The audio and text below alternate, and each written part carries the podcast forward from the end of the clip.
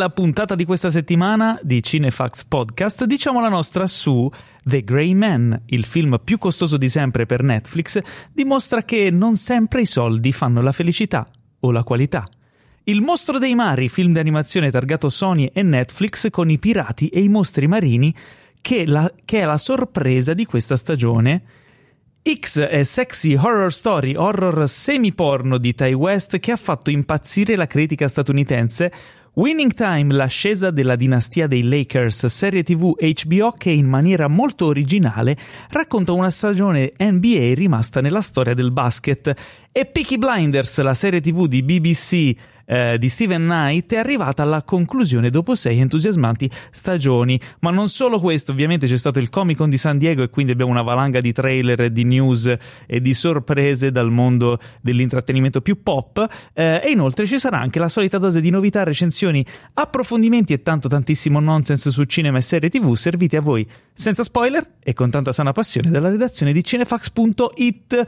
Ciao a tutti, io sono Paolo Cellamare e in studio con me ci sono due agguerriti colleghi. Il fondatore direttore editoriale Anima e Pilastro di Cinefax, colui che sta contando le ore perché tra pochissimo finalmente se ne andrà in vacanza, l'iperteso Teo Yusufian. Ma ciao a tutti! Che figata essere ancora qui dopo la settimana di pausa e prima di un, una pausa enorme ci prendiamo quest'anno, ma non abbiamo Che mai bello. fatto questa cosa. Sì che l'abbiamo fatto. No, perché ti ricordi Ah, no, io scorso- ero via. Esatto, io l'anno scorso ho fatto il Ciringhito podcast che facevo le puntatine Eh. da solo. L'anno prima invece siamo andati avanti anche d'estate, abbiamo fatto poca pausa. Quest'anno invece ce ne eh? Guarda, io ti vedo già in vacanza Esatto. perché voi non lo potete vedere, ma lui si è presentato oggi con. oh, vabbè, chi, chi- chi ci segue su Instagram l'avrà visto. Ha una camicia con i gatti spaziali viola, No, sono i- gialla. sono i co- Taco Cats in the Space. Taco Cats in the Space. È una Sì, cosa. ma, ma poi non solo la camicia, perché c'ho anche i pantaloncini in, in, in pandan. Esatto, è Eh. talmente brutto questo completo che fa il giro, diventa bellissimo, Ah, ecco. però va un pochino oltre e diventa una merda. In realtà è bellissimo e tu me lo stai invidiando da quando lo hai visto. Sì, perché lo lo vorresti certo, anche guarda, tu, ma ovvio. non te lo puoi permettere perché tu hai un fisico che sta bene, cioè vestito bene. Ma non è vero. Ma sì, io invece ho un, un altro tipo di fisico e sto bene vestito da pirla fondamentalmente. Quindi Diciamo che è il vestito che metterei se fossi una spia in incognito. fantastico. Eh. Comunque molto bello, io non vedo l'ora, questa sarà una puntata veramente lunghissima per la gioia di tutti coloro che Secondo poi si me no. sentiranno orfani eh, del podcast eh, durante agosto, ma sono troppo contento di avere con noi finalmente l'ospite che stai per annunciare. Dopo tanti tanti mesi, forse anni di assenza, il catanese di nascita e milanese di adozione, con il risultato di fondere l'ardore siciliano con l'abnegazione meneghina, il regista, direttore della fotografia, documentarista, docente di cinema, l'uomo che avreste voluto accanto se nel 1970 vi avessero reclutato per il Vietnam, Giorgio Carella! Ciao ragazzi, madonna quanto tempo che non vi vedevo. E poi è cambiato veramente tutto. eh. Sì. Madonna, sembra di stare sull'Enterprise adesso. Eh già, eh già, eh già. È il podcast che si è evoluto, adesso ha tanti tastini e può fare tante cose. E tra l'altro ti presenterò una, una sapevo. persona. si può definire una persona? Secondo me sì, perché ha dei sentimenti. Sì, effettivamente sì. Ti Dai. presenterò una persona più tardi che secondo me tu potrai apprezzare. Non vedo l'ora.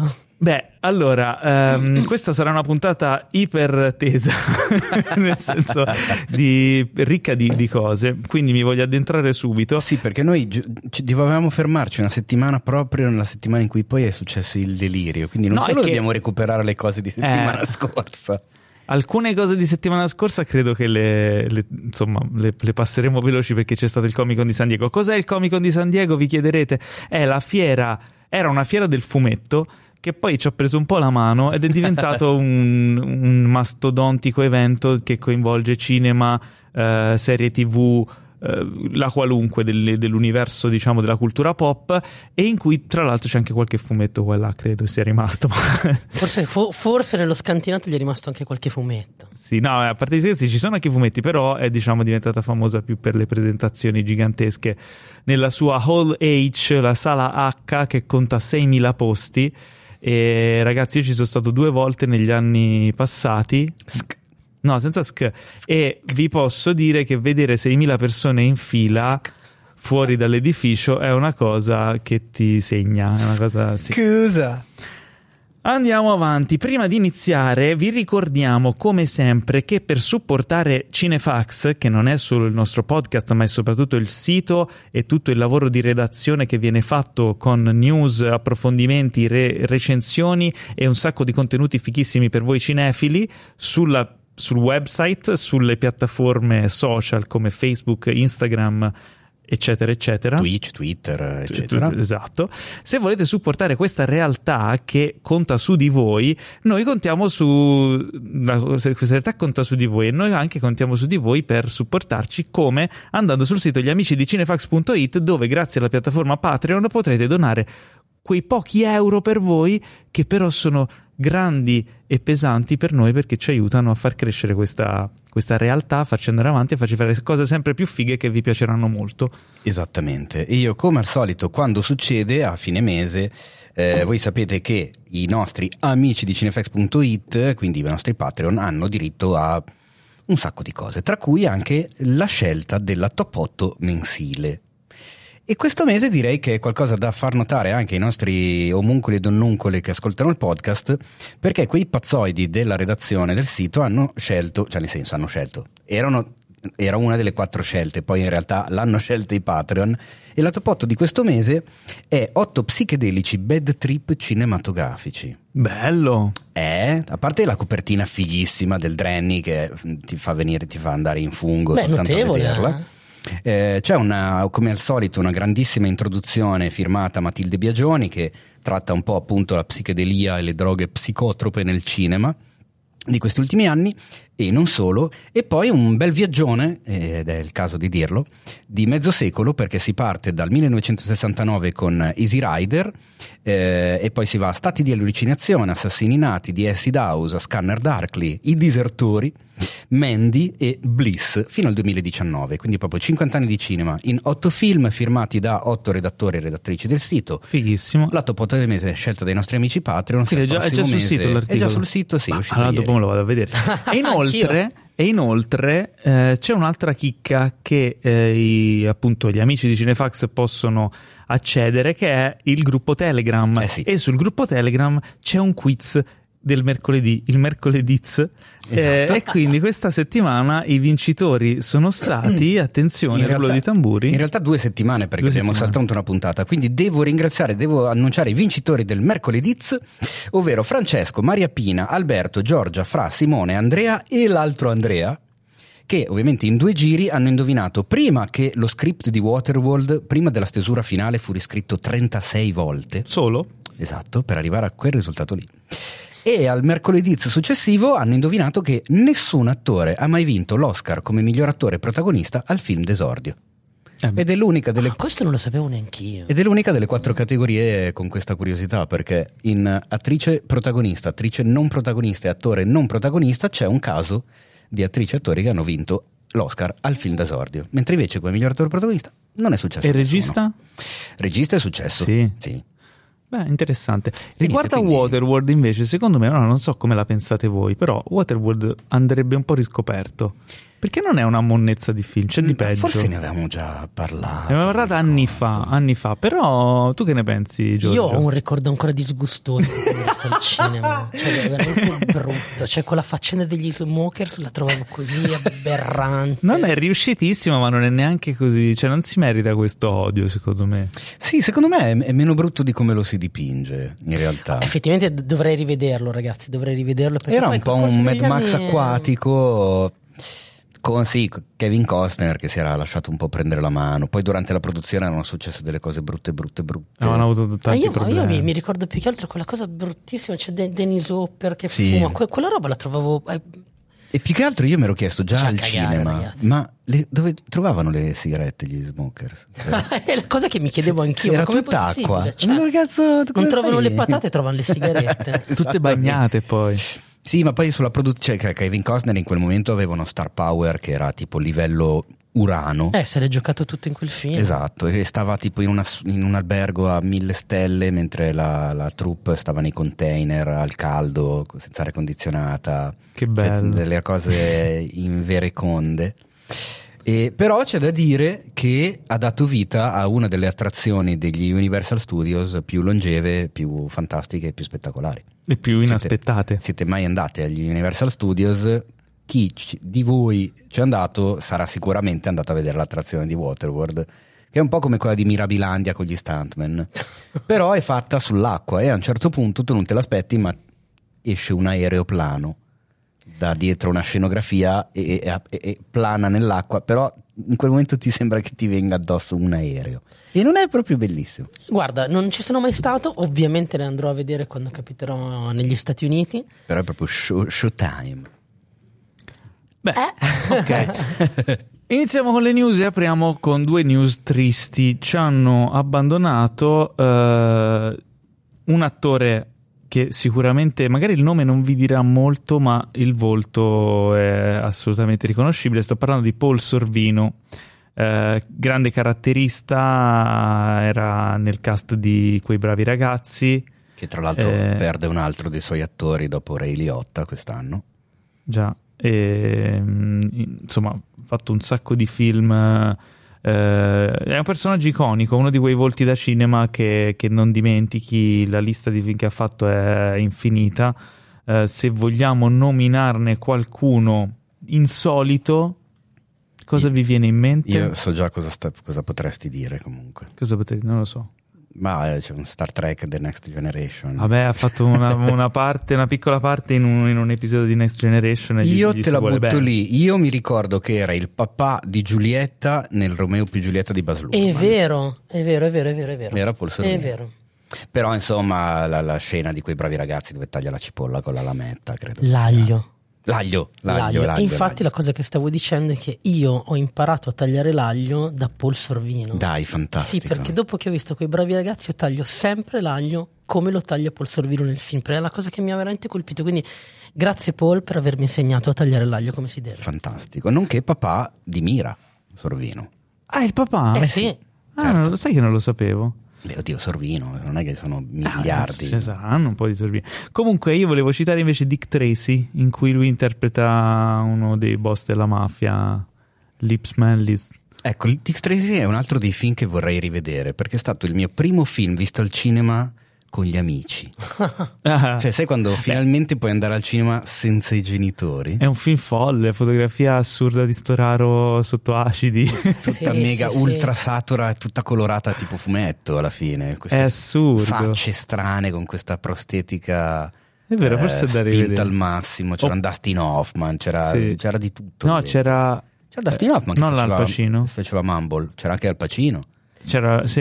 Era pieno No, di era, gente. era un cast, assurdo. era un cast bello solido. Eh sì. eh. Le- I costumi di Milena Canonero, la fotografia di Vittorio Vabbè. Storaro, cioè nel senso c'era il top. Vabbè, poi Warren Hollywood. Beatty che dirigeva e interpretava Eh Dick sì. Tracy. E, Ma- e Madonna, dimentichiamo. È vero, Madonna. Madonna. Cioè, che, che mi ricordo quando uscì quel film lì lo pubblicizzavano come se fosse tipo Spider-Man, no? Cioè, ma il fumetto di Dick Tracy lo con- l'avranno conosciuto all'epoca, è uscito nel 90, gli ottantenni, non lo so.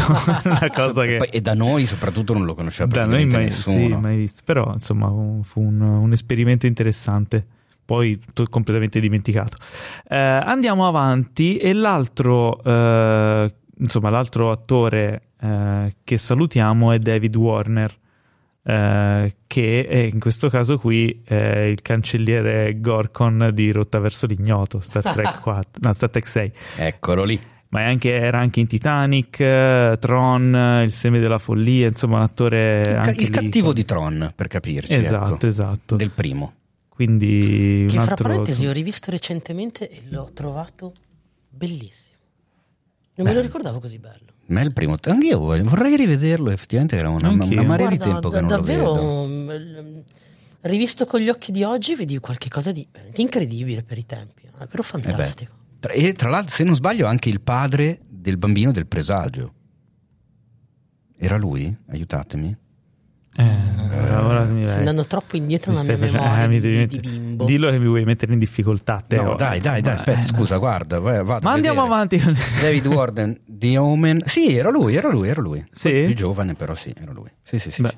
di Ah, Omen. infatti nel- all'estero eh, la notizia è che è, è morto David Warner, attore di Titanic e The Omen. Quindi Beh, Omen è direi vero, che è vero, grande quindi in questo caso io vi dico guardatevi Star Trek 6 Rotta verso l'ignoto, che è uno dei più belli della, della serie di film. E invece al di qua del tavolo vi diciamo guardatevi Tron del 1982 che quest'anno compie 40 anni. Uno dei primi film a fare largo uso di effetti al computer. Larghissimo uso, Eh sì. veramente larghissimo uso. E tra l'altro, leggenda vuole, io questa cosa anni e anni fa la diedi come un cinefact in, uno di- in un video, ma in realtà poi negli anni, sai, le cose vanno avanti, uno si informa, me- si informa meglio, si informa di più, escono novità anche su film vecchi. In realtà pare che sia stata un po' una leggenda metropolitana, non, non sono riuscito a trovare la, come si dice, la prova Eh? definitiva che fosse andata così. Però si dice che all'epoca il film non fu candidato ai migliori effetti speciali agli Oscar, come infatti non è stato candidato, perché secondo l'Academy usare il computer era tipo barare. Cioè non, no, non, non puoi farli e quindi non l'avevano candidato. Però ecco, è un- non sono riuscito a trovare la, la certezza di questa cosa, quindi prendetela un po' come, boh, un po' come leggenda, un po' come voce. Beh, Ma andiamo avanti con le news perché ne abbiamo una marea. allora apriamo velocemente con una news di oggi, e cioè i film presentati alla 79esima edizione della Mostra del Cinema di Venezia. Quindi a settembre vedremo, eh, insomma, questi nuovi film. Cosa... sono, sono una marea perché Sono Venezia marea, ha deciso a tutti gli effetti di fare la guerra con Cannes, ormai è proprio guerra aperta, dichiarata, si, si- sparano i nomi da una parte all'altra del- dei mari. Eh, in concorso abbiamo il nuovo film di Noah Baumbach, poi Ok. c'è Gianni Amelio, Darren Aronofsky, Beh, Emanuele Crialese, Alice Diop, Andrew Dominic con Blonde, quello con Ana de Armas nei panni di Marilyn Monroe, Ah. quindi in concorso a Venezia arriva. attenzione. Eh, Todd Field, Koji Fukada, Alejandro Iñárritu Ah, wow. con il suo Bardo, falsa cronica de unas quantas verdades. Beh, bel titolo, eh, mi piace. Esatto, poi abbiamo Roman Gavras, Luca Guadagnino, Ah, Joanna ok. Hogg, Vaid Alivand, Martin McDonagh, Santiago Mitre, Susanna Nicchiarelli, Andrea Pallaoro, Jafar Panahi, Laura Poitras, Frederick Wiseman, il nuovo anche di Frederick Wiseman, Florian Zeller che porta The Son, ovvero il regista di The Father che porta Ah, l'altro, che è il- l'altro il, suo diciamo, progetto. sì. Esatto. Non si- sequel? Mm, Si può definire mm, parte della trilogia. Esatto, parte della della trilogia. Eh, Rushdie Zern e eh, Zebecca Slotowski. Questo per il concorso. Poi c'è la sezione Orizzonti, eh, dove diciamo che anche qua i, i- nomi sono abbastanza importanti. Cito un eh, Pippo Mezzapesa con Ti mangio il cuore, che è uno dei film attesi. Orizzonti Extra, altri nomi importanti, ma eh, io volevo arrivare a mm, i fuori concorso perché abbiamo il nuovo film di Love Diaz, il nuovo film di Walter Hill, il nuovo di Kim Ki-duk, il nuovo di Paul Schrader, il nuovo di Paolo Virzi, il nuovo attesissimo di Olivia Wilde, Don't Worry Darling, quello Mm. con Florence Puff, eh, quello stranissimo thriller anni 50, eh, Pearl di Ty West, che dopo vi racconteremo meglio cos'è. che cos'è. E poi vengono presentate le due serie tv, una di Lars von Trier e una di Nicholas Winding Refn. quella di von Trier è diciamo la conclusione di The Kingdom. Wow. Eh, esatto, e quella di Nicholas Winding Refn ne parleremo adesso nelle, nelle news. Mentre fuori concorso con i documentari troviamo anche tra i vari nomi Gianfranco Rosi ed Enrico Ghezzi e Oliver Stone. Ok. Diciamo che Sicché, è Teo, un'edizione che la domanda fa è- paura. La domanda è: si va a Venezia? Allora, io non posso andarci, ma, ma visto che l'anno scorso i- i- la, la- la fantastica coppia giovane di Cinefex.it, che sono i nostri più giovani redattori, formata da Emanuele Antolini e Mattia Gritti, sono stati così bravi, ma così tanto bravi a scrivere ogni giorno, a fare i vlog ogni giorno, che non l'avevano mai fatti prima, con dei risultati clamorosi, piaciuti un sacco anche alla community, quest'anno... Non li inviati- mandiamo. No, questa- esatto, quest'anno vaffanculo, per punizione restano a casa. No, ovviamente Beh, è una cosa, quest'anno... una cosa molto italiana. eh. Quest'anno Eh, hanno sì. vinto la conferma e con loro ci sarà anche Fabrizio Cassandro. Quindi quest'anno Cinefex ha tre inviati al Lido. Quindi Grande diciamo festa. che gli aggiornamenti saranno ancora di più, i, i vlog saranno più nutriti, le recensioni saranno più numerose, perché i ragazzi potranno decidere C'è una di testa in più. spargersi Beh, le cose beh, e, E? per coloro che saranno amici di Cinefx sul Patreon, che quindi saranno nella chat Telegram, festini gratuiti. eh, beh, diciamo che come l'anno scorso e come per Cannes, eh, gli arriveranno vocali, foto, video che arrivano soltanto lì. Ecco. Ok, quindi la risposta è sì, si va a Venezia, bellissimo, fantastico. Infatti, quando sono, usciti, quando sono usciti i titoli oggi, non ti dico in chat redazione i fuochi d'artificio e le pippe che si facevano quei tre lì. Erano contentissimi. Effettivamente sembra, sembra un programma di concorso davvero notevole. Questo è un Ecco, tuono. non so se questa era la tua console tuono? che faceva. No, che non capivo se eri te che strusciavi sul microfono o... No, era un tuono. Un No, era un vero tuono. Festeggiamo, festeggiamo, finalmente piove a Milano. Non so se, l'hanno, se si è sentito in. eh, in Forse puntata. no, ma noi l'abbiamo sentito Se di brutto. Esatto, ti ha tremato la stanza praticamente. Va bene. Ottimo, ottimo, va bene E così. quindi viva Venezia, ragazzi. Sì, quest'anno viva Venezia, sembra veramente notevole.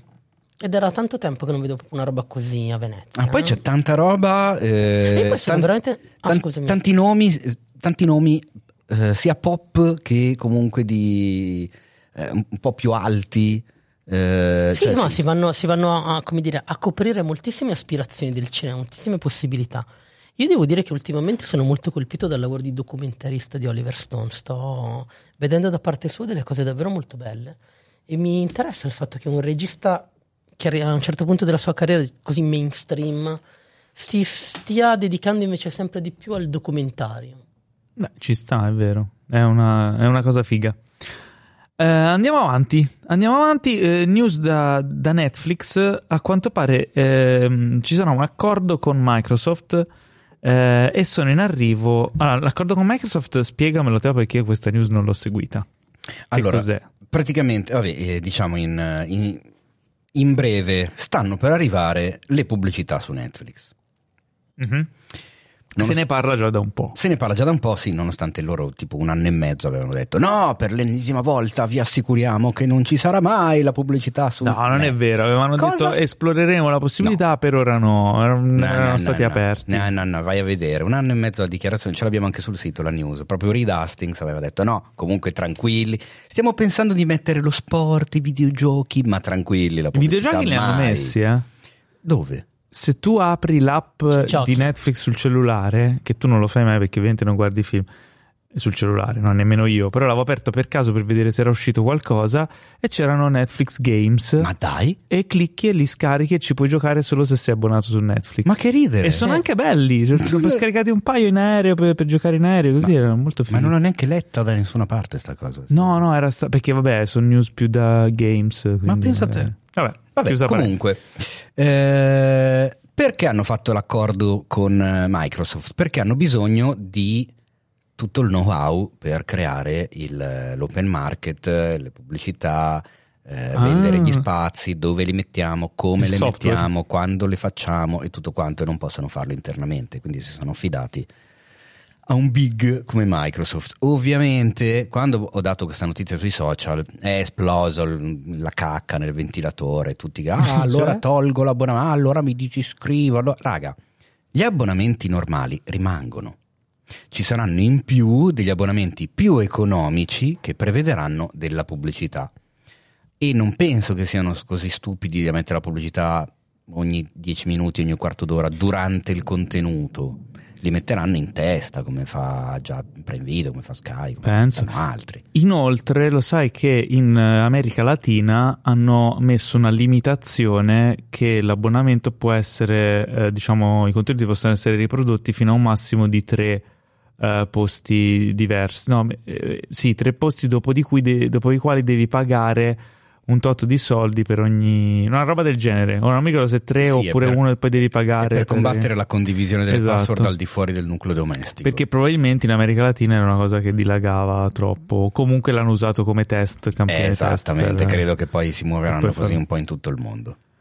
Beh, ma non è neanche una cosa senza senso. No, anzi, secondo me è No. giusto così. Cioè, che cacchio. eh. Come tutte le cose hanno fatto le, le prime offerte di lancio. eh, dove te- io mi ricordo alla festa di inaugurazione di Netflix c'era Reed Hastings che ce, ce l'avevo davanti e lui diceva ah, comunque potete condividere gli abbonamenti noi va bene uguale cioè. 5 persone tipo ah. no no ma mm, diceva se volete se voi pagate l'abbonamento e poi lo condividete un amico a noi non interessa fatelo pure però Dicevano nei così. termini e condizioni c'è sempre scritto che non si poteva eh. dall'inizio dall'inizissimo da dissero sempre. praticamente che non gliene fregava niente Eh. perché volevano conquistare Beh, il certo, in mercato quel una momento gli volta- conveniva esatto. fare così Una volta che l'hanno conquistato, allora ora iniziano a può chiudere i rubinetti, giustamente. Cioè, è normale, ecco, non è che nessuno si, scan- si dovrebbe scandalizzare per una cosa del genere. La cosa che mi ha fatto riflettere è che è- anche scritta nella news che abbiamo dato sul sito in merito, è il fatto che anche Disney Più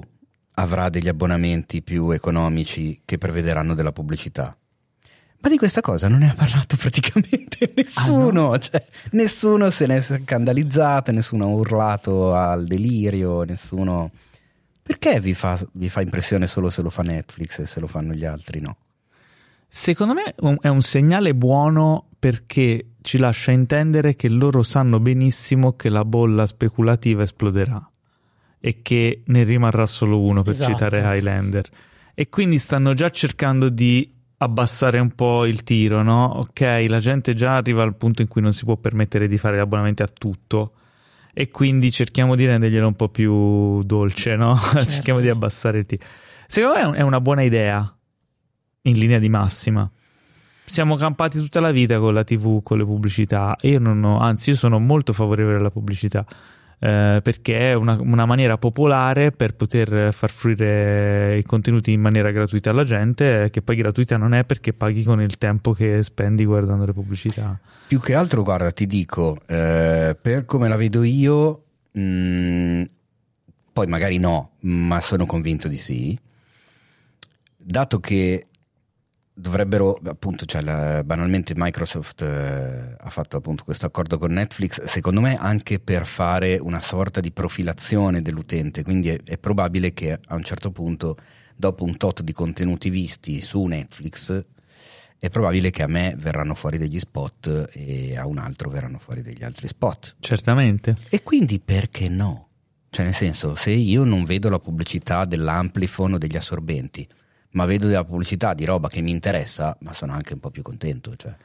Poi magari Poi- immagino che si affideranno a agenzie pubblicitarie di un certo tipo, non ci sarà la pubblicità del calzolaio Sai, lì- ad Assago, Lì Milano dipende Fiori, cioè. dall'inserzionista, cioè, chi paga mm, Beh, pubblica. ma ci saranno delle degli inserzionisti di un certo tipo e Beh, quindi delle campagne pubblicitarie di un certo tipo, magari saranno anche degli spot carini a vedersi. Sì, e Cioè, infatti è lì che volevo arrivare. Così da No, quello infatti io non ci trovo, non ci trovo niente di assolutamente niente di male. Mi piace soprattutto l'idea che mh, se accetti il fatto di avere della pubblicità, ovviamente il tuo abbonamento è ridotto, quindi è una tua scelta, secondo me così ci sta.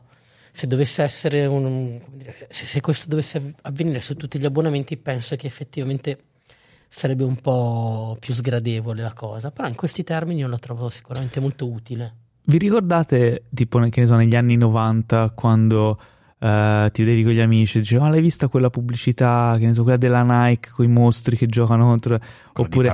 Sì, o- cioè ci sono delle pubblicità di quegli anni Mitologiche. che sono leggendarie, che, Sì. che colpivano l'immaginario, che erano delle opere d'arte, fondamentalmente. Ah, quello assolutamente, ma infatti uno spera, come Eh. mh, si, si diceva, che ah, ah, mh, andando su una piattaforma che ti propone della qualità, ti si proponga anche della qualità dal punto di vista degli spot. che Sì, o, anche per esempio le pubblicità che vanno al Super Bowl, no? Perché Esatto, tu sai io che pensavo, produci infatti. quel contenuto breve che verrà visto da milioni di persone. Se tu hai quella pubblicità che metti su Netflix quando esce la nuova stagione di Stranger Things, sai che la vedrà, magari la vedranno 50 milioni di persone, no? 100 mil- 200 milioni di persone. Allora ci puoi investire dei soldi e fare una cosa, un prodotto che è una pubblicità, ok, però che magari ha un, ha un valore estetico, ha un valore comunicativo, ha, un- ha un- ha dei pregi.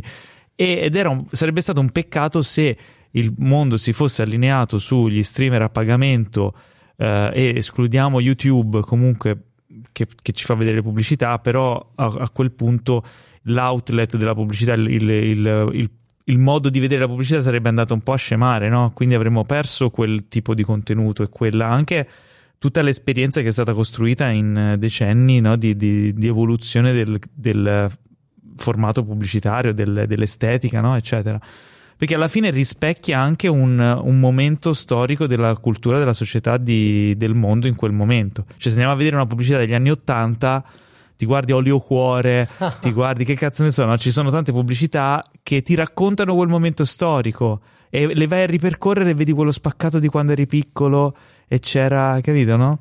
Però è quello che dico, non, non, credo che su piattaforme di questo tipo, che sia Disney più e che sia Netflix, vedremo mai le pubblicità tipo Olio Cuore Perché? o le pubblicità delle tv locali. No, so, sono il pupazzo gonfiabile che saluta come uno scemo, il pupazzo gonfiabile che saluta come... Cioè, Ma sono geolocalizzate, quindi cioè, probabilmente sì. No, secondo me invece c'è la possibilità Se... che si vedano, Beh, de... possiamo... almeno mi auguro che si vedano degli spot di un certo tipo. Beh, diciamo che possiamo, possiamo sperare che su una serie di piattaforme che ti vogliono raccontare delle storie, ti possano proporre delle pubblicità che in maniera meravigliosa lavorano sui tuoi desideri, sull'ampliamento degli Però universi. Quindi... Non, non, disdegniamo il tonno che si taglia col grissino o il confetto d'oro, de... il, il, cuore d'oro dei confetti. Cioè, no, però quello ho capito cosa vuoi dire, ma, ma mm. nel momento in cui diventano storia del costume.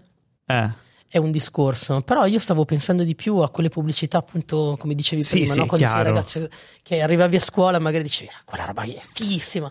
Lì venivano aument- alimentati, ovviamente anche per fini di mercato, dei, dei desideri, si ampliavano i tuoi sogni.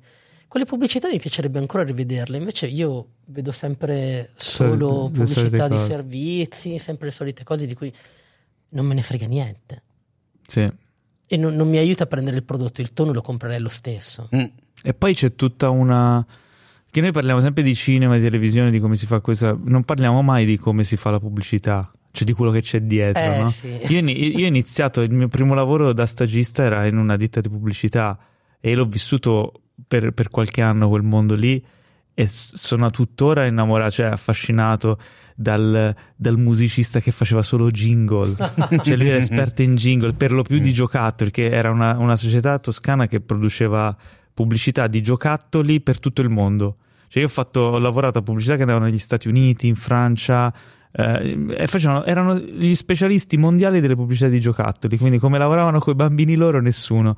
Si chiama Diaframma Advertising questa società, tuttora fanno queste cose qui, sono stati, si sono un po' ridimensionati perché sono entrati tanti competitor, però era una specializzazione cioè c'era il toy technician, che era un tecnico che modificava i giocattoli per fargli fare le cose che dovevano fare nello spot, perché il giocattolo non faceva realmente quelle cose. Quelle sono certo. cose meravigliose, quelle sono cose meravigliose. Sì, gior- una giornata intera passata a costruire una pista per le automobiline, presente quelle le, le automobili che vanno sulla sì, pista sì. elettrica, no?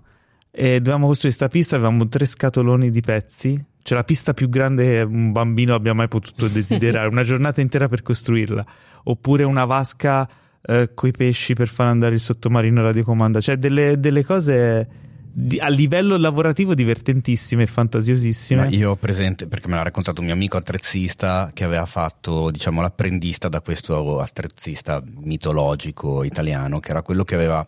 Vi ricordate la pubblicità del Pocket Coffee? E stavo pensando proprio fa? a quella. Quello che si apriva a metà il Pocket Coffee e usciva. Ah! Lì. Al, al, Alfonso, come si chiamava il maggiordomo? No, no, no, no, quello era il uh, Ferrero Rocher. Ah, ok. Il pocket coffee era quello che si, si apriva in due, il cioccolatino, diciamo, e usciva tutto ah, dentro il liquido. Sì, sì, sì, sì. Chiaramente. Che era tipo un macro. Quella roba lì, no, non no. era un macro, era un aggeggio di 40 centimetri, grosso, grosso così. così, che si apriva tutto meccanico con dentro questa melassa sì, sì. cioè nel senso fatta apposta per dare l'effetto del macro però non era un esatto macro, no sì. però era gigantesco era, gigantesco, cioè, era grosso così cioè tipo veramente delle, il baule del tesoro esatto. dei pirati e tutti quelli che lavorano nel food anche il fatto che quello quasi mai quello che vediamo il, il cibo che vediamo nelle pubblicità è qualcosa di commestibile perché sì. deve stare sotto le luci, un sacco di te, cioè... Il gelato è pure... Esatto, ci sono tutte queste cose fighissime che secondo me sarebbe La veramente neve, divertente da, da, da, raccontare. Vabbè, comunque faremo uno special pubblicità. Eh, siamo anche a Milano, ci esatto, esatto. La, la, la, patria della pubblicità. E, e quindi niente, beh, ben venga, insomma, per essere un po' avere prezzi più popolari, eccetera. Eh, poi c'è stata una notizia bas- abbastanza so- sorprendente. A me mi ha sorpreso perché eh, si sapeva già del, del film su Ferrari. Di chi è il film? Michael Mann. Di Michael Mann. Ma non sapevo che eh, Apple TV Plus eh, stava per presentare una serie eh, scritta da Steven Knight, già showrunner eh, di, e autore di Peaky Blinders, di cui parleremo più tardi, prodotta da Paolo Sorrentino, il nostro Paolo Sorrentino, e diretta da Stefano Sollima, Eh sì, che torna a una serie così... c'è tanta bom- Italia in questo Ferrari. Giustamente direi. Eh, certo. Eh, ma ci sono i budget di Apple TV Plus e la scrittura di Steven Knight. Quindi automaticamente è diventato un progetto iper mega Esatto. interessante. Quindi insomma, si sa qualcosa su quando potremo vedere qualcosa? E si sa qualcosa su quando potremo vedere qualcosa? No. Eh, però ti posso dire eh, di, di cosa parlerà, perché uno dice la serie è su Ferrari, uno magari si immagina qualcosa di recente, di Formula 1, Schumacher, eccetera. In realtà no, perché racconterà eh, più che altro di Enzo Ferrari e di due degli eventi che segnarono la sua vita, la morte del figlio Dino e il tradimento, tra virgolette, di Fangio, famosissimo Ah. pilota degli anni 50, che nello stesso anno in cui morì Dino Ferrari vinse il titolo del mondo con la scuderia Ferrari, per poi passare però al team Maserati. Az. E quindi la serie si focalizzerà su quel periodo, quindi stiamo parlando di metà anni 50, quindi anche un qualcosa di storicamente... Bellissimo. Eh, Eh, attori, ambientato. interpreti? Non si sa ancora si sa niente. niente. Però... Ma io insomma, sono molto eh? contento che lo faccia Sollima. Anche io, anche io. Sì. Eh, anche se devo dire la verità, io ho skippato, mi sono perso completamente 000. Io, io l'ho vista e non era affatto, non vista, era non era affatto niente male. male. Sì, vero. Sì? A me è piaciuta molto, l'ho anche presa in DVD. Ma dai, Sì.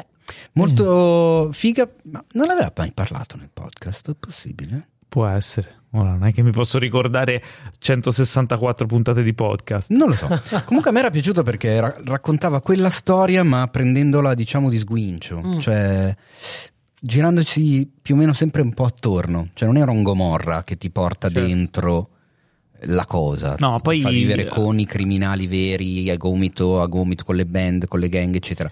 Lì era sempre un po', un po' di, di, di c'era questa, tangenziale. c'era questa cioè. dimensione straordinariamente umana, di Sì, esatto. grandissime fragilità da tutte le parti.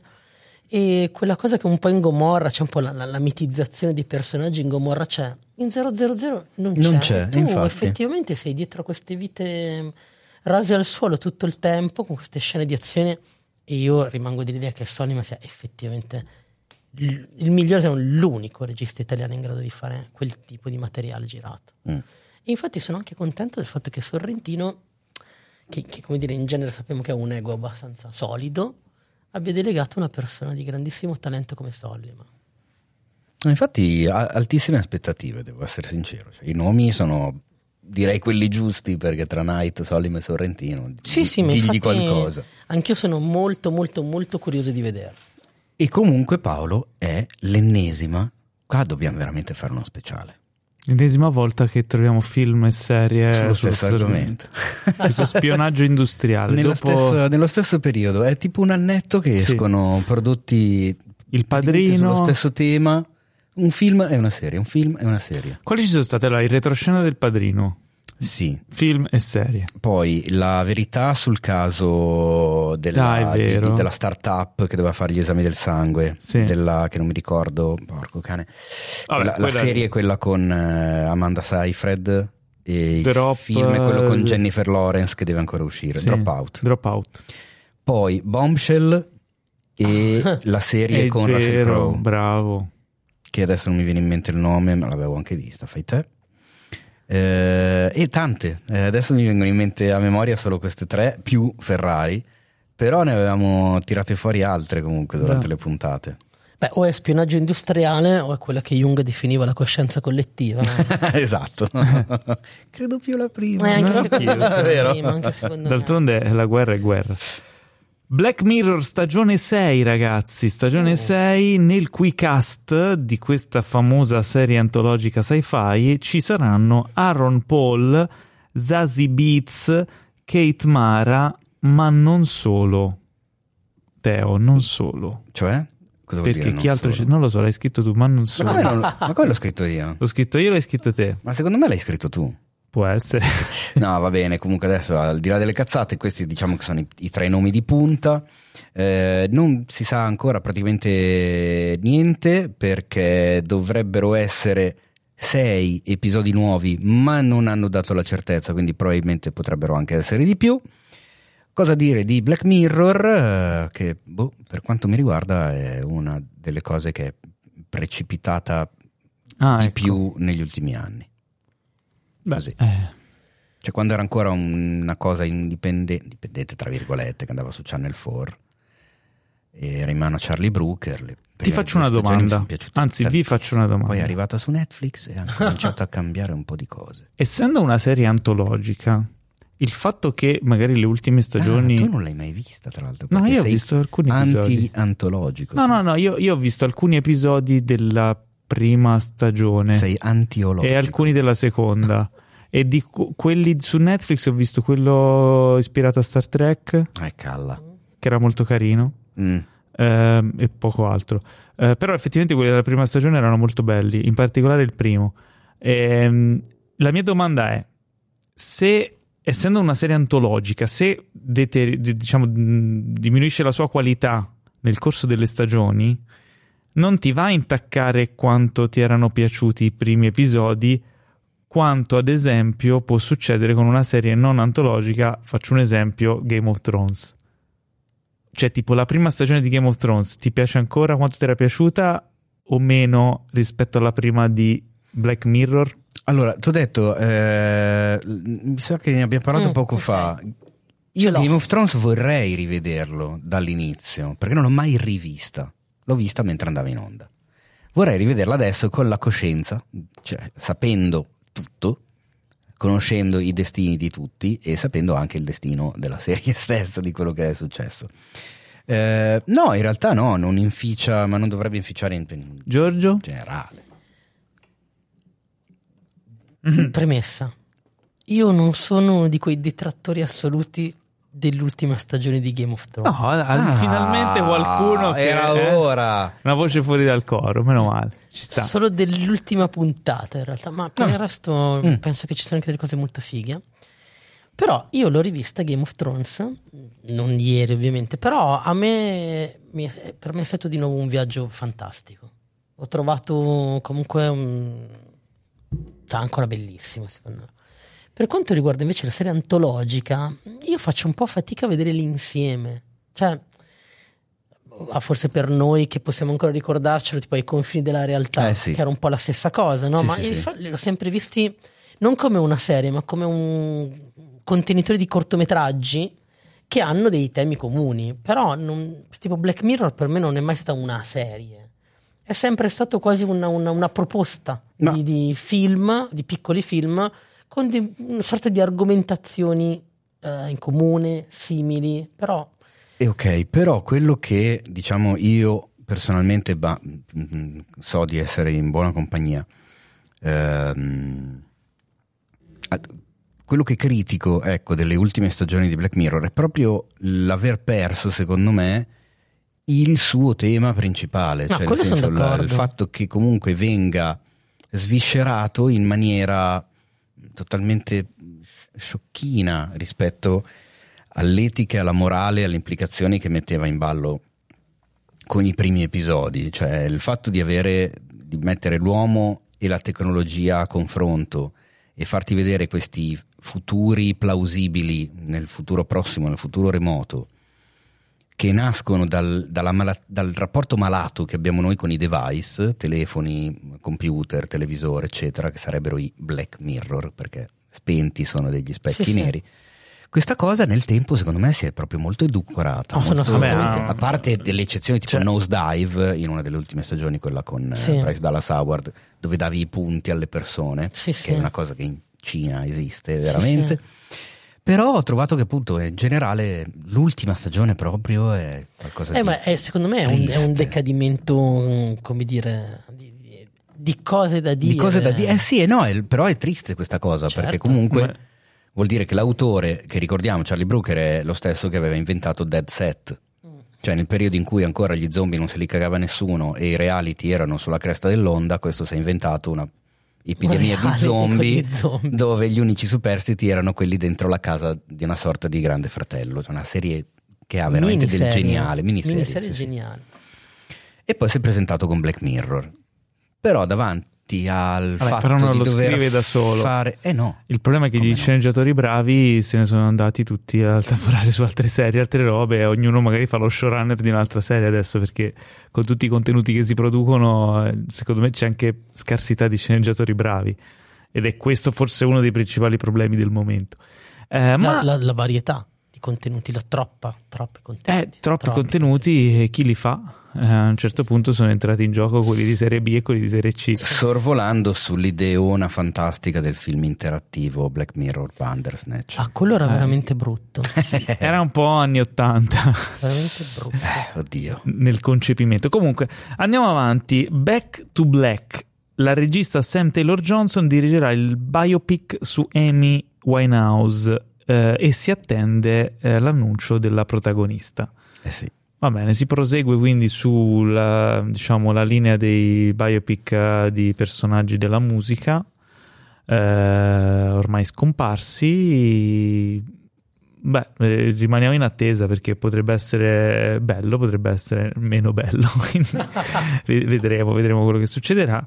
Eh, Project Co- aspetta, Artemis. co- cosa da sottolineare, visto che quando ho lanciato la news sui social ho detto, secondo voi chi potrebbe essere l'attrice adatta per interpretare Amy Winehouse? Ed è stato un plebiscito di voti per Lady Gaga.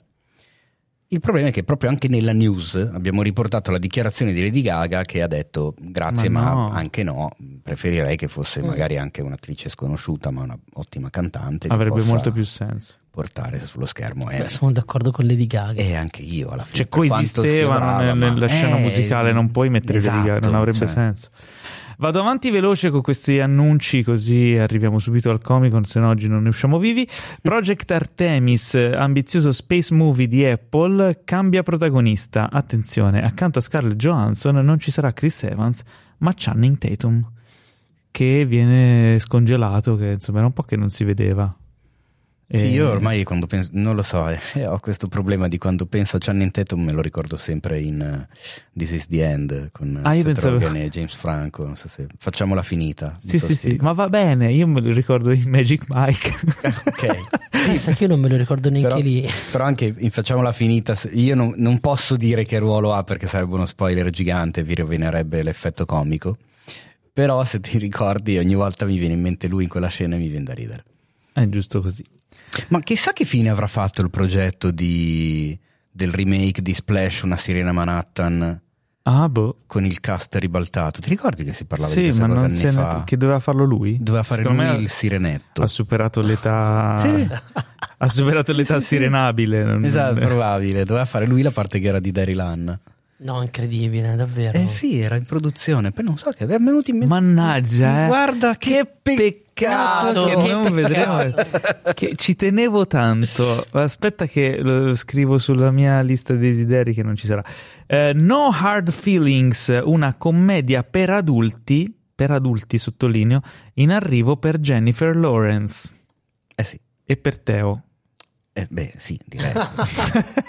Ogni cosa che fa Jennifer per me è eh, obbligatoria. Cioè, ma anche proprio- lei è un po' che non esce cosa Ma se è uscito da un look up eh, pochi mesi fa. Ah, ah, giusto. Ok. We're Sarebbe stato, me- sarebbe stato meglio se non Ma non è vero, infatti, come puoi vedere da questa fantastica estate rovente, eh, quel film era un documentario. Ma io non ho mai detto che non fosse una bellissima idea. È che il film non mi ha fatto ridere, ma mi ha fatto morire dentro. Però quello è un altro discorso. Tasties. Eh, ok, arriviamo. Aspetta, eh, sbarchiamo nel nostro, nella nostra astronave di Cinefax. Eh, usa un nel- po' di suoni Aspetta, strani che, che che suono lì, c'ha l'astronave di Cinefax? Non lo so.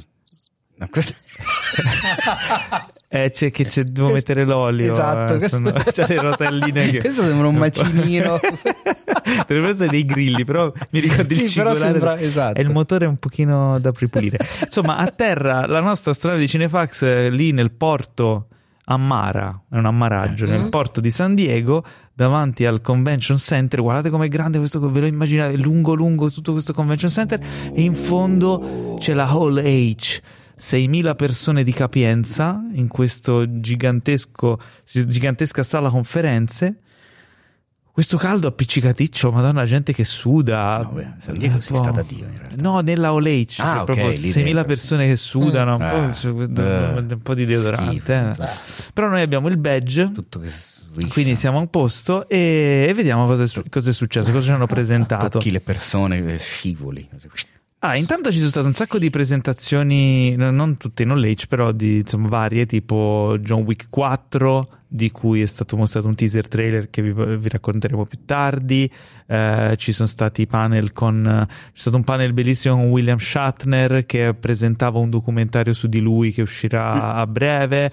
eh, che tra l'altro è stato fatto da una società che eh, permette di eh, è una- non è un crowdfunding, ma quando tu praticamente acquisti quote di proprietà dell'opera e quindi Ah. a seconda del successo dell'opera poi puoi riavere in cambio. È una sorta di evoluzione del crowdfunding in tematica di produzione cinematografica, quindi un esperimento anche eh, avanguardistico a livello... ma Beh, sì, l'avevano sì. già fatto a Milano Esatto. vent'anni fa. Infatti, L'hanno rispolverato allora... allora non è un'idea quello. non è un'idea nuova. ma anche No, su vabbè. Kickstarter, banalmente, mi Mm, ricordo sì. che ci si autoproduceva, Sì. ci si autofinanziava i film così. No, però acquisti quote, cioè quindi Sì, è una sorta acquisti di... quote. ehm, C'è- Sì, Era no, ma la diventi piattaforma- tipo proprietà, coproduttore Esatto. alla tipo 0,5%. Esatto, esatto. La piatta- aveva un nome specifico la piattaforma che ti dava la possibilità di fare questa cosa e mi sa che c'era anche un- una cosa di spada lì dentro. Sì, sì, sì, lui l'aveva Eh. fatto con un videogioco però. Ah, ok.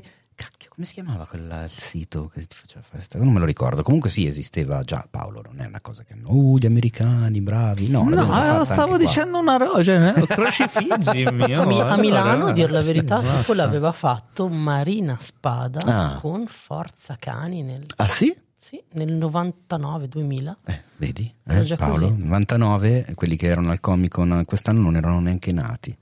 Quindi non lo sapevano. Va bene, Non è mica colpa loro. aspetta che riaccendo il motore e non parte. allora, dunque, dicevamo, state presentate un sacco di cose. Prima di entrare nel vivo di Marvel, eh, vabbè, entriamo nel vivo di Marvel perché tanto è lì che, voi, è lì che state aspettando. Dunque, ehm, no, delle altre cose parleremo nei trailer, però diciamo che c'è stato questo mega panel. eh, vabbè, è stato presentato anche prima di parlare di Marvel. eh, Prime ha presentato Il Signore degli Anelli ancora con un trailer più esteso di cui parleremo dopo. Eh, per lo più trailer. Eh, a livello di annunci, invece, Marvel con Kevin Feige nella All H ha fatto, insomma, ha preso un po' possesso del Comic Con e ha annunciato roba fino al fino, 2025. 2020 fino a fine 2025, come suo solito fare. Quindi ehm, ci sarà, vabbè, a concludere la fase 4 dell'universo Marvel ci sarà eh, Wakanda Forever, di cui parleremo più tardi nei trailer. Eh, la fase 5 invece eh, ci mostre- aprirà con Ant-Man and the Wasp Quantumania ed è stato molto carino, uscirà il 17 febbraio 2023. Durante la presentazione, intanto avevano rilasciato il, il poster la sera prima o il giorno prima, eh, co- in cui si vede il cattivo Kang che già era stato presentato in, eh, nella serie di Loki, eh, Jonathan Majors, però Ah, capito in chi è. costume, col suo make-up da Kang, molto fedele ai fumetti. Eh, e mm, quindi beh, è, stato, è stato mostrato anche un, eh, un teaser che però rimane privato per la OLH per adesso, quindi verrà rilasciato più avanti online. Anche perché ricordiamo che se non sbaglio eh, ad agosto c'è il Disney. Come si chiama? Le 23. Eh, sì, esatto, il D23, Il D23, il D23 eh, in cui presenteranno altre cose, probabilmente mostreranno cose che ancora non hanno mostrato. Ci si sono tenuti qualche carta da parte. Esatto.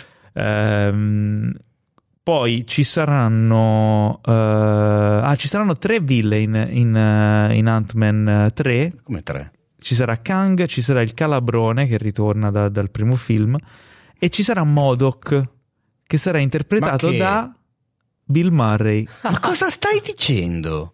Eh.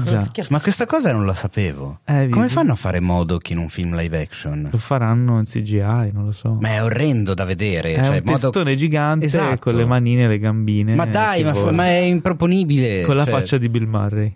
Ma è improponibile come cosa, scusa. Cioè, va bene su una serie animata come quella che hanno fatto appunto Modok su Disney Che, ok, fa ridere, è animazione, è esageratamente stupida, ma non puoi prenderla sul serio una cosa del genere. E invece è così. Ma in Ant-Man, Ant-Man and the Wasp Quantumania. ma secondo allora sarà una roba sugli universi quantistici, multiversi, Sì, paralleli, nel- comparirà per due minuti, ti fai due risate e finisce lì. Dice che nel, eh, nel, eh, in queste immagini che hanno mostrato c'è appunto un'inquadratura di Modoc. Eh, noi ovviamente non abbiamo ancora la possibilità di vederlo. Non, ab- non abbiamo il Modok di vedere. non è il modo di vederlo, però insomma, molto eh, ci, ci incuriosisce molto questa cosa qui. Andando avanti, Secret Invasion, la serie per Disney Plus a inizio 2023, confermata la presenza di Maria Hill, il personaggio interpretato da Kobe Smulders, eh, Rhodes e, e gli Scroll, però da quello che hanno mostrato in questo trailer non sarà una roba comedy camp divertente così, ma un po' più eh, spy action thriller, eh, un po' più insomma serio, Ah sì? Il che potrebbe essere Mm. interessante. Sì. Ehm, poi, che è un po' una lista della spesa, cerchiamo di scorrere veloce, però insomma ci soffermiamo sulle cose più interessanti. Guardiani della Galassia volume 3, No, Io non vedo l'ora. 5 maggio 2023.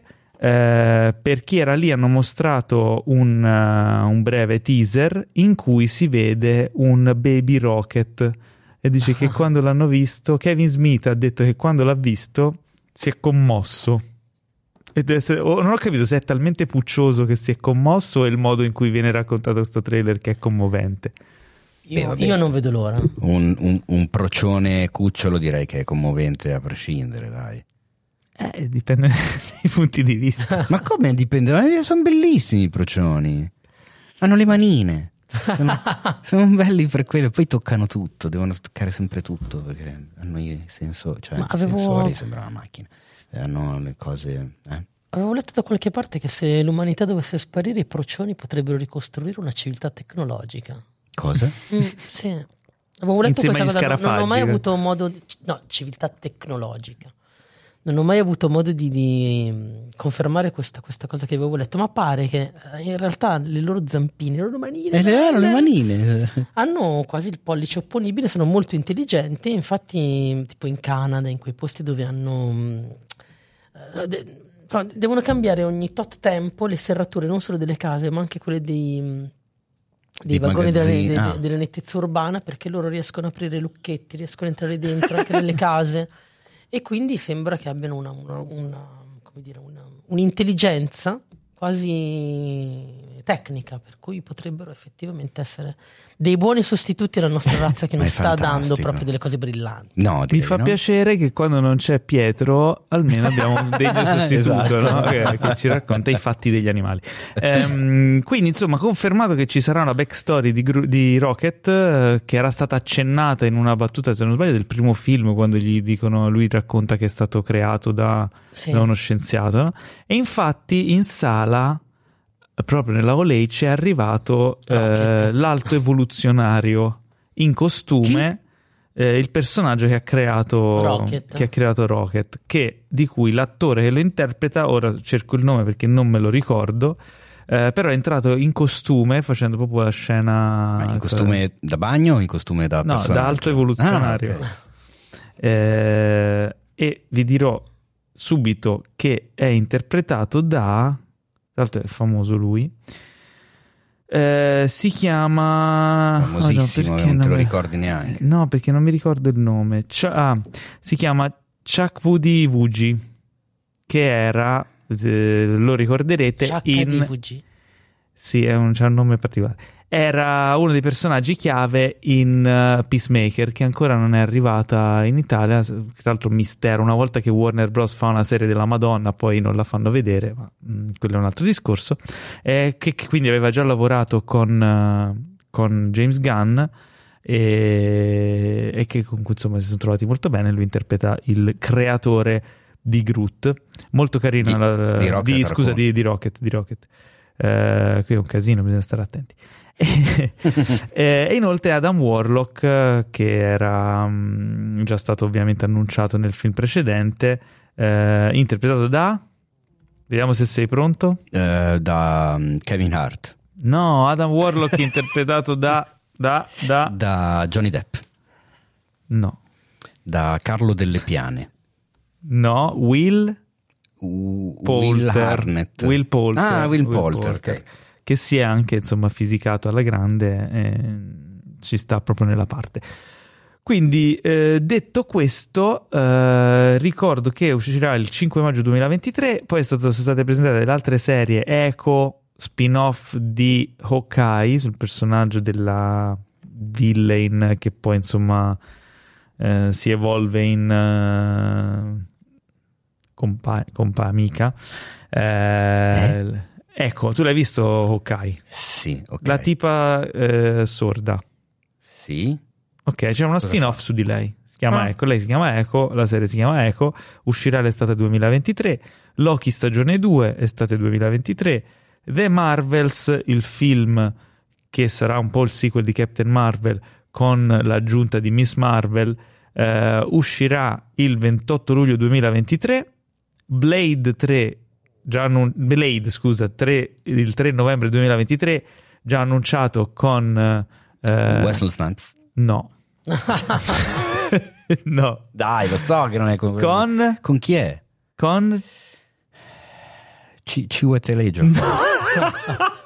ti, volevo, ti volevo ingannare io di, Lawrence lui. Fishburne. No, no, dai. Ehm, eh, Maher Shalahali. Marshall lì. Ah, ci ho azzeccato! Ah, è vero, sì che è lui. È sì vero, che è lo- vero, ma lo vero. sai già, lo Eh, sai ma già. me l'ho dimenticato. Ti sei autodimenticato le cose. Vabbè. Eh, quindi dicevamo Blade 3. Come fa Kevin, Kevin Feige a ricordarsi tutta sta roba e non sbagliarsi mentre fa la presentazione? Guarda, non ho idea, però stavo proprio pensando, ma la quantità di roba che c'è che esce. ma- possono, capisci che questi podcast non possono durare meno di 5 ore? ci, ci fregano così. Serie Iron Heart, personaggio che verrà presentato in eh, Wakanda Forever, sempre eh, nel 2023, uscirà su Disney Plus. Agatha Harkness, altra serie spin-off di Wanda Vision, eh, che si, si intitola Agatha Harkness Coven of Chaos, sulla strega, insomma, già presentata nella Ok, serie ho capito.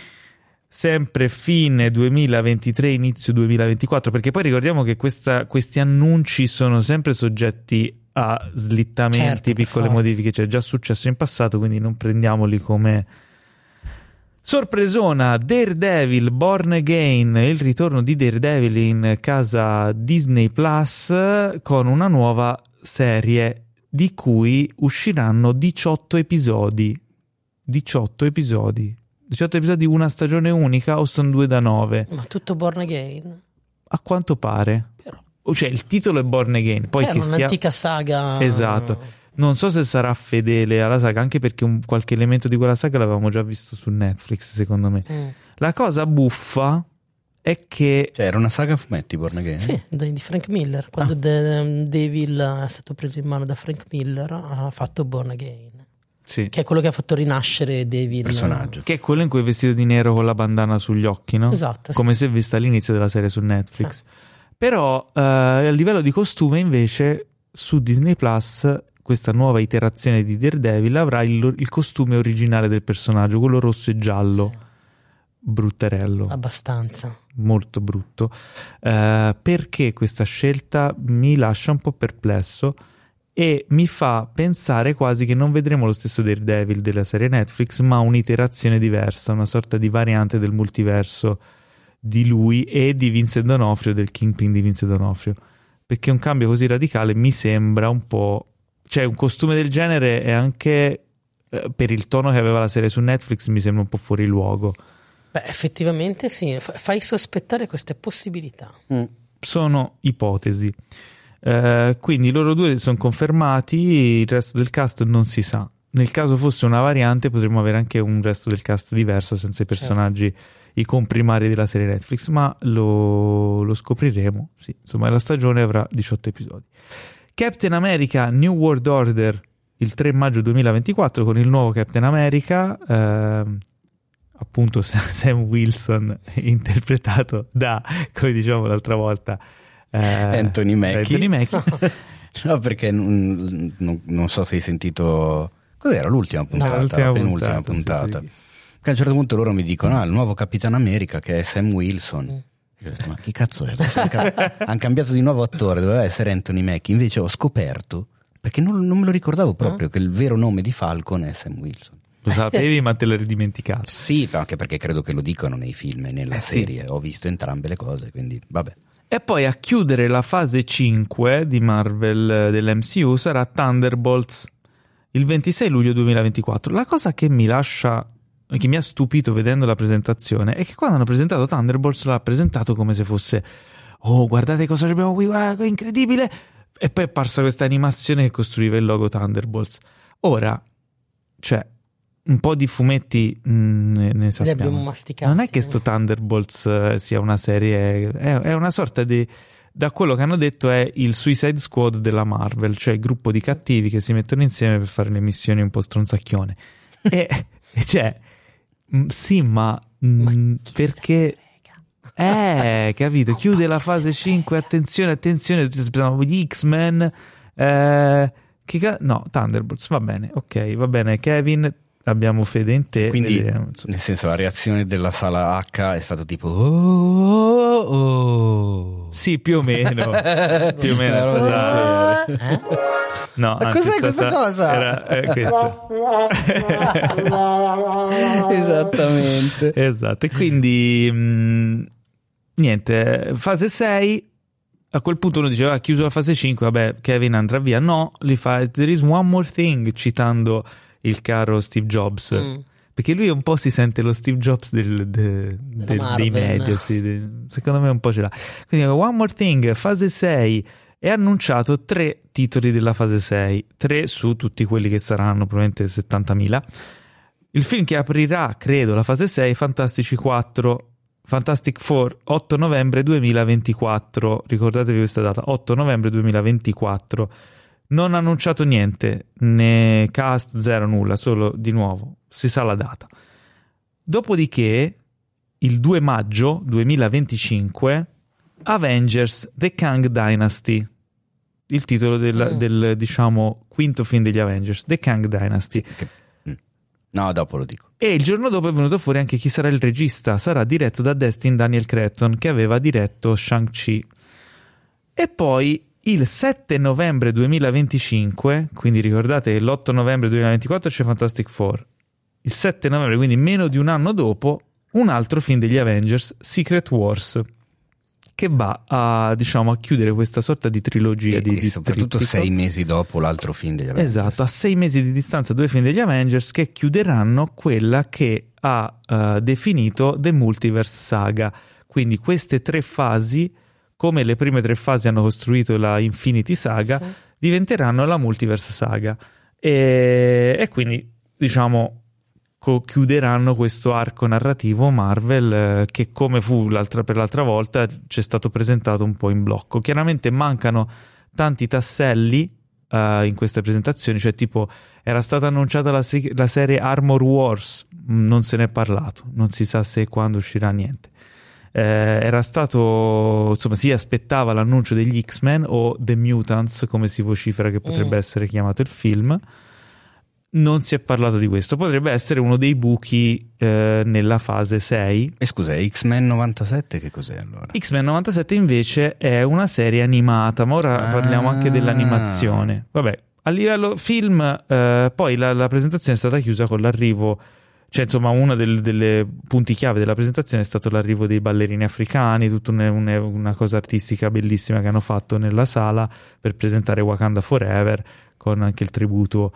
a Chadwick Boseman, eh, molto molto bello, ma poi parliamo del trailer più tardi che è stato veramente figo. Marvel Animation invece il giorno prima aveva presentato una serie di titoli interessanti, tra cui eh, Marvel's Spider-Man Freshman Year, che sarà una serie con il look della serie di Spider-Man degli anni 60, Ok. animata, che ci racconterà degli anni al liceo, del primo anno di liceo di Peter Parker, del Peter Parker di eh, Tom Holland, però con il look degli anni, anni 60, 60.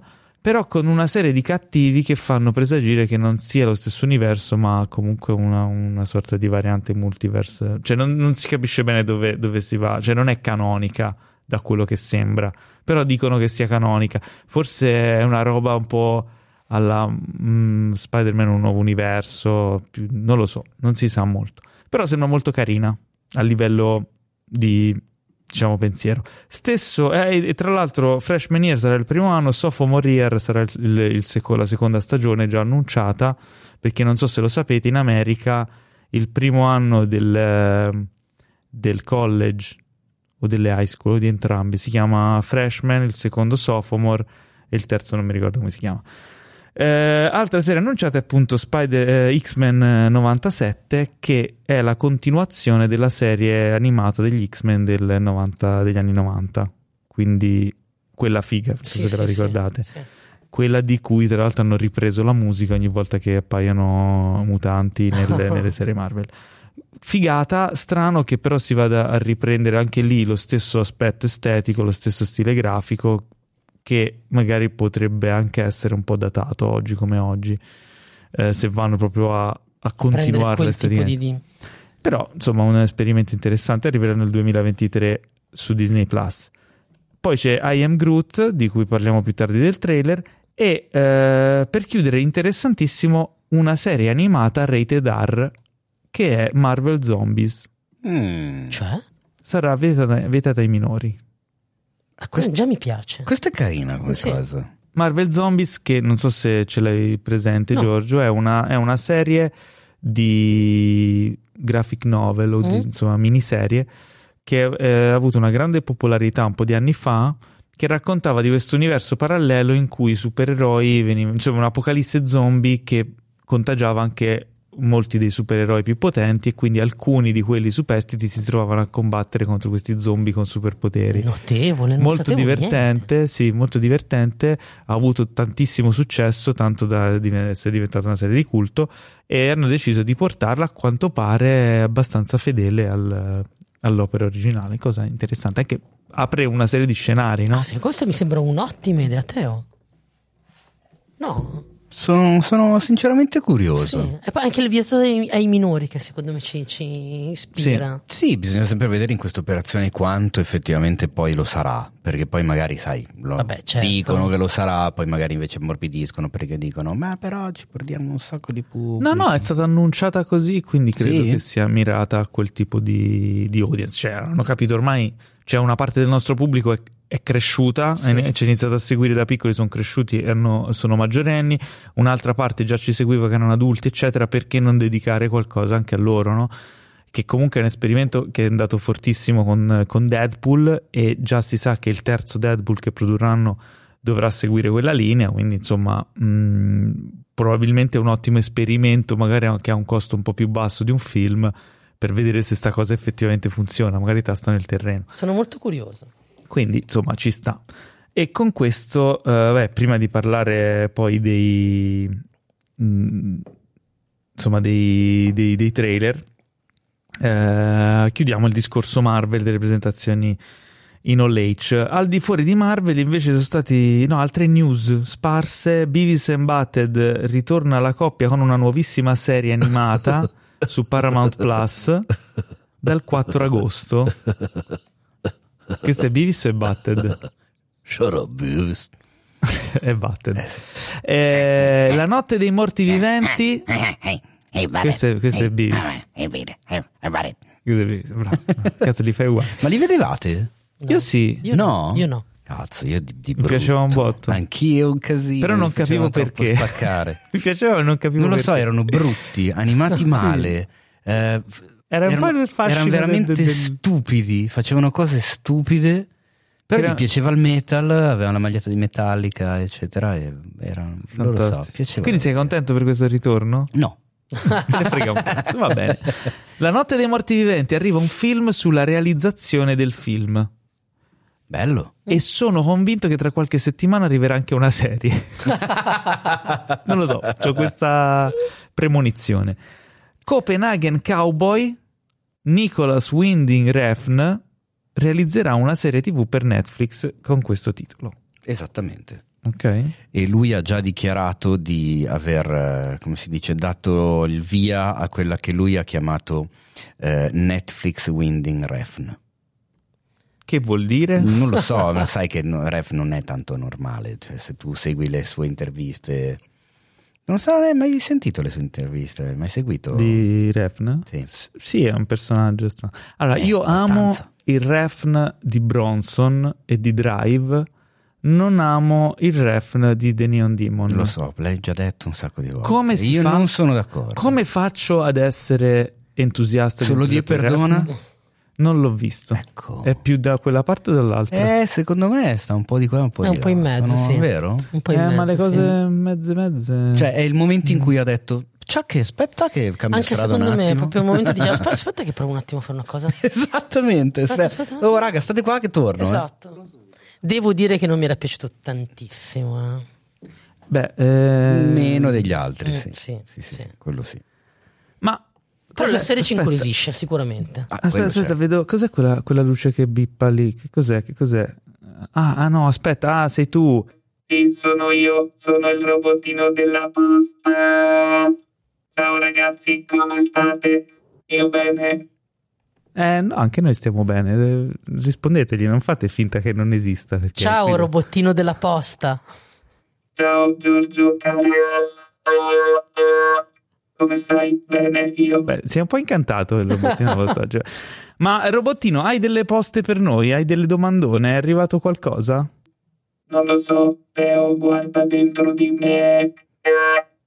Teo, Comunque io ho eh, un dubbio perché io non ho mai visto Paolo Cellamare e il robottino della posta insieme nella stessa stanza. Ma secondo me sono la dici? stessa persona. Ma siamo qui tutti e due. Guarda, Io sono qua e lì c'è il robottino. della posta. Il robottino saluta. Ciao, ciao.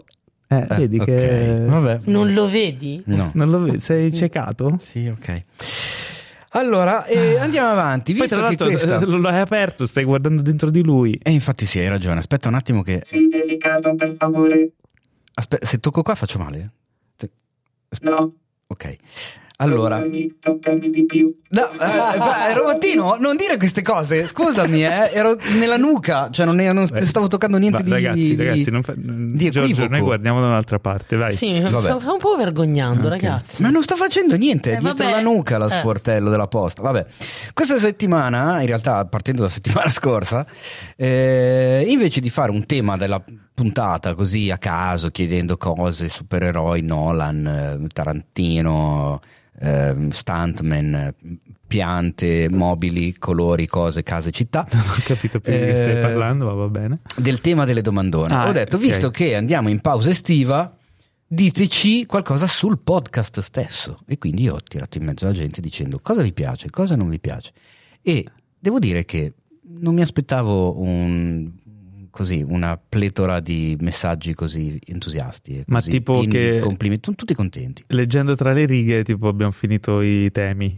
Cioè, No, perché insomma adesso ci prendiamo pausa prima della prossima stagione, leggiamo un po' di suggerimenti, così possiamo metterli in atto nella prossima stagione. Era una roba del genere, no? I temi ci sono, figurati. Ah, va bene, va bene, mi piace, mi piace. E quindi niente, posso ringraziare, ca- vado così a caso, il divano dei manga, Peter Picture, Anna Luna, Mark Guerini, Arro Bantok Queens che ci hanno fatto un sacco di complimenti e vorrebbero diciamo più spoiler special, Eh, c'è chi ci vorrebbe vedere mentre facciamo il podcast. Eh, c'è chi dice che l'unica cosa che non mi piace del podcast è che non dura mai abbastanza anche quando dura troppo. Quindi, cari Vedi? amanti delle puntate brevi, prendetevela in tasca.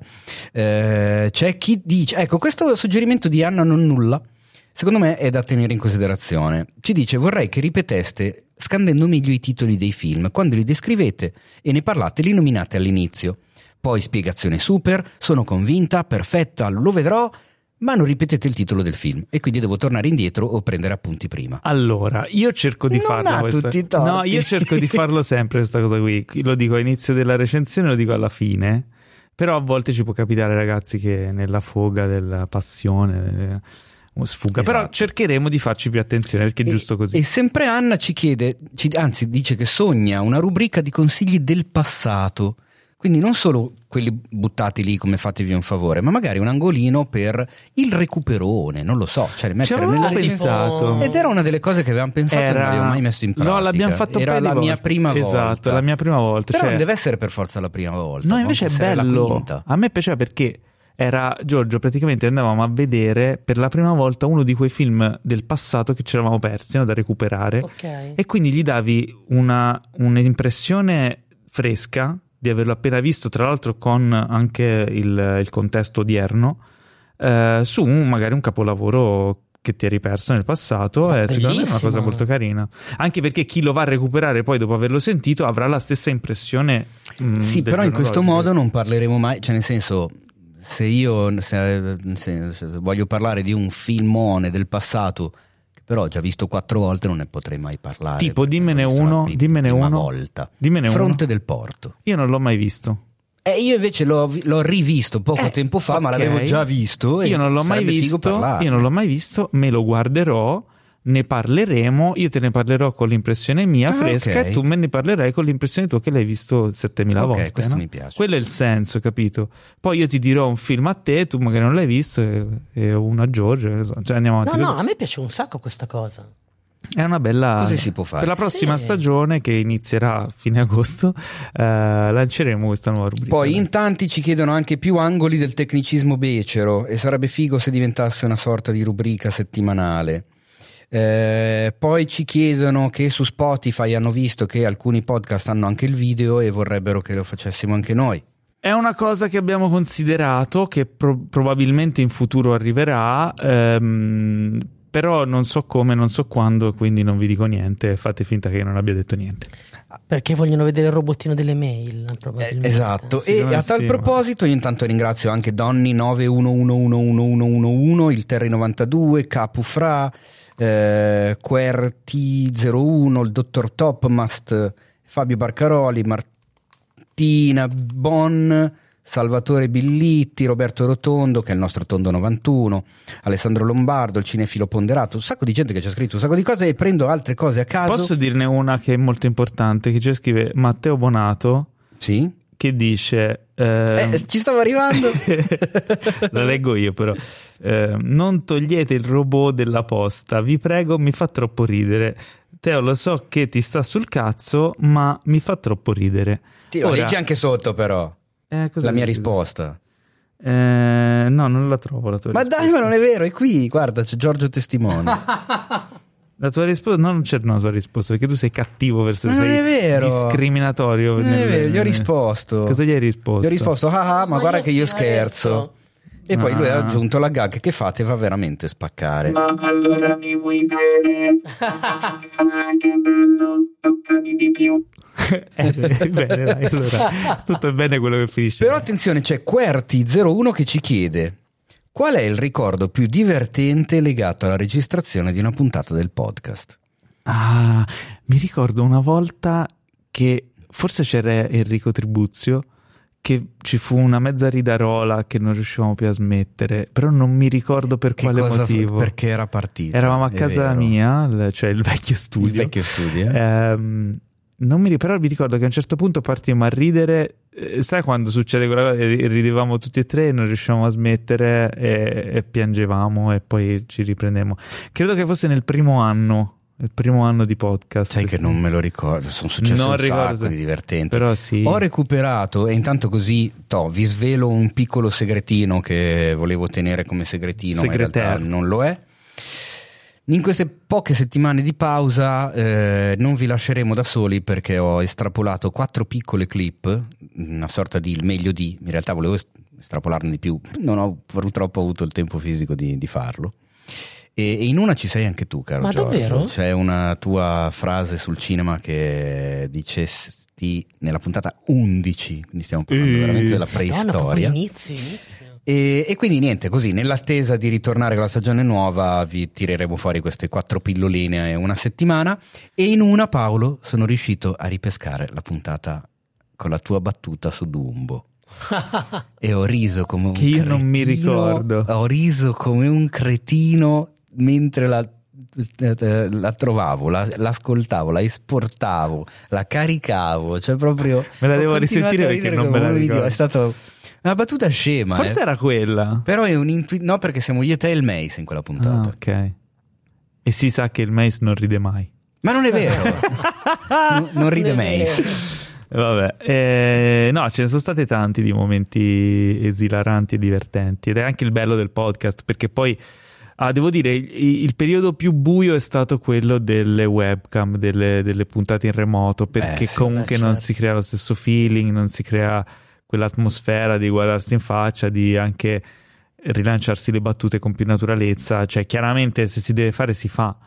Eh, però diciamo che si perdono delle sfumature ehm, ed è un peccato perché poi se un giorno davvero dovreste vedere la versione video del podcast magari noterete tante cose eh, diciamo in più.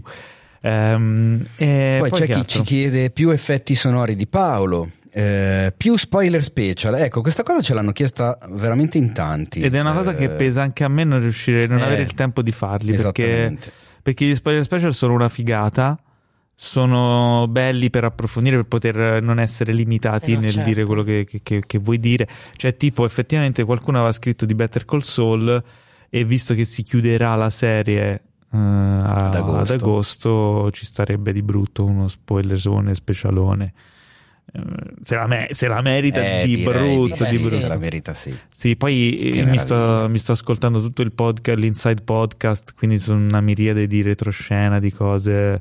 Eh, beh, dovremmo fare, speriamo di riuscire a organizzarci per farla. Magari con un po' di, di ospiti sfegatati di. Vabbè, ma sarebbe di bello sol- non fare una specie di, di tavolata gigante in sé potremmo essere. Sarebbe Sì. figo. Sì, sì, sì, sì. Eh, altro? Altro basta, una marea di complimenti che non mi sembra il caso di, di, insomma, di leggere in diretta. Grazie a tutti quelli che l'hanno scritto. E non, non è bello da fare anche perché sennò dovremmo autodirci sk. E così rispondo anche a una persona che mi ha chiesto: Ma cosa vuol dire quando fate sk?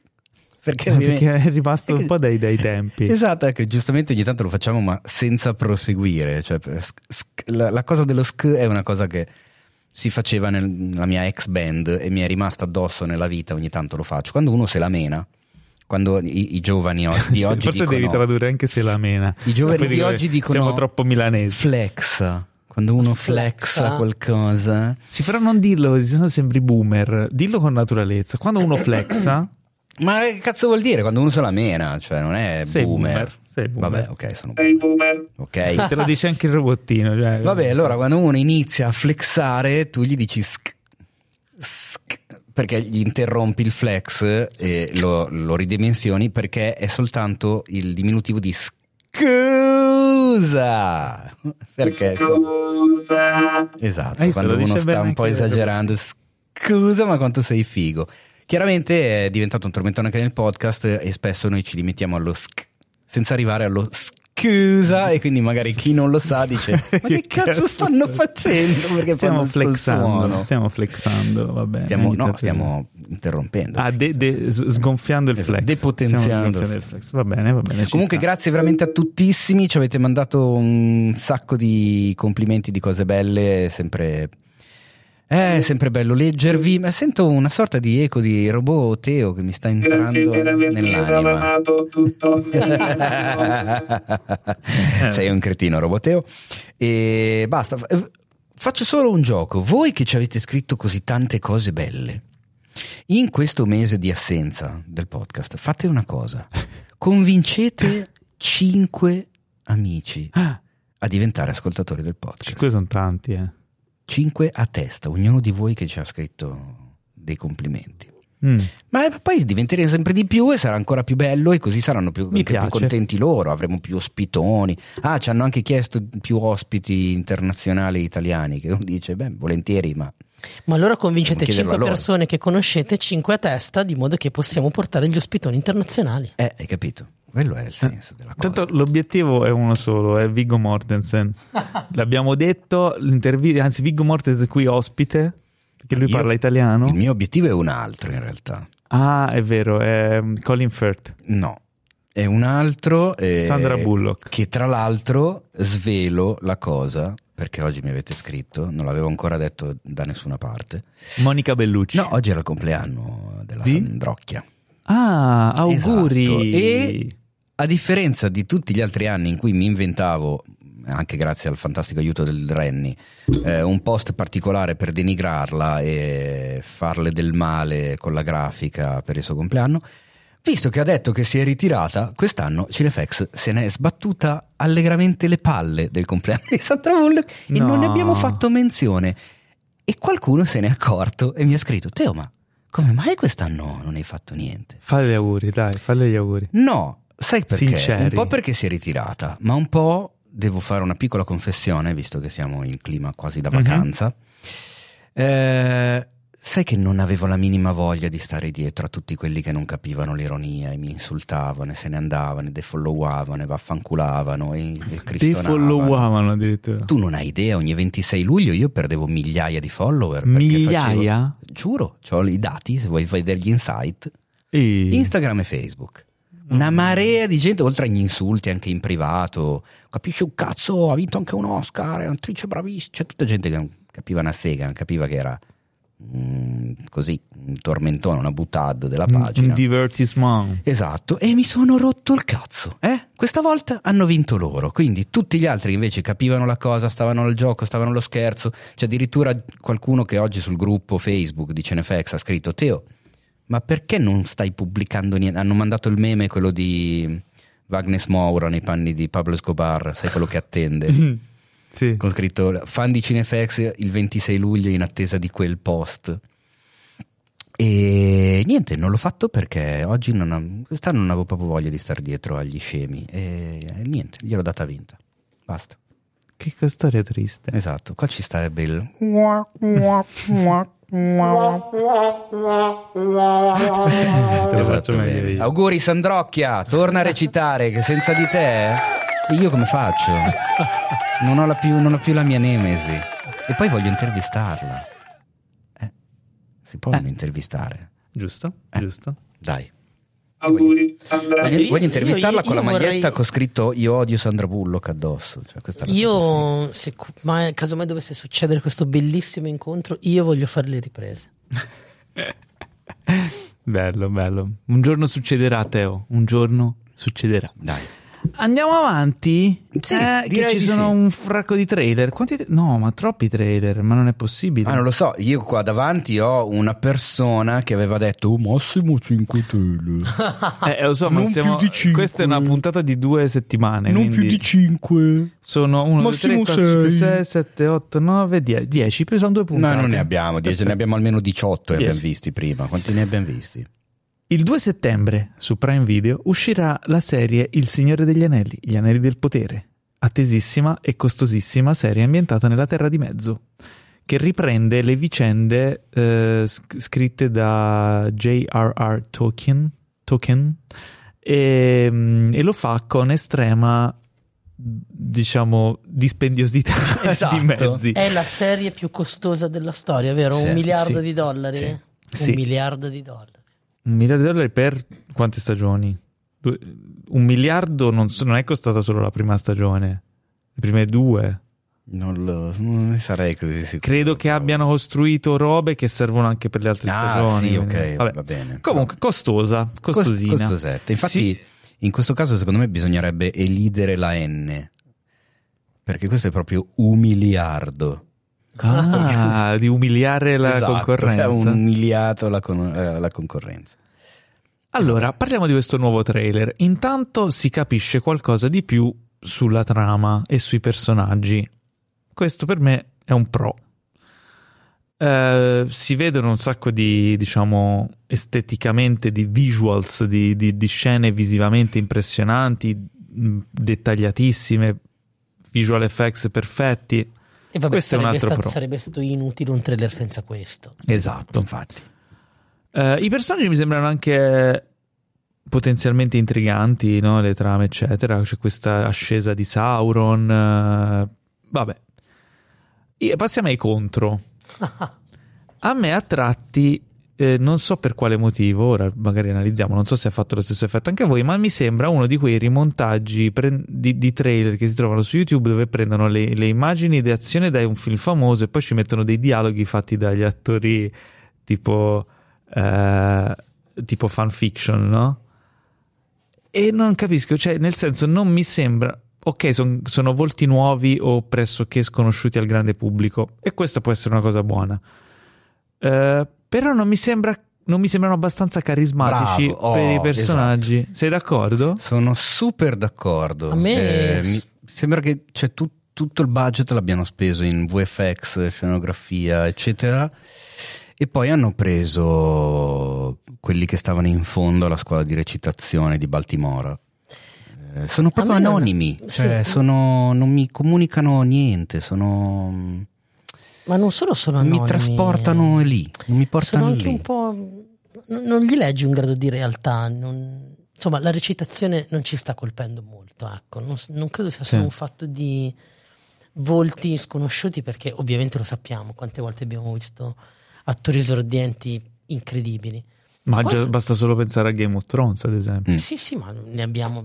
Qualcuno si ricorda Però Precious sai, la- sicuramente. La, re- la recitazione da, da un trailer, magari sai, hanno preso le parti che gli funzionavano di più per costruire il trailer, Eh, magari questi invece diceva- sono eccezionali durante la serie. sono- Eh, però come diceva Paolo, anche io ho avuto questa sensazione di pezzettino, no, volto. pezzazione e- no, quello che anche- comunicano con gli occhi, con lo Eh, ma quello è, eh, ma la recitazione è quella. No, è ok, anche quello. è anche quello, sì, sì, sì. E a me non, cioè, mi, No. sono, non mi è arrivato, non mi sono arrivati dei personaggi da quel punto Mm. di vista, non mi è arrivato una, una carica emotiva, non, non mi è arrivato un grado di realtà, mi sono arrivati degli effettoni con dei visi anonimi. E poi, se posso anche aggiungere la mia, eh, bellissimi VFX, le ambientazioni, eccetera, eccetera. Mi è, mi è sembrato tutto un po'. Non so come Plasticoso. dire, sì, un po' tra il Narnia e il Fantaghirò, un po'. Tranne un'immagine che è meravigliosa, quella rossa con la Delle- gente. gente che muore. Esatto. Mm. Un po' tutto troppo quella è bella pulito. d'effetto. Eh, esatto, un po' tutto leccatino. Eh, che in effetti nel- nella trilogia di, di Jackson, la prima trilogia di Jackson, eh, non, non era tutto pulito, anzi si giocava proprio sullo sporco, Esatto. sul sudiciume, sull'ercio degli orchi, di tutte queste cose qua. Eh, ma lì avevi poi appunto questa carica molto forte da parte degli attori. Che Sì, fossero beh, chiaro. conosciuti o non conosciuti, ma insomma, qua è proprio Cioè, non, chiaramente eh, non è un giudizio dell'opera, noi parliamo di quello che la ci ha sappiamo. suscitato il trailer e ha dei pro, l'unico contro che vedo è questo che potrebbe essere smentito poi magari semplicemente dalla scelta di questi spezzoni che sono stati messi, magari in altre scene possono dare il meglio di sé. o Ce no? l'auguriamo assolutamente Speriamo. perché Sì, sì, sicuramente direi. nei nostri cuori noi sogniamo che questa serie sia meravigliosa. Assolutamente sì, direi. direi. Tra l'altro non l'abbiamo inserita nella rassegna di trailer di questa settimana perché erano veramente troppi, però è stato rilasciato anche un nuovo trailer della controparte made in HBO, e cioè eh, House of the Dragons, eh, la nuova serie prequel di, di Game of Thrones. E lì, secondo me, il discorso invece è molto più interessante, a parte che ci sono interpreti come Matt Smith che sono super carichi di pathos, di, di carisma e sembra veramente essere bella intrigante, bella anche tesa. Mentre qui la tensione non la riesco a percepire. Anche c'è la scena in cui Galadriel dice no, di, di Sauron, eccetera, no, di che ha visto questa visione, gente che muore. Sembra quasi che non gliene freghi niente, no? E, eh, queste, boh, non lo so, non lo so, mi si accendono questi campanelli. Un po' tutto appoggiato, un po' così, Mm. poco, Poca- poco coinvolgente, poco trascinante. Poco, cioè- po- poco sentito. Eh, esatto. Poco sentito. Cioè, mi aspettavo Manca- di ricevere un- uno schiaffone da questa cosa, invece Sì. ah, ok. Poi con- la guarderò sicuramente conflitto? perché non vedo l'ora che- di vederla, quindi Anch'io. figurati. Però Manca poi diciamo poco che- più di un mese. Diciamo che questo. Diciamo che il primo limone. mm, Mm, un po' così. Mm, un po' così. esatto. Manca poco più di un mese per scoprire che cosa veramente sarà. A sorpresa, però, è arrivato un altro progetto di cui mm, non so se avevamo annunciato, magari parecchio tempo fa, eccetera, però me ne ero completamente dimenticato. Stesso filone fantasy, però con un tono completamente diverso, Dungeons and Dragons Honor Among Thieves. Infatti è, l- è l'anno del fantasy questo. se ci fai È il, rito- il grande ritorno del È fantasy. vero. Eh, è un film live action. Nel cast c'è Chris Pine come protagonista, ma non solo, c'è anche Michelle Rodriguez e insomma altri mm, attori interessantissimi. Il tono è molto più scanzonato e, e leggero, eh, molto divertente, molto camp. Sembra quasi un Guardiani della Galassia in chiave fantasy. Sì, sembra che abbiano voluto mm, eh, prendere quella strada lì, anche qua con un grandissimo dispendio di VFX eh, esageratissime, creature gigantesche, cose incredibili, molto virato sulla, sulla commedia, sulla battuta, sulla cosa da ridere, sulla cosa buffa. Non mi sembra tanto in parte Chris Pine, se posso dire la Non mia. lo so, non lo so, mi sembra comunque gigione, simpatico, fa questo ladro un po'... Eh, mi sembra Ecco, un po'... oh. Perché ho detto che... eh, ho detto Guardiani della Galassia? Perché lui come personaggio mi ricorda un po', Star-Lord. Star-Lord, sì. Cioè se la crede però è un coglione, Sì, no? sì, sì, Eh, un po' quindi gli altri un po' lo sanno e lo Mi stupisce, ma questa è una, è una di quelle critiche che di solito io stesso critico, però la faccio lo stesso.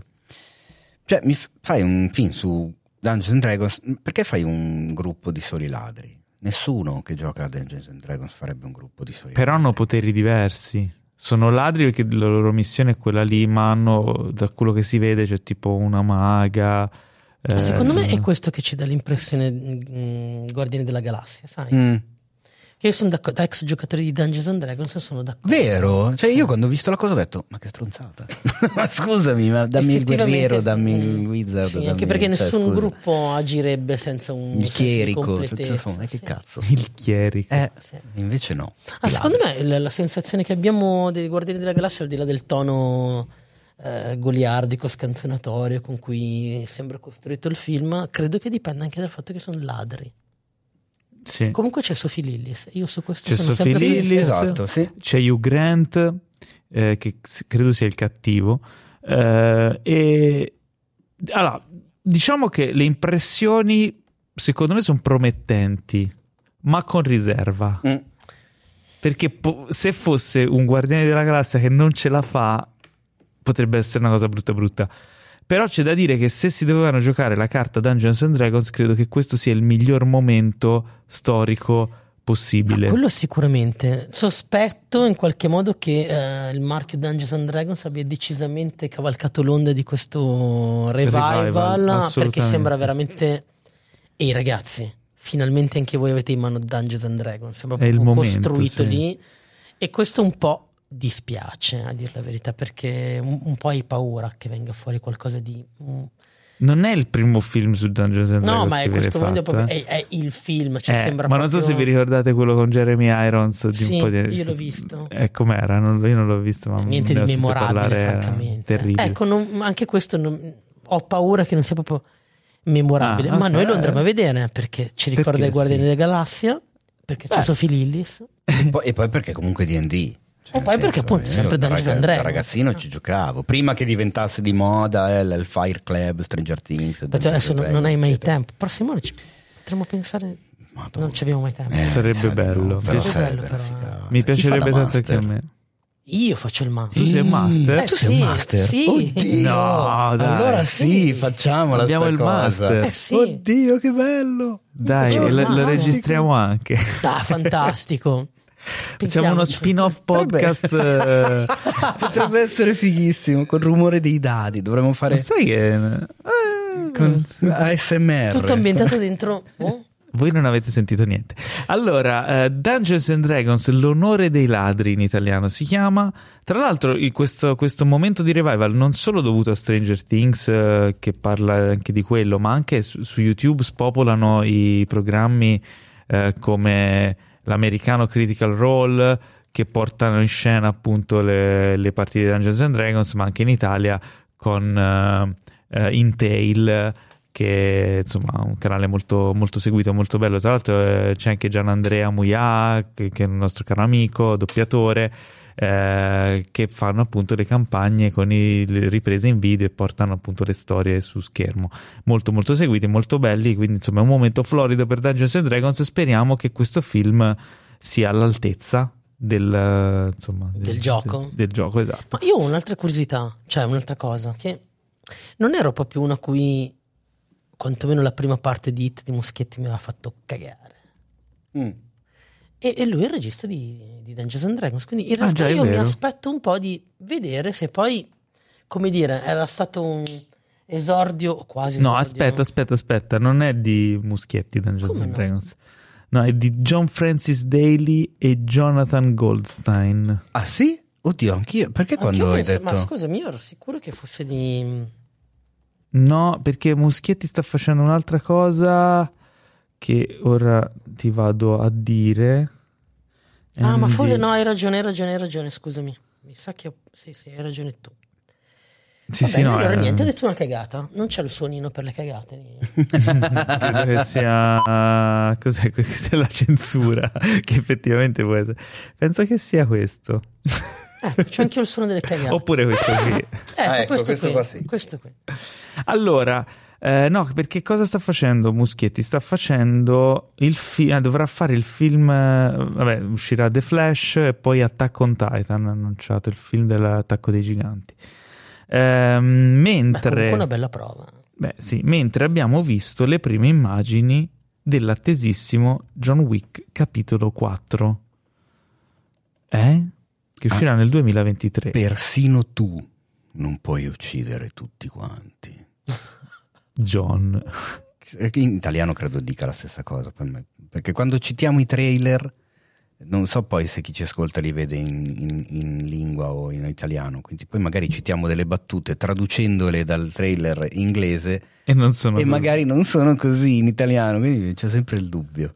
Ah, credo di film- sì, perché è la classica frase iconica da trailer Eh, certo. che, che metti lì.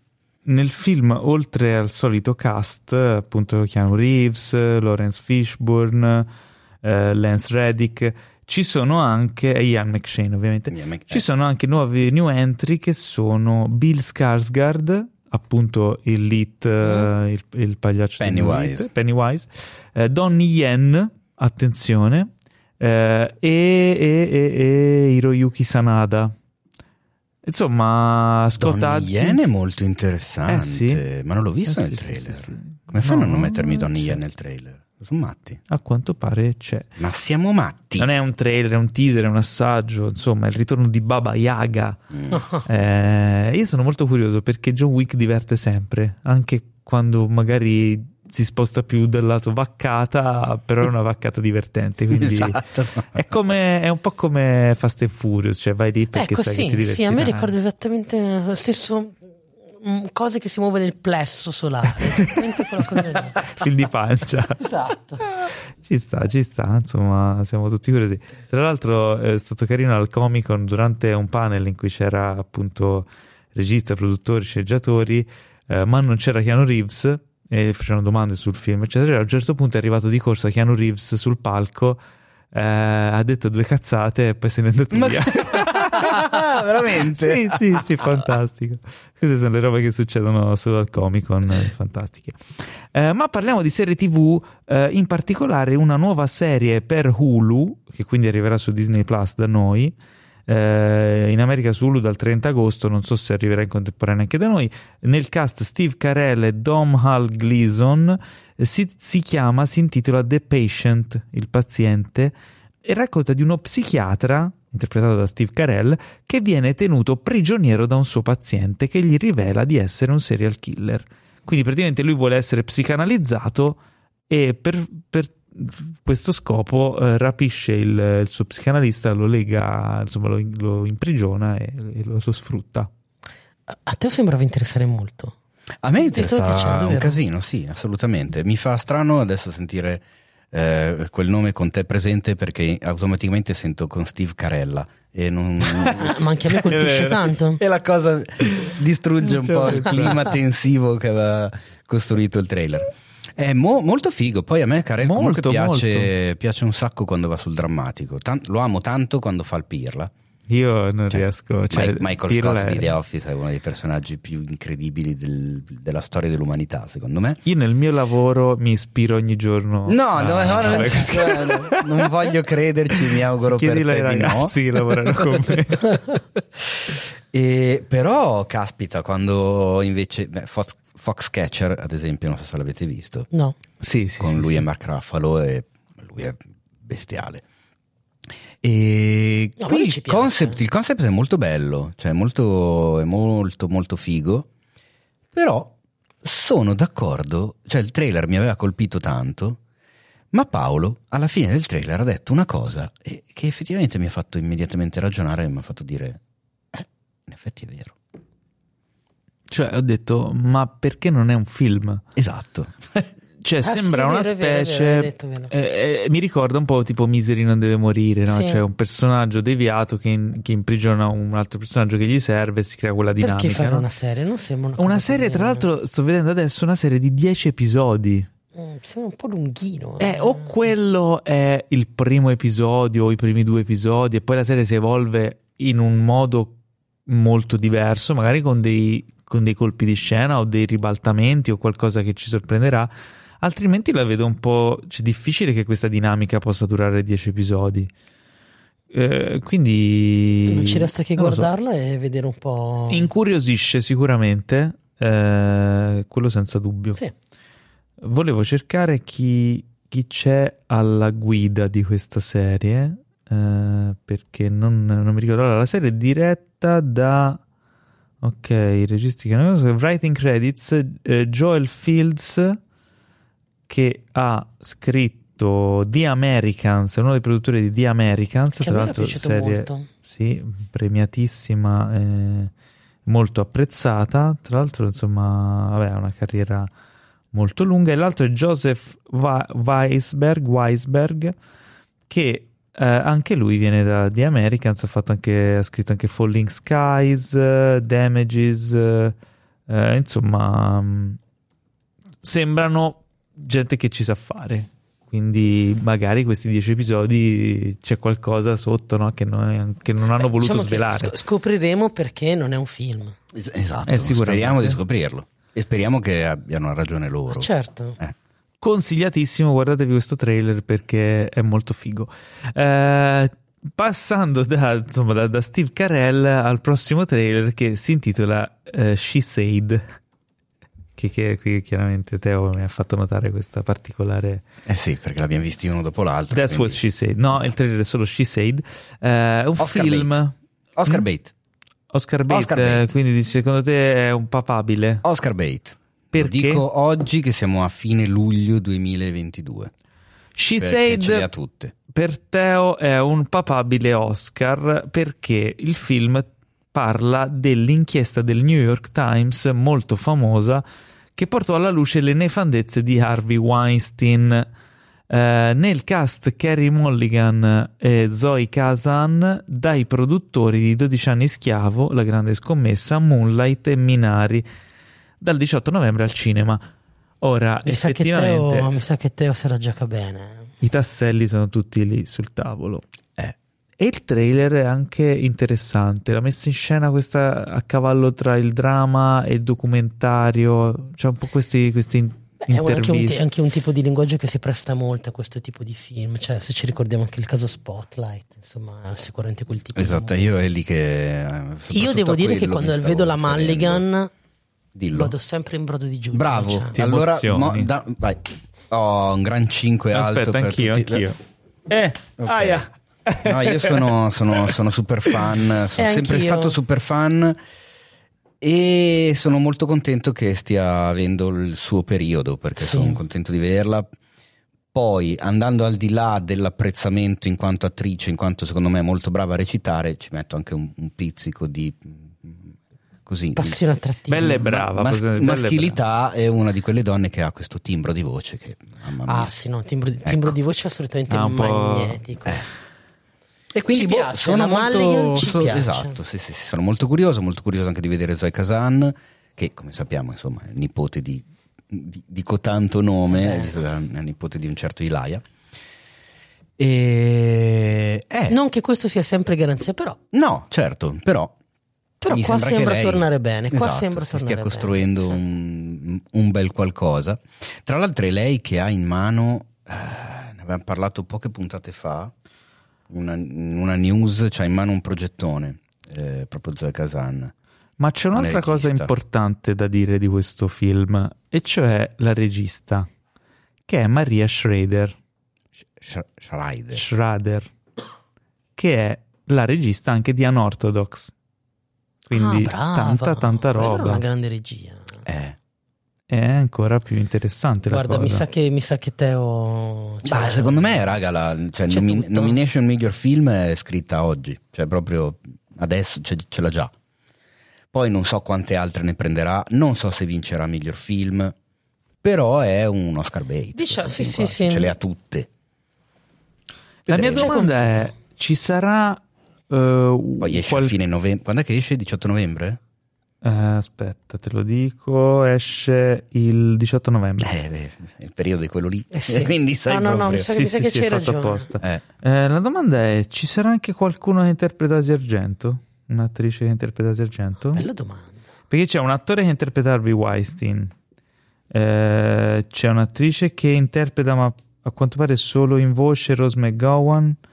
Eh, ci sono tu- tutti i personaggi che sono girati intorno alla vicenda, ma non, Ma non vedo, non vedo nel cast Asia Argento. Probabilmente gli avrà chiesto troppi soldi. non lo so. o magari non l'hanno tirata in mezzo. O magari non hanno tirato in Ma mezzo. anche perché ricordiamo che è tratto dal libro che è tratto dall'inchiesta del New York Times. Mm. Quindi magari nell'inchiesta del New York Times Lei non eh, c'è, è, Argento non è venuta fuori dopo, probabilmente Eh. per cavalcare la cosa. Va bene, Perché devi quindi. dire sta cosa? Eh, no, Non lo essere so, cattivo eh. con Asia Argento, No, dai. no, Esatto. assolutamente. Giù le mani da Asia Argento. Già mai. Eh, vabbè, quindi insomma, questo è She Said eh, e rimarremo insomma a seguire questo progetto perché effettivamente ha tutte le Ci carte. attrae. Chiu- una piccola chiosa, in chiusu- chiusa chiosa. Secondo voi, da qui fino a quando ci sarà la stagione dei premi dove, a mio avviso, ripeto, questo film sarà uno dei protagonisti, quante volte sentiremo o vedremo scritta la battuta che abbiamo appena fatto noi di The Office, mettendoci davanti il That's What al titolo di questo film? Secondo me mai. Eh, sicuro? Eh, no, Secondo mai, me è tipo un 200, però ok. Dici? Mm. Allora, andiamo avanti. Abbiamo visto il trailer di una serie TV che però è il remake, no, il remake, insomma, l'espansione, la ver- come si dice, il riadattamento di un film o del romanzo che ha ispirato quel film. Sto parlando di American Gigolo. Eh, vi ricordate tutti il film con eh, Richard Richard Gere del- dell'80 se non sbaglio, Eh, famosissimo. Tanto Anni 82? 80? Oh, era 80... 80, 80, Preciso, controllato. 80 sì, preciso? sì, dell'80, ci ho azzeccato. Otto episodi per questa serie, protagonista invece di Richard Gere, cioè nelle veci di, di questo personaggio, Julian Kay, eh, ci sarà John Berntal, che apprezziamo molto, bravissimo interprete. Eh, nel trailer si nota qualche citazione visiva al film originale. Anche più di una, anche più di una. Tanto da, da- da esserci chiesti effettivamente mentre lo guardavamo, ma è un remake. Ah, quindi sì, è quello lì, sì, sì, è quello lì. Eh, però ci sono tanti elementi in più che nel film non c'erano. Eh, Tra cui soprattutto la situazione del protagonista. Esatto, il suo passato è il suo passato in carcere. Tanti Eh, anni in carcere con l'accusa di omicidio e sembra che lui non abbia niente a che fare con quell'accusa. Quindi quando esce torna a fare il suo lavoro da gigolo, da escort, ma al contempo vuole anche scoprire chi cacchio lo ha incastrato, chi lo ha fatto finire in quella situazione, perché. Quindi è una sorta di American Gigolo incontra Old Boy. Allora, ho detto una cazzata prima, faccio subito un'errata Perfetta corrige. sintesi, Trama, direi. cioè, quel pezzo Faccio- di trama è quello. Sì. quindi. Faccio subito un'errata corrige perché non c'è nessun romanzo. Ah, ok. Era una sceneggiatura e soggetto e regia di Paul Schrader, eh, l'originale, quindi a posto così. È, una- è un, appunto un film, una serie ispirata a- Al film. al film. Anche se devo dire, nei credits eh, de- della, della scrittura non c'è, cioè non vorrei che fosse soltanto il titolo, ma mi sembra strano che, che riprendano un titolo senza, insomma, mm, far riferimento al film, al film stesso. Cioè, è ufficiale che sia un remake del. Confermi, Anche- no? ma mi sembra che anche la- graficamente la- Sì. il font della serie sia quello del Ok, ok. film originale. Ah, perché sai, a volte. Sai, invece io me- me- mentre lo guardavamo, da una parte mi chiedevo che bisogno c'è, dall'altra parte non posso non nascondere una certa curiosità verso questo tipo di storie. Quindi, boh, che bisogno c'è di raccontare certe storie? Forse possiamo metterla così, non lo so. Non lo so, io sono invece di... cioè sì, potrei anche essere d'accordo con te, però c'è John Berntal, che a me No, no, piace ci un pi- anche, no, anche a me, anche a me piace. Però, sai, sono- in realtà l'ho pensato di moltissimi trailer che abbiamo visto, ma chi se ne frega? Che Mm. bisogno c'è? Per- perché devono raccontare questa storia? Tranne un po' che, che, che ci hanno colpito fra cui questi. Quello credo che ci ha colpito più di tutti, che deve ancora arrivare.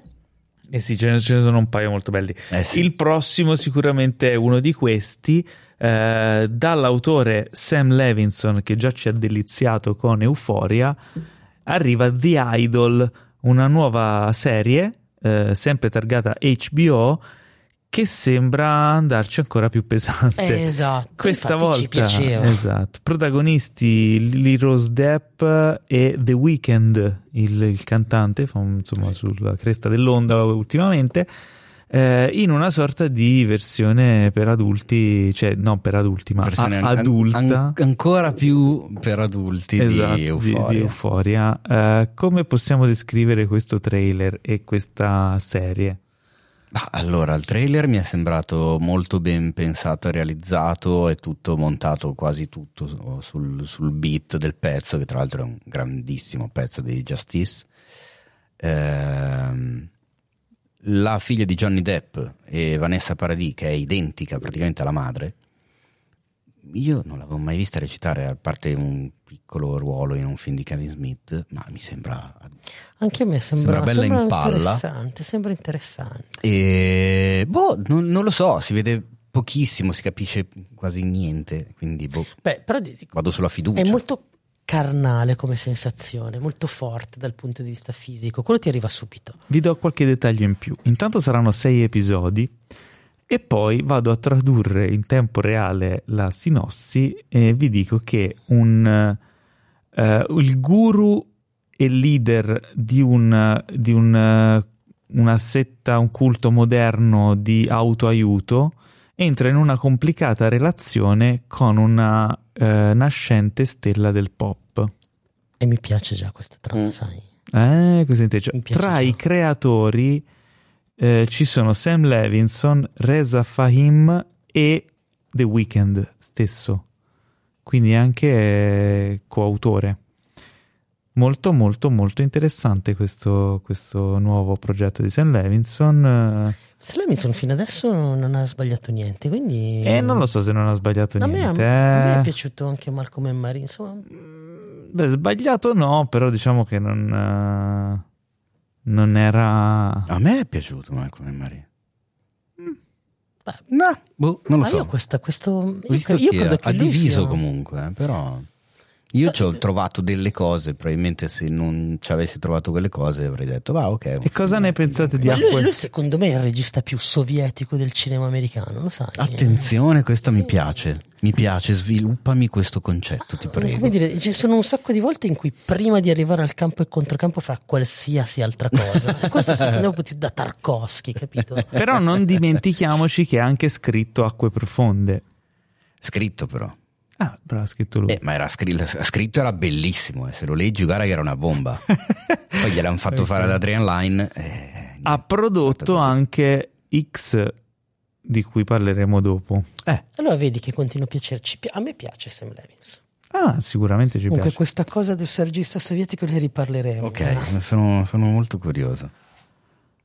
Andiamo avanti e eh, vi, insomma, vi consigliamo di guardare il trailer di The Idol, anche questo molto interessante, ma ah, finalmente siamo arrivati in territorio Comic Con, e, Comic Con di San Diego e apriamo con Warner Bros. che ci ha presentato la sua doppietta di quest'anno. Il 21 ottobre arriverà finalmente, dopo mille anni che si parla di questo progetto, Black Adam con eh, protagonista The Rock, Dwayne Johnson, che eh, per sua fortuna o sfortuna, causa Covid, si è allenato per due anni di fila per fare questo ruolo. ha iniziato ad allenarsi che doveva girare, poi Covid rimanda, rimanda, rimanda. Lui ha continuato ad allenarsi, diventare sempre più grosso.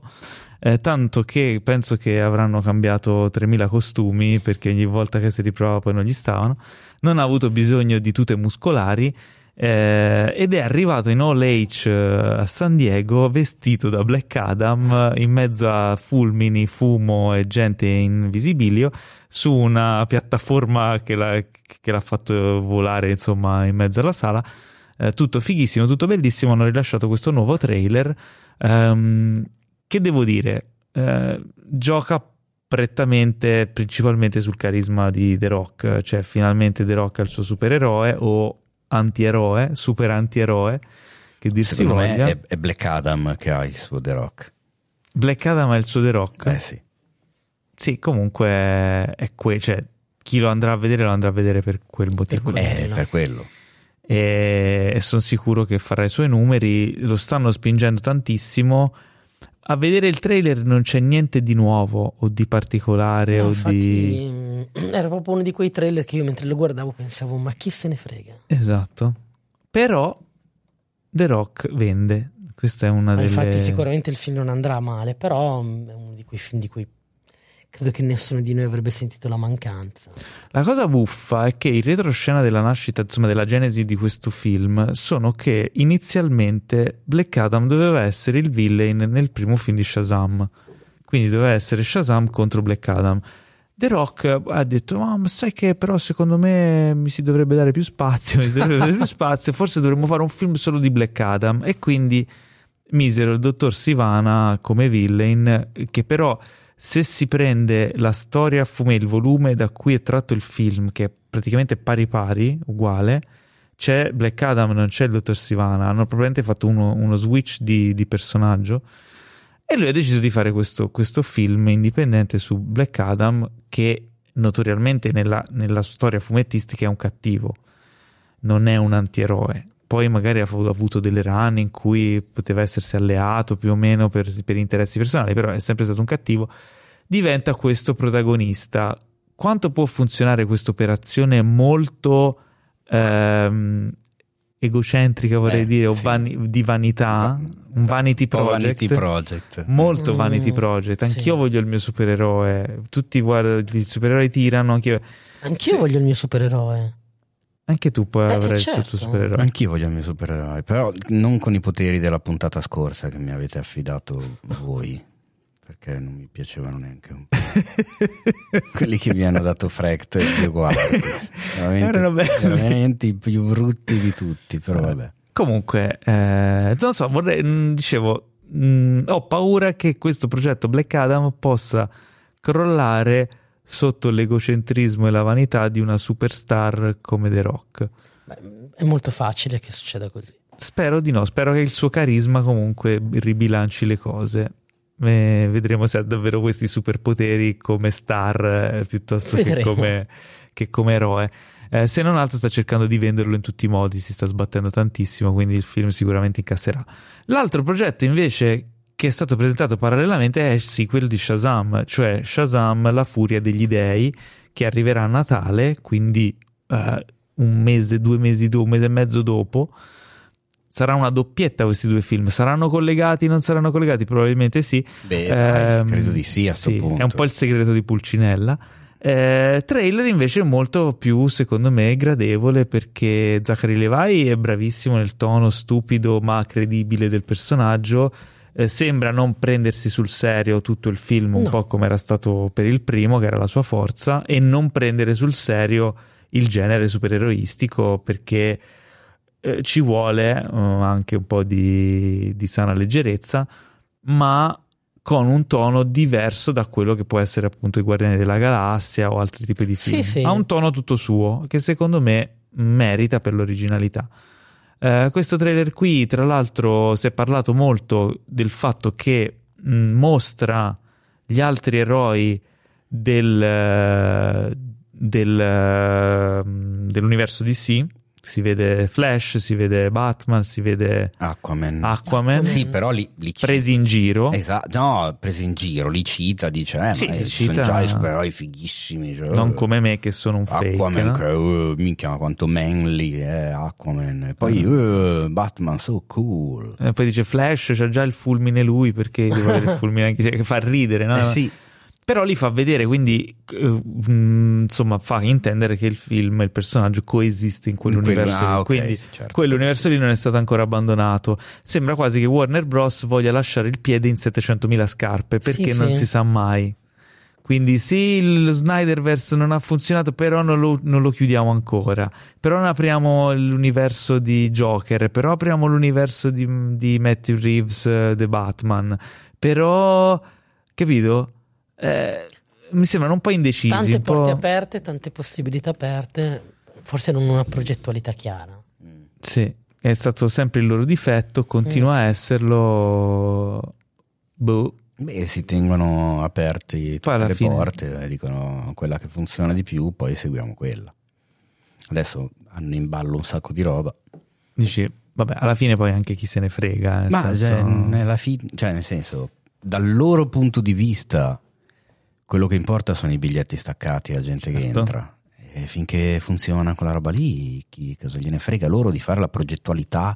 Abbiamo 55 progetti da qui al 2025 e il 2026, la televisione, il grande schermo e come fanno gli altri. E se ne battono le balle, cioè nel senso Però- il loro pubblico c'è. Devo dire, io, eh, vabbè, per chiudere questa cosa di, di Warner, sono più curioso per eh, Shazam 2 che per Black Adam. Però, a livello di film, a Tra livello di operazione, due secondo- Tra i due sì, sì. anche perché comunque il primo Shazam, ripeto, mi aveva divertito parecchio, mi aveva stupito positivamente. sì. Eh, e andiamo invece in casa Marvel. Ah, tra dove- l'altro, sc- scusa, pa- lu- Dimmi. ultima parentesi, mi sembra strano che proprio tu non abbia notato un'altra chicca del trailer, Cioè? perché c'è Ellen Mirren Sì. e Ellen Mirren a quanto so E Lucy Liu. e Liv Liu. Ah, Ellen Mirren a quanto so, perché ho vie traverse la questione, no, oggi, oggi? Cosa? Sembra proprio Non so oggi. di cosa Sì, vuoi parlare. Oggi è il compleanno di, Di Ellen Ellen Mirren, Mirren. ecco Eh. perché. E, e- Auguri Helen. E Eh, quando c'era da, da fare la card, da guardare la carriera per metterla sui social, eccetera, eccetera, io so che Ellen Mirren, fa- ridere sta cosa perché l'ho proprio saputa poco fa, eh, ha partecipato anche ai film di Fast and Furious. È vero, certo, è la mamma di Jason Statham. Oh, e cosa gli dice lui a un certo punto nei trailer? Ah, è vero, Eh, è vero. e glielo dice proprio a lei. ero ricollegato che lui dice: Ho guardato tutti i film di Fast and Furious e so che la cosa più importante è la Family. Eh, beh, e anzi, glielo dice proprio la, a lei. la Eh, visto come ha imparato a questo, fare eh, Vin Diesel. Questo altro che Vin, questo era proprio Vin Nafta. È molto divertente, insomma, anche questa citazione Mm. eh, metareferenziale. E non, Passiamo- e non solo, aspetta, perché c'è lui che si confessa davanti al- a, a- a- a qualcuno Al- che poi al- scopriamo essere un sì. pediatra e non uno psichiatra e gli dice però vedi che sono un pediatra gli mostra un angoletto dell'ufficio con giocattoli. i giocattoli ma c'è la bambola di Annabelle che è diretto anche quel film lì da, Da David David F. Sa- Sandberg, Sandberg. Che insomma gli vogliamo bene, è un grande. anche perché credo che nessun simpatico. pediatra avrebbe la bambola di Annabelle tra i giocattoli perché Ti dirò, Sandberg è diventato tra i registi in, eh, diciamo, in attività al momento uno di quelli che mi sta più simpatico. Lui, James Gunn, eh, Kevin Smith, eh, sono tra quelli... Ma lui particolarmente, se lo seguite su YouTube, fa dei video Mm. divertentissimi dove insegna robe, su Instagram pubblicava delle tipo vignette a fumetti sulla produzione del film, eh, stupidissima, proprio idiotissime, facevano ridere, un sacco di cose fighe. eh, Taika invece un po' mi è sceso Taika ti è un po' sceso. sì. purtroppo sì Se, un po', se la crede un po' troppo. Eh, bravo, è diventato un po' quella roba lì. Se la crede tantissimo. Eh, bravo, sì. Sì, sì, sì, proprio Sì. da sc- sc- Infatti anche a me. Mm. Andiamo appunto Peccato. in casa Marvel, parlando di Taika, passiamo in casa Marvel, dove c'è secondo me, secondo probabilmente anche voi, quello che è il trailer della, della settimana. Eh, attesissimo perché non si era ancora visto niente di questo film, un film tra l'altro su cui grava eh, la pesantissima assenza di Chadwick Boseman che appunto ci ha lasciato in età giovanissima eh, qualche anno fa e sto parlando di Black Panther Wakanda Forever. Ehm, questo sequel di cui finalmente abbiamo visto cosa si tratta. Il, eh, il tono è già molto molto eh, allo stesso tempo epico e pesante, no? Eh, si parte appunto con questa sorta di commiato, di funerale verso il personaggio di Black Panther, quasi un po' a- che fa da parallelo al, ehm, insomma, al ricordo anche di, di Boseman. Eh, per andare poi ad aprire il mondo dell'universo Marvel verso nuovi lidi e si vede questa Atlantide con eh, la presentazione del personaggio di Namor e degli Atlantidei. Eh, non avevi colto, Ah, eh, ok. No, Eh. mi ricordo che c'era un personaggio subacqueo. Esatto. Eh, Marvel mi mi- mi mette il nome. Namor the. Submariner, eh, che è la, la controparte Marvel di, di Aquaman fondamentalmente, anche se il personaggio nasce fumettisticamente prima eh, Di Aquaman. di Aquaman. È stato il primo Strano, personaggio- che di solito mica era il contrario. è stato il primo personaggio della Marvel. Eh, il Marvel è esordito con eh, Namor e la torcia umana originale, che non è quello dei Fantastici 4, ma era un- una sorta di robot, di androide che prendeva fuoco. Pensate, non lo sapevo. Eh, quindi l'universo proprio narrativo Marvel nasce con questi personaggi che poi vennero abbandonati Te- e poi e ripresi negli anni 60. Fuoco e Fuoco e Esatto, esatto. Namor fu abbandonato editorialmente e poi ripreso negli anni 60 nelle storie dei Fantastici 4 dove era diventato una sorta di cattivo che poi diventava buono, cattivo, insomma giocava un po' in quella, un po', di- un po' menefreghista, un po' personaggio sopra le righe eh, e ci provava in continuazione con la donna invisibile. Cioè, Sue lui, Lion. sì, lui si voleva bombare Anch'io. la moglie di Mr. Fantastic, eh, però lei non ci stava. Ma tu da invisibile o da visibile? No, no, io da invisibile quando era Jessica Alba. Ok, va bene. Ehm, E credo di non essere solo. Bella secondo me la rappresentazione di questi Atlantidei e di, e di- del personaggio di Namor con eh, interpreti messicani eh, quasi a creare un legame con il mondo delle civiltà precolombiane, gli Incas, Aztechi, eccetera, eh, e dare un senso di inclusività anche a questi interpreti che magari non, non hanno avuto spazio nel- nell'universo Marvel e proprio con, con il sequel di Black Panther che ha aperto comunque al, al mondo africano e a questo tipo di immaginario, anche di cultura, eccetera. Secondo me è un buon, è un buon ponte. Tra l'altro è stato bello il discorso del, appunto dell'attore che interpreta Namor, che ora vi dico anche il nome, ehm, alla, alla All H, che appunto ha parlato di inclusività, ha parlato del fatto che uno come lui che eh, magari da ragazzino aveva sognato soltanto di poter interpretare un personaggio del genere che ora effettivamente lo può fare grazie ai fan latinoamericani, all'inclusività, all'apertura a queste altre culture eh, e quindi insomma è stato un discorso molto bello, molto sentito, poi chiaramente farlo a San Diego è anche insomma un po' casa. Eh, Esattamente. un, un crowd pleaser. Certo, che se Eh, vai a farli in Alabama, magari non sì. ricevi gli stessi Eh, no. applausi.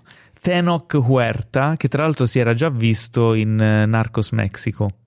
Eh, e sono molto curioso di vedere insomma, l'introduzione di questo personaggio, di tutto quello che, che gira intorno. Dalla la parte invece di- dei personaggi che già conosciamo, eh, è bellissimo il discorso che fa Angela Bassett, tipo alle Nazioni Unite, perché ricordiamo che ormai Wakanda si è rivelata al mondo, Eh, quindi sì.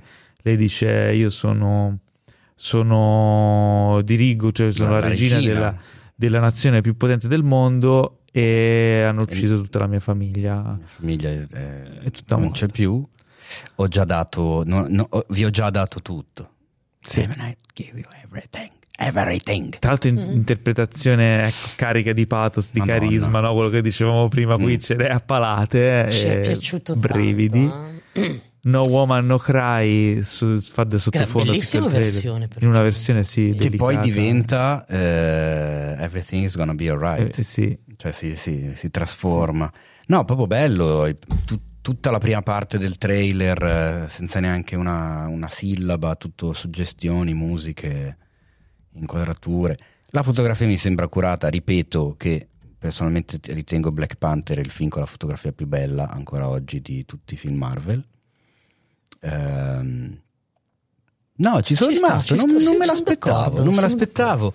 Toccante chiaramente perché c'è la questione che, si, che sfocia nella realtà con la scomparsa di Chadwick Boxman, quindi bisogna anche vedere mm, quanto effettivamente hanno dovuto fingere di piangere sul set Mm. una volta Mm. pensando alla, alla sua figura che non c'è più.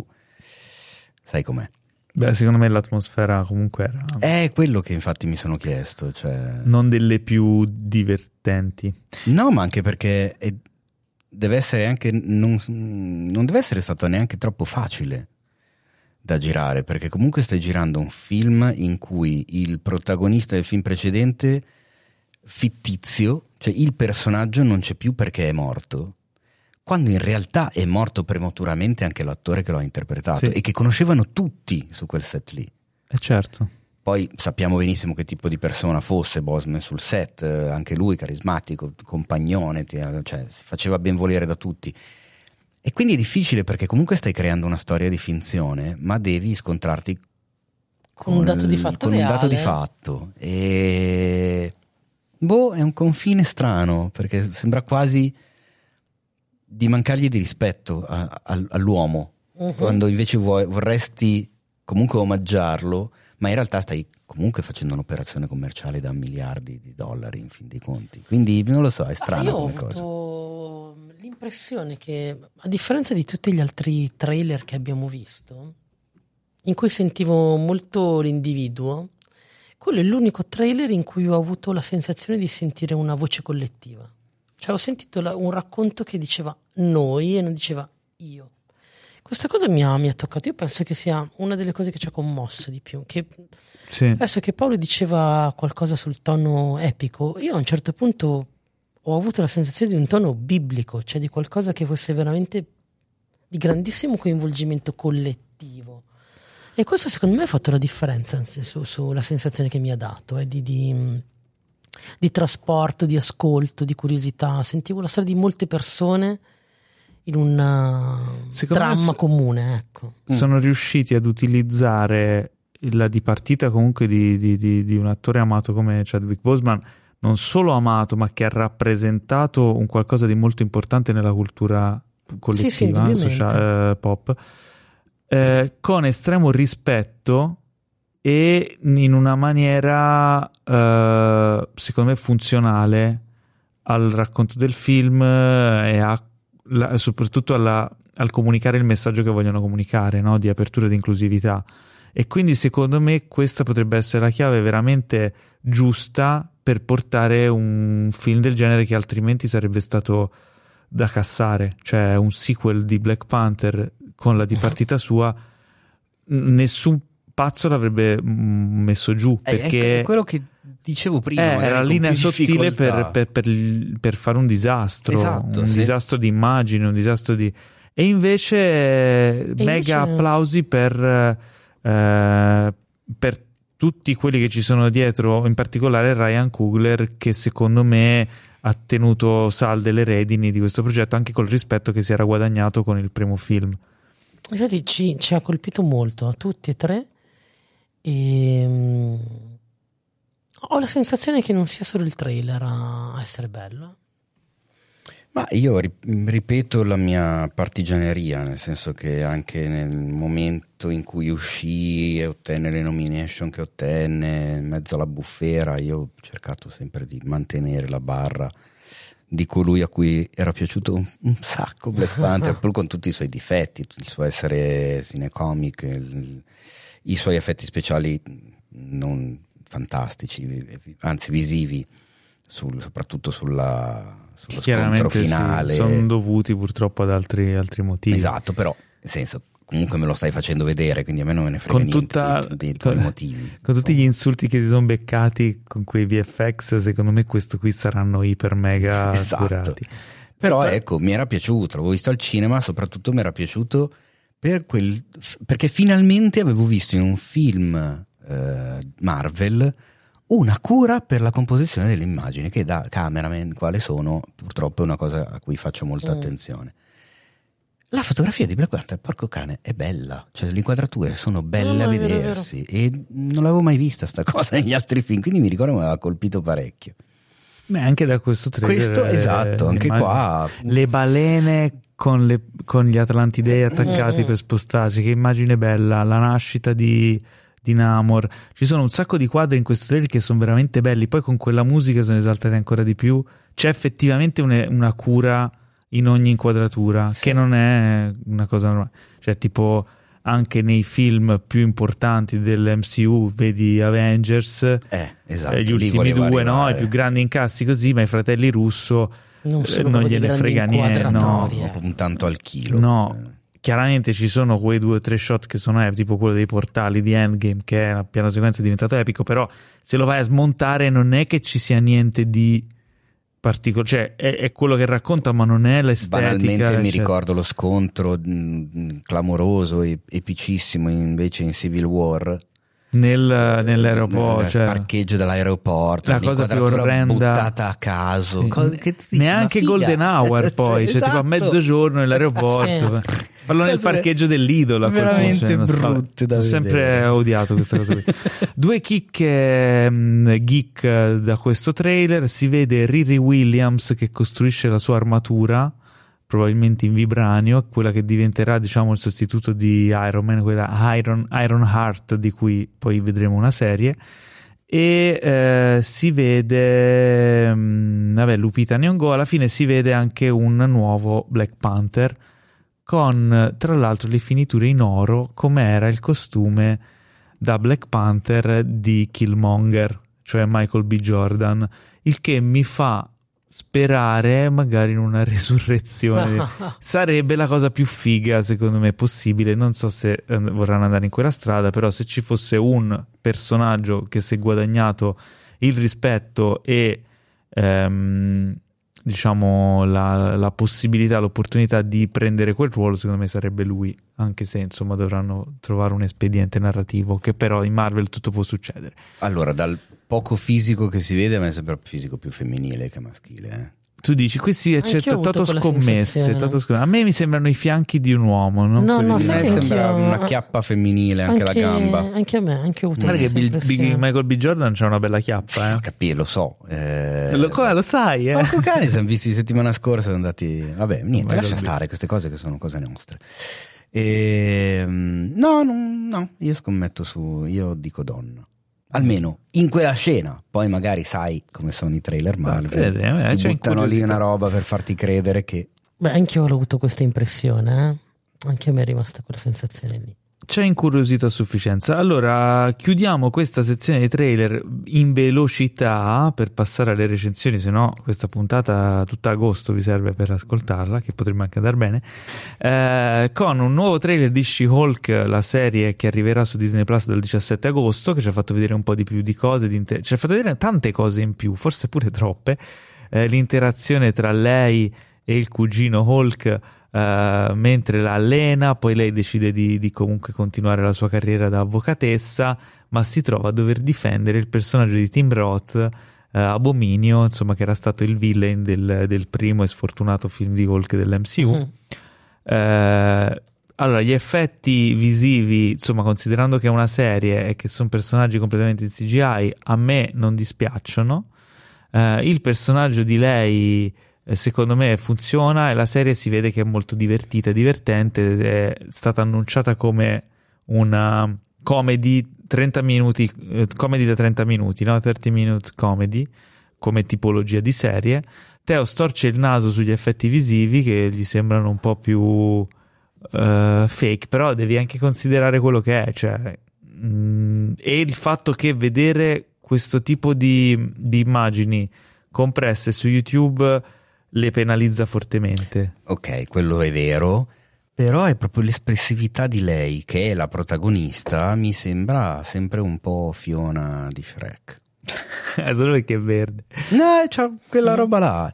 E boh, non, non lo so, forse non sono entrato nel mood giusto, ma Hulk all'inizio che fa le cose stupide con lei, che lo prende in giro perché è più bravo. È una comedy. Capito, cioè comedy e comedy, però ecco. Non so, sono sta curioso. comedy non è. Boh, Sono molto vabbè. curioso. Sono molto curioso, sono sempre stato un amante del personaggio. Carella. no, non a me, sembra- no, a me non un incuriosito per niente, proprio non me ne frega un cazzo. È proprio- Eh, eh, è un'opinione. proprio è, proprio, così. è proprio quel... No, io non lo vado a vedere, non mi interessa. E, No, e no, si è no, visto no. alla fine si vede il ritorno di Daredevil con tanto di costume giallo e rosso di cui abbiamo accennato prima. Eh, non ci pronunciamo oltre, se, vo- se siete interessati, recuperatevi il trailer. Eh, altro trailer molto divertente: la miniserie animata I Am Groot su Groot. Io sarò- eh, che arriverà su Disney Plus dal 10 agosto, sei episodi, sei cortometraggi animati.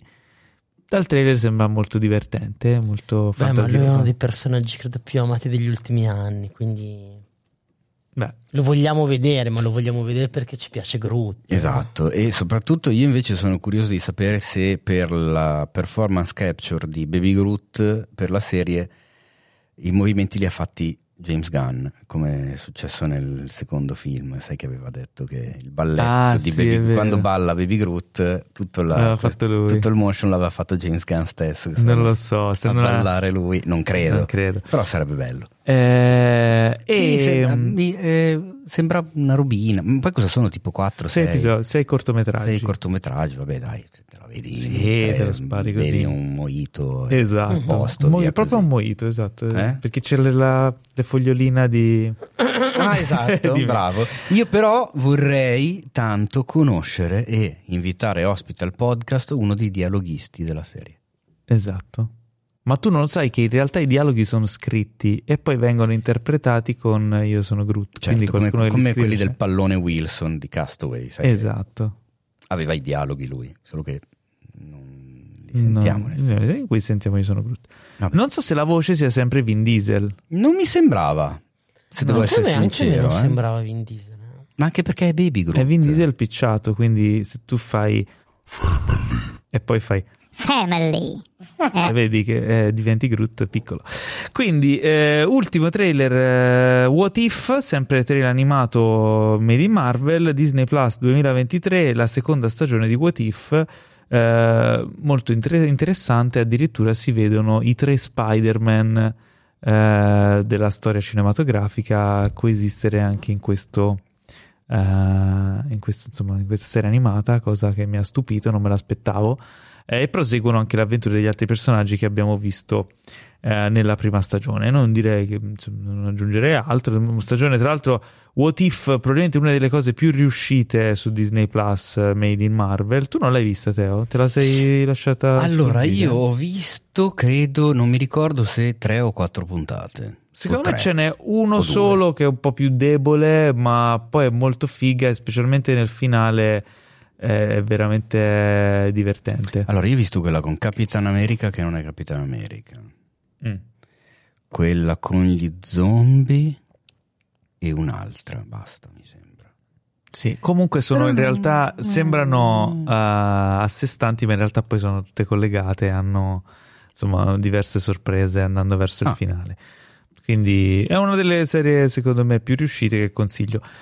Menzione speciale, eh, sempre dal Comic Con, per il trailer di Sandman, la serie su Netflix, e House of the Dragon eh, che abbiamo citato prima, quindi andatevi a recuperare se siete interessati in questi, eh, se vi interessano queste, insomma, que- queste opere. Eh, e passerei finalmente, aggiungerei, alle recensioni. E apriamo con eh, il film più costoso della storia di Netflix. Ormai i film li vendono tanto al chilo, questo E pesa ce un botto. venduto così. eh. pesa un botto ed è The Grey Man.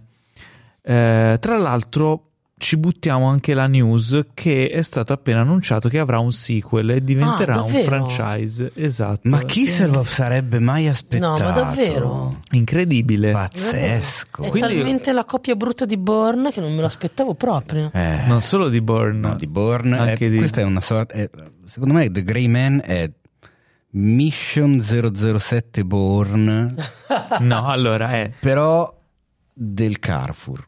Ah, no, no, no, no, è 007, perché lo fanno così quando presentano i pitch. Cioè 007 Bravo, incontra, incontra Born Identity, incontra Mission Impossible, incontra Austin Powers.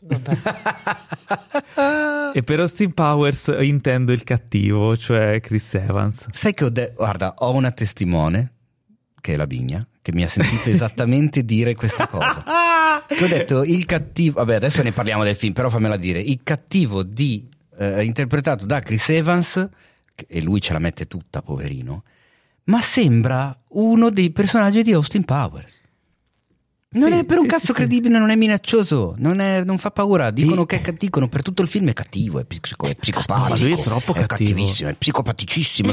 ma poi non fa un cazzo per esserlo. Però, Cioè, è buffo. però ha i baffi. Ma è buffo. Ah, come Stalin. Esatto, no, come l'ispettore Clusone, so. Ha i baffi, ma c'ha- eh, quella- il, il doppio taglio, quello rasato da parrucchiere, c'ha i pantaloni stretti bianchi, le babbucce. Ma secondo me lui i giletti- pensava che i bastava. gilettini. Comunque, È parliamo del film. caratterizzato male che poi non spegne totalmente il personaggio.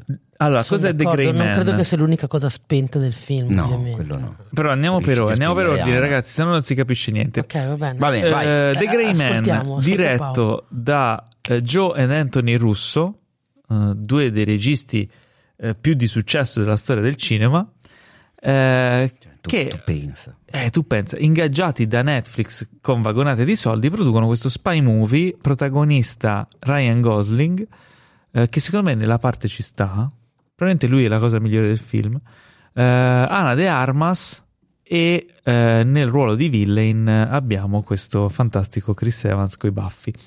Eh, storia semplicissima, un, eh, questo diciamo pericoloso personaggio di Ryan Gosling viene reclutato in galera promettendogli libertà, lui era lì da un botto di tempo, doveva farsi non so quanti anni, in cambio di servizio in perpetuità per eh, il- i servizi segreti, La CIA. la CIA. Quindi lui appunto si ve- vende la sua vita al servizio della CIA. Lui è pericolosissimo, super mega bravissimo. Passano gli anni, è diventato eh, il suo nome è Six. Perché Six? Perché 007 era già preso. Questa è una, bat- è una battuta del film. Probabilmente, è probabilmente la battuta più bella del film, forse. Sì, sì. Ehm, e, e quindi che succede? A un certo punto scopre che in realtà mh, vogliono farlo fuori e, e e deve scappare da questo sicario che è Chris Evans. Storia iper semplice, che è una cosa positiva, forse è una cosa tra i pro del film. Cioè, io a volte quando vedo Mission Impossible, a metà film dico, vabbè, mi guardo scene d'azione, non voglio più capire che cazzo sta succedendo. Tutti i colpi di scena, doppi giochi, eccetera, non- a volte sono difficili da seguire, ti devi veramente, te lo devi guardare tre volte. In questo caso, no, tutto lascia spazio alla- all'azione. Eh, le scene d'azione sono tipo troppe, Mhm. cioè, loro- si è vantato in un'intervista a Ryan Gosling dicendo mediamente in un grosso film d'azione importante ci sono 4-5 sequenze importanti d'azione noi ne abbiamo tipo 14 non mi ricordo 9 Me- dei me, 12 ne, me ne riesco a ricordare una. quale? Le altre me le ricordo tutte. quella del- di- all'inizio ce n'è una bella all'inizio se non sbaglio in cui combattono in mezzo ai fuochi d'artificio Sì, cioè, che partono i fuochi alla postazione da cui Ok. partono i fuochi d'artificio in Cina In- a. Bangkok. a Bangkok molto bella come ma ci Ma sono infatti- diverse idee Ma all'inizio il film non parte malissimo. Qua intanto stiamo brindando al- Sì. ai fuochi d'artificio. Eh, Non parte malissimo secondo me il film, però proprio a tipo sei minuti dall'inizio parte una dronata all'interno di un edificio completamente a, caso. Cioè sembra che qualcuno abbia sbagliato a montare un footage di un drone. Allora dici, perché c'è quell'inquadratura lì? eh, E poi una cosa che però ritrovi nel film eh, costantemente, soprattutto per gli è establishing, eh, establishing shot che ti devono presentare il dove si trovano. Parte sto drone a 3000 all'ora, montato male all'interno del film perché sono inquadrature Perché completamente avulse dalla cosa, non servono a niente, non hanno uno scopo. E sono buttate lì perché gli hanno detto: Ah, abbiamo anche il drone. Ah, bene, Non è un drone normale quello. È qui angolo del È tecnicismo. un drone becero. super. Quello è un drone FPV, Sì, cioè non è un drone che si controlla in maniera normale, che è quindi quello ti fa le riprese. il visore. Esatto, non ti fa le riprese come fosse un elicottero, quindi eh, stabilizzate in- con l'orizzonte livellato, eccetera, ma è un drone che si guida come fosse un aereo, quindi eh, gira e ruota e l'orizzonte se ne va a fanculo e fa un effetto completamente diverso, molto più immersivo, come se fosse un uccello che vola e si infila nei posti. Sì, però dovrebbe come- essere usato in un certo modo. In un altro tipo di film, Eh. cioè se poi mi fai tutte le inquadrature a cavalletto, tutte in un certo modo, e poi mi stacchi su, sul drone FPV, eh, E ne fai in, in un film di due ore e me lo fai vedere boh, 12 volte questo incontro completamente a caso. spesso gratuitamente. Esatto. Ma infatti sembra cioè. proprio il giocattolone. Eh, è quello ho, che ho- ho un ragazzo, ho un giocattolo in mano. È quello che ho detto Oh, prima. Davanti anche il drone, usiamo il drone. Sì, fico. Cioè, montalo dentro. prese, prese a sé stante, Ok. le, le inquadrature sono fichissime. eh. Cioè, io l'ho visto al cinema il film, quindi l'ho visto qualche giorno prima che uscisse su Netflix.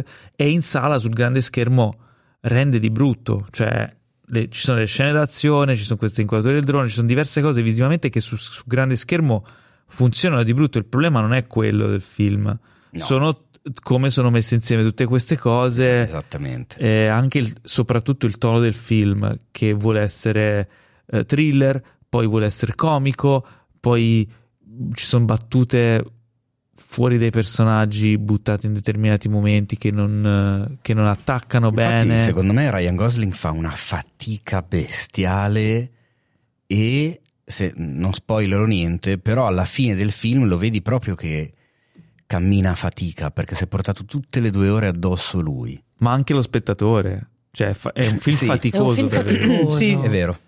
È un film È vero, faticoso. c'è un cattivo ha- ha assolutamente non credibile né nell'interpretazione, mi scuserà l'attore, ma è proprio mh, fuori ruolo secondo me quel viso per quel personaggio, fuori età, fuori... ah, È è proprio poco credibile tutta la situazione messa in piedi, non, non- non regge, non regge la... Come hai detto tu, il tono del film che però si traduce anche nel, nel tono della messa in scena, cioè Sì, sì. ci sono questi strappi improvvisi di roba che succede. Ma, Ma- rima- rimanendo su Chris Ne, Evans, ne succede troppa, è quello che dico. Sì, rimanendo su Chris Evans, eh, lui quel tipo di personaggio lì lo sa fare anche bene. Pensa a Knives Out, Eh, Cena con esatto. delitto. È odioso il suo personaggio e funziona, è uno dei personaggi più belli del film. Diretto in quel modo, con un personaggio in quel modo, troppo sopra le righe, sto parlando di, di The Grey Man, eh, non funziona.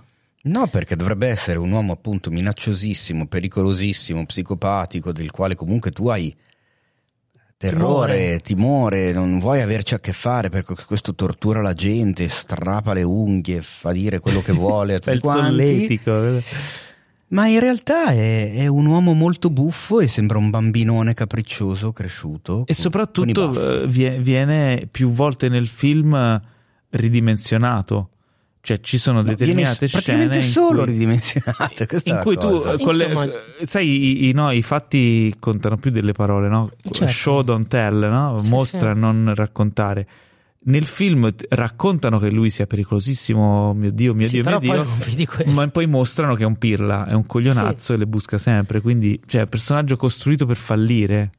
Per fallire come Eh, villain. direi che- insomma, diciamoci, il vero problema di questo film è la regia, che non c'è, Sì. non c'è. Non c'è linguisticamente, non c'è con la tenuta con gli attori, non c'è nella coerenza della storia.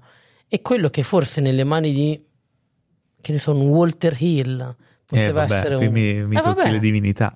poteva essere un grande film, nel- nel- nelle mani dei Russo diventa un boh. Secondo me i russo sono apprezzati dagli studios per il fatto di essere degli ottimi organizzatori e costruttori di grandi set piece miliardari. No? Però in questo caso mi sembra che ci sia un fallimento anche da questo No, punto beh, di però a vista. livello produttivo il film evidentemente ha funzionato, tanto che ne hanno annunciato un sequel. A livello narrativo no, cioè crolla miseramente. Quando i russo si ritrovano senza avere il backup della guida di una struttura gigantesca a livello narrativo come gli- l'MCU, Marvel Studios, Kevin Mhm. Feige e tutto il loro team, e quindi con questo enorme backup di controllo, di raffinatura del- degli script, Sì, dei sì, certo. personaggi, delle cose, dalla loro non, gli, non rimane nulla ed è la dimostrazione in più occasioni di questo. Non è la prima volta che veniamo delusi da No. un'opera loro indipendente, no? Ma infatti io comincio a pensare che Captain America The Winter Soldier sia stato un colpo di culo incredibile. A me non ha mai fatto impazzire quel film. A me era Eh, piaciuto parecchio, anche- togliendolo anche a timeline Marvel, tutto quel cacchio che vuoi, lascia stare, fai, fai finta che non esistano. Secondo me è un, un gran bel thriller, eh, The Winter Soldier, cioè girato bene, scritto bene.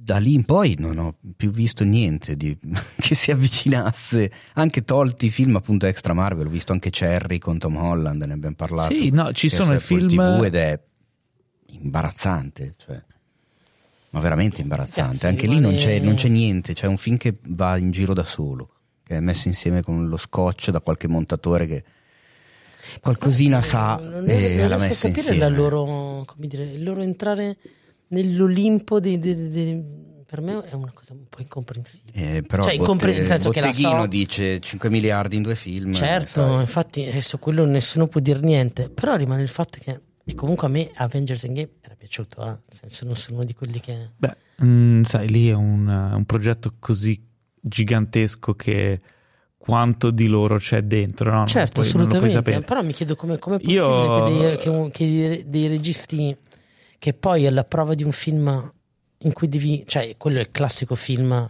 The Grey Man è il classico film dove devi essere un regista con le palle, Assolutamente. cioè non, non c'è, non funziona. non funziona. Se amate i fratelli russo e non l'avete ancora visto, recuperatevi le prime due stagioni di Community. Faccio i complimenti ai russo per Community, non li faccio per Grey Man perché è abbastanza deludente. Eh, sebbene, insomma, metta su schermo tutta la potenza economica di Netflix, eh, poi il film non, eh, non diverte come dovrebbe. Ma infatti io volevo fare quel piccolo appunto, cioè che boh, io vedo un leggerissimo problema, ragazzi. Cioè, i due film più costosi in assoluto di Netflix, che sono costati a quanto pare la stessa cifra, sui 200 milioni di dollari, quindi cifre da Marvel, cifre da DC, cifre da Universal quando adesso ha dovuto a che fare con Nolan, insomma, gente che li ha, sono Red Notice e The Grey Man. E poi c'è anche Six Underground. E Six Underground, bravo, che era quello precedentemente il più Esatto. costoso. Eh, Ma Stiamo cioè, messi mettendo male. insieme tre film, difficilmente arriviamo a una sufficienza. Di questi un tre film- 10. Ma, ma mettete- cioè, sommandoli tutti e tre. Sì, sì, no, certo. Di questi tre film, quale dovete riguardarne uno? Quale scegliete? e va, la chiuderei qui. Eh, tra l'altro, i film più belli invece sono quelli con budget più modesti, tipo Roma. eh, Per quello che dico che c'è un cioè- Ma infatti la problemino. forza di Netflix non è nella gestione di questi grossi budget, non è quel tipo di progettualità evidente. Ma è Vabbè. quello che mi sto chiedendo, cioè nel senso io lo definisco problema un po' per noi, un po' per l'industria in generale, perché se i soldi cominciano a spostarsi lì, ma i risultati sono questi, vabbè, che cosa ci dobbiamo aspettare dopo? Cioè nel senso, The Grey Man 2 non sarà mai migliore del primo, e se il primo è già questa roba Oddio, qua... non è facile che essere peggiore, cioè nel senso è difficile farlo più brutto, cioè non lo so. Vogliamo fare una scommessa? Fare un Toto Grey si Man? può essere capaci, eh? No, il Vabbè. problema è che mi chiedo anche e soprattutto per Netflix stessa. In un periodo storico in cui comunque ha lamentato, ha, ha visto la, la prima volta il calo di spettatori, si trova a, dov- a dover affrontare appunto questi famosi abbonamenti con pubblicità di cui abbiamo parlato inizio puntata, cerca di capire che cosa cazzo deve fare perché è chiaramente travolta dalla concorrenza che è spietatissima, tu puoi spendere mezzo miliardo di dollari per fare tre filmacci. Quanto questi tre filmacci Ti avrebbero ti hanno permesso- portato abbonamenti? Eh, e quanto di questi invece- progetti abbia portato E quanto invece il budget di questi tre mi- mi- mi- è brutto da dire continuamente filmacci, però ragazzi, non- No, a volte brutti. non ci sono, sono cioè, brutti sì, sono diversamente meritevoli, ma lo sono molto diversamente rispetto agli altri. Cioè, con il budget di questi tre film avrebbero potuto produrre, non lo so, 10, 12 altre cose, però di magari interesse e fi- qualità sì Eh. sicuramente anche io credo di sì E magari acquistare, acquistare più pubblico, acquistare più abbonati, perché magari ti apprivi ad altro- un altro tipo di storia, un altro... Perché devono... Perché stanno rincorrendo il male? Non capisco questa politica Ma di guarda, Netflix degli ultimi tempi. Credo che mm, non sia solo una cosa di Netflix, io lo vedo anche in altri contesti. Ehm, non so se dire, forse sono gli amministratori delegati che non hanno le idee molto chiare Però su quello che, che potrebbe Cioè, nel senso, al Ah? cinema io lo posso Executive. capire. Gli executive, non lo so. Al cinema io lo capisco, perché al cinema tu hai della gente che viene abbagliata da questo fumo negli occhi, tipo Six Underground di Michael Bay, queste macchinone ultra fighe, veloci, wow, eh, va, boom, pam, bombe, eh, fuochi artifici, schizzi di merda, eccetera. La gente va al cinema, paga il biglietto, fa un botto di soldi, come abbiamo visto un sacco di Anche film. perché una volta che hai pagato il biglietto e sei in sala seduto, difficilmente t'alzi e te ne vai. Certo, quello sicuramente. quello su una piattaforma streaming. Il guadagno della piattaforma streaming è l'abbonato in più. Ma veramente mi vuoi dire che c'è così tanta gente che si abbona apposta perché quel mese è uscito Red Notice? O perché quel mese è uscito The Grey Man? Cioè, dov'è il vantaggio? No, no, è- è- ripeto, è una cosa che non capisco neanche io. E allora perché Anche quei 200 perché- milioni non li spalmi su 20 progetti da 10 milioni l'uno? Dove molto probabilmente invece in questo modo, facendo una grande campagna marketing, riesci ad arrivare a più Io pubblico. credo che le, allora, Perché la su vera- 20 progetti magari Ma anche te ne perché interessano ma la vera, 4, la vera risposta magari ce te la ne potrebbe dare solo 11. Netflix. Eh, che non ce la darà mai, Esatto. ma se, se spendi effettivamente 200 milioni, esce il film e magari, magari è anche atteso e c'è gente che pure pagherebbe, ma il giorno che esce c'è delle recensioni che lo stroncano perché è una zozzeria, oppure come nel caso di Grey Man esce prima al cinema, così ha già le recensioni nel momento in cui esce online, ti stai tirando la zappa sui piedi. Quindi è una situazione proprio... Però... Però non è la. Ripeto, stiamo anche parlando del fatto che non è la prima volta che succede per Netflix e non, non è molto chiaro del perché continuino a perpetuare un tipo di scelte del genere che non è sicuramente salutare. Chi è che determina questo tipo di politica dentro la piattaforma? Boh. Però ci sono state anche e ci sono tuttora delle perle più o meno grandi che vengono fuori da Netflix, per esempio anche nel settore animazione. Voglio ricordare The Mitchells contro le macchine, anzi i Mitchell contro le macchine, ho fatto un mix del titolo inglese e italiano. Esatto, Klaus. Eh? Klaus eh, è appena arrivato un nuovo film d'animazione che si intitola Il mostro dei mari. Teo l'ha visto, è appena arrivato, insomma è uscito da, qualche, da un paio di settimane forse. Sì. Eh, tu l'hai visto e che cosa ci dici? Io l'ho visto e mentre lo vedevo lo stavo amando tantissimo. Quando è finito l'ho amato tantissimo. Ah, ok. Volevo mettere un po' di suspense. Eh, allora, in poche parole, che cos'è? Eh, siamo in un mondo di fantasia dove esistono i pirati che eh, come scopo nella vita hanno quello di andare per mare a trovare i mostri e ucciderli per tenere al sicuro le città che anticamente si narra venivano soggiogate da questi mostri marini. Fine. Bello. Chiaramente c'è il, il capitano della nave, il, il vecchio lupo di mare con la benda sull'occhio, tutto segnato dalle cicatrici di 50 anni di lotte. Mi viene in Il mente suo- il personaggio dei Griffin del, del tipo Eh, più o meno. Eh, il suo protetto che, era, che ha preso da ragazzino ed è praticamente diventato come fosse suo figlio e che quindi sarà il futuro capitano di questa nave finita l'ultima avventura e una ragazzina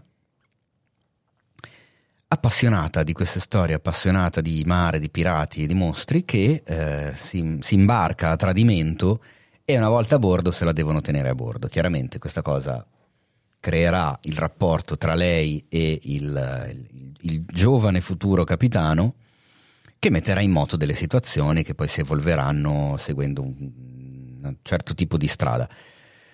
Ehm, allora, parto dal design dell'animazione, anche se non sono un espertone, sul sito abbiamo sicuramente gente più preparata di me, che mi è piaciuto un sacco, l'ho trovato ultra caratteristico, ma non di quel caratteristico a tutti i costi che deve andare per forza in una direzione super stilistica e poi non funziona. Qua ha- crea un mondo, il, il cosiddetto world building del film funziona, funziona benissimo, è, è affascinante. Il film ti tira in mezzo fin dai primi minuti, le musiche anche funzionano.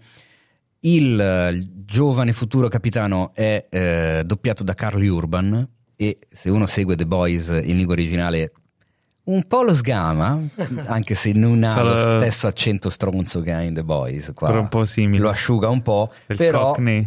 parla un po' da, da marinaio, quindi c'ha un Ah. po' la, la parlata piratesca, anche se non come gli altri.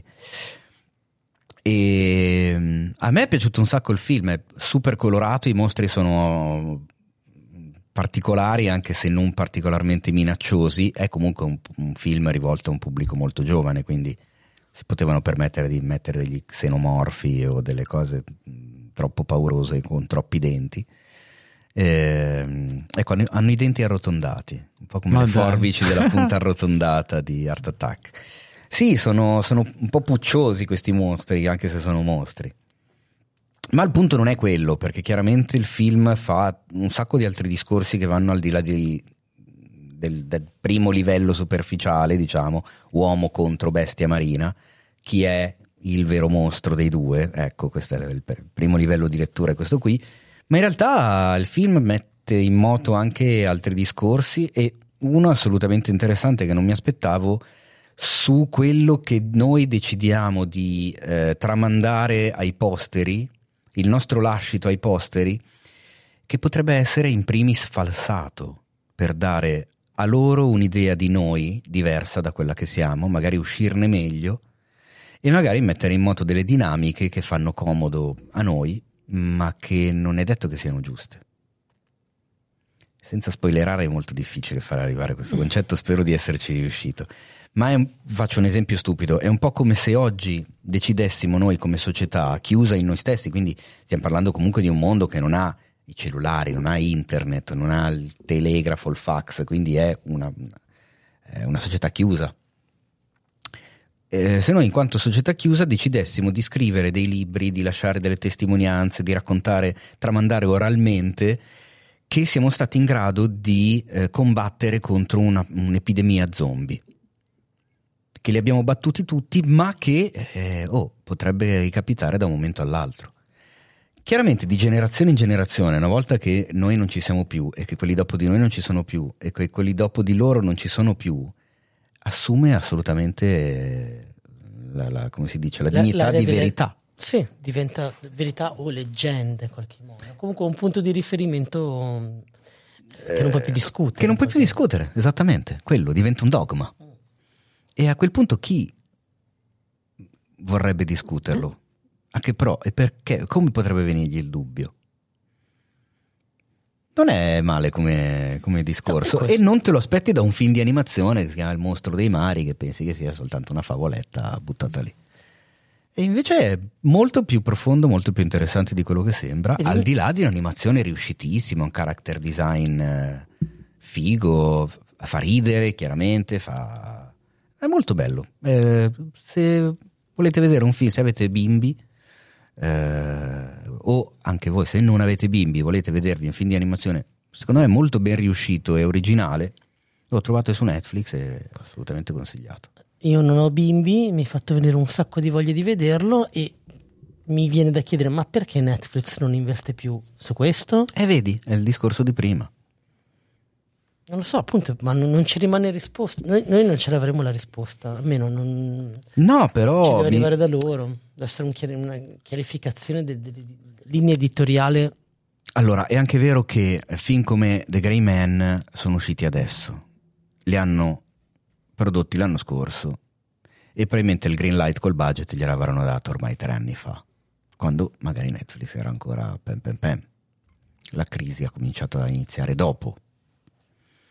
Beh, potrebbe essere, questo è un- assolutamente un tipo di valutazione mm, che non avevo fatto. Vediamo se Vediamo cosa il- il, succede. il problema è che hanno già annunciato il sequel e que- que- capisci che quindi va già a Eh no, sconfessare allora, quello che allora sto forse, dicendo. sono un po', forse sono solo un po' pazzi, eh, si capisce. Non lo so. Tra l'altro stavo cercando se trovavo informazioni sul budget di, appunto del mostro dei mari, del Sea Beast. Eh, non trovo niente, però c'è una stima che potrebbe essere st- costato 80 milioni. Sto cazzo, Eh, è mica poco. è un film d'animazione abbastanza... No, ma come l'animazione, raga, è to- top, top level. Beh, mi sembra di cioè- capire che li vale tutti, però. Però è una stima, eh, non è che magari Potrebbe essere 50, uno magari. dei. Potrebbe andare in nomination. Potrebbe essere il candidato Netflix di animazione per i prossimi Oscar, per Può i prossimi essere, Globe, eccetera. Ce le, ha, ce le ha tutte perché è, è, ver- è veramente un bel film, secondo me. Cioè, e ci sono rimasto perché l- l'ho visto in. Ho iniziato a vederlo in una pausa pranzo a lavoro. Sai quando sei lì con, con la tua poké che Sì, dici: sì. "Eh, Che cazzo faccio? Vabbè, dai, butto su un film. Ah, è uscito questo, ok. Beh, a momenti mi, mi fumo tutta la. vado anche oltre la. Ho dovuto fermarlo e me lo sono finito la sera a casa perché a quel punto ero lì con la, con la voglia di dire: Cazzo, cosa succede? No, ma mi ha- mi hai fatto venire voglia di vederlo. Io um, non ero sicurissimo, ma a questo punto grazie, perché domani mi vedo questo. Bene. Eh, yeah. sa- sai, sai vendere. Qui hai visto? Ecco, tu mi hai venduto più. Più Netflix più- tu Ah. Netflix. Fantastico. Allora, invece il film di cui parliamo adesso è costato molto meno. Eh, credo che sia costato un milione, una roba del genere. Eh, sto parlando di X. Ah, A A sexy horror story. Ehm, e perché è costato così poco questo film? Per scelta, perché è un film che si rifà a una certa specifica estetica, mm. e cioè chiaramente, proprio dichiaratamente, quella di eh, Texas, The Texas Chainsaw Massacre, conosciuto da noi come Non aprite quella La porta. Ehm, e quindi c'è quell'estetica di pellicola, di, di cinepresa. eh, A spalla. a spalla molto insomma Crudo. low, esatto, low budget, eh, eccetera. E racconta la storia di questo gruppo di, di persone che va a girare, che è una, una produzione di un film, di un piccolissimo film porno negli anni 70 e vanno a girare un film in una, in una casa in campagna presa in affitto da un vecchio pazzo. Ehm, E, ovviamente è un film horror, quindi le cose non andranno per niente lisce. Eh, tra l'altro, il film veramente low budget perché sono un pugno di attori e una location eh, fissa. Eh, effetti speciali ci sono, ma niente di. Sono più effetti di Incredibile. make-up Sì, sì. Come, particolari. come i bei film horror di una volta. Esatto, è tutto puntato sulla storia, sull'atmosfera, sui personaggi e sulla tensione che si viene a creare. Eh, tra l'altro, l'estetica, questa estetica in pellicola, eh, così molto grezza, molto sporca, così il film è girato in digitale con, le, con le Sony Venice, quindi tutta quell'estetica lì. E sembra effettivamente di vedere un film girato sì, no, in c'è pellicola. un'ottima post-produzione. Eh, è, è un artificio estetico di post-produzione, appunto, però funziona. Cioè, per, per chi dice che per forza devi fare, no, vogliono spendere poco, lo girano in digitale e poi ti fanno sembrare che in pellicola hanno vinto. Beh, quando la post-produzione di questo livello, sì, perché mm, Funziona. In realtà un sacco di volte non, non riesce ad avere quello stesso effetto. Qua sì. Qua sì, l'hanno, l'hanno fatto, l'hanno pensata bene, l'hanno fatta bene. Sì. La regia è di Ty West. Eh, cosa aveva fatto Ty West prima? Teo, tu lo conoscevi già Ty Eh, West? no? Sì, dai, ha fatto. Porco cane. Eh, eh, in questo momento mi sfugge il nome. Io- ce l'ho io me lo puntato in ricordo, lingua, l'ho anche detto l'altro ieri quando Eh, hanno House of the. Devil, House of the Devil. VHS, c'è VHS, eh, che insomma anche era Ma io mi riferivo a House of the Devil. House of the- House of the, House of the Devil viene prima. Ehm, ok, l'abbiamo visto io Giorgio. Sì. ne abbiamo parlato un po' prima del podcast e più o meno abbiamo Concordato. stessa- sì, concordato. È un horror molto eh, intrigante Sì, c'è perché appunto c'è questa stessa cosa che gioca su questi che vanno a girare il film porno e nella casa di fronte c'è il proprietario con la moglie e due anziani che inizia a pensare oh, se questi li sgamano magari sono un po' fuori di testa cioè te li presenta già come dei personaggi un po' fuori di testa Sì, sì, beh, ci sono un sacco di classiconi già all'inizio Esatto. del film. E, e questa cosa già funziona perché mette le basi per eh, una tensione su cosa potrebbe succedere. E poi diventa una sorta di slasher fondamentalmente, solo che il, eh, il mostro di turno è molto atipico. E No, inoltre c'è non lo anche. possiamo non lo possiamo dire. dire. Eh, no. Però c'è anche un gioco di fondo, un, un messaggio di fondo, comunque una tematica di fondo, che è quella della sessualità degli anziani. Sì, assolutamente Che è una d'accordo. cosa che raramente avevo visto. Mm, mm. Cioè, Mettere sì, in atto, mettere in gioco, mettere in Sicuramente non in questo modo. tema. No, no. Eh, ed è molto particolare e anche secondo me divertente nella messa in scena e nel modo in cui viene applicata all'horror. Eh, l'unica nota secondo me stonata Mm. è che il film osa tanto ma non fa quel passo in più. Se avesse sfondato co- con qualcosa in più, secondo me poteva diventare un vero capolavoro Eh, del anche genere. secondo me, sì, siamo proprio in quella zona lì. Eh, idee tante, un ottimo modo di metterle, di metterle in scena, di lavorarle, un giusto tono di, di orrore e disincanto, diciamo, anche un qualche momento di riso, soprattutto all'inizio. Sì. Personaggi semplici ma efficaci, ben interpretati. Assolutamente, anche lei mi è piaciuta molto. Mia Goth, Mia Goth, bravissima. Fra parentesi, riguarda quella roba di, di Amy Winehouse, lei è una che vedrei. Sì. Un pochettino sì. sì. Jenna Ortega anche bravissima. Tra l'altro, Mia Goth, non sai, non so se hai notato, ma interpreta più di un personaggio. Eh, non, Sì. non dico, non dico No. altro, però eh, c'è una, diciamo, c'è un'idea dietro molto, molto interessante, molto No, figa. assolutamente, che forse è, è una delle idee più forti del film. Sì, sì, sì. E quindi per me consigliato, un ottimo horror. Tra l'altro eh, l'abbiamo avuto anche in promozione, però cioè, in questo caso la recensione nostra è sempre onesta, non è che vi diciamo andatelo a vedere soltanto perché abbiamo fatto una promozione con loro. Se il film fosse stato mediocre ne avremmo parlato in altri termini. Invece è un ottimo horror fresco con delle belle idee.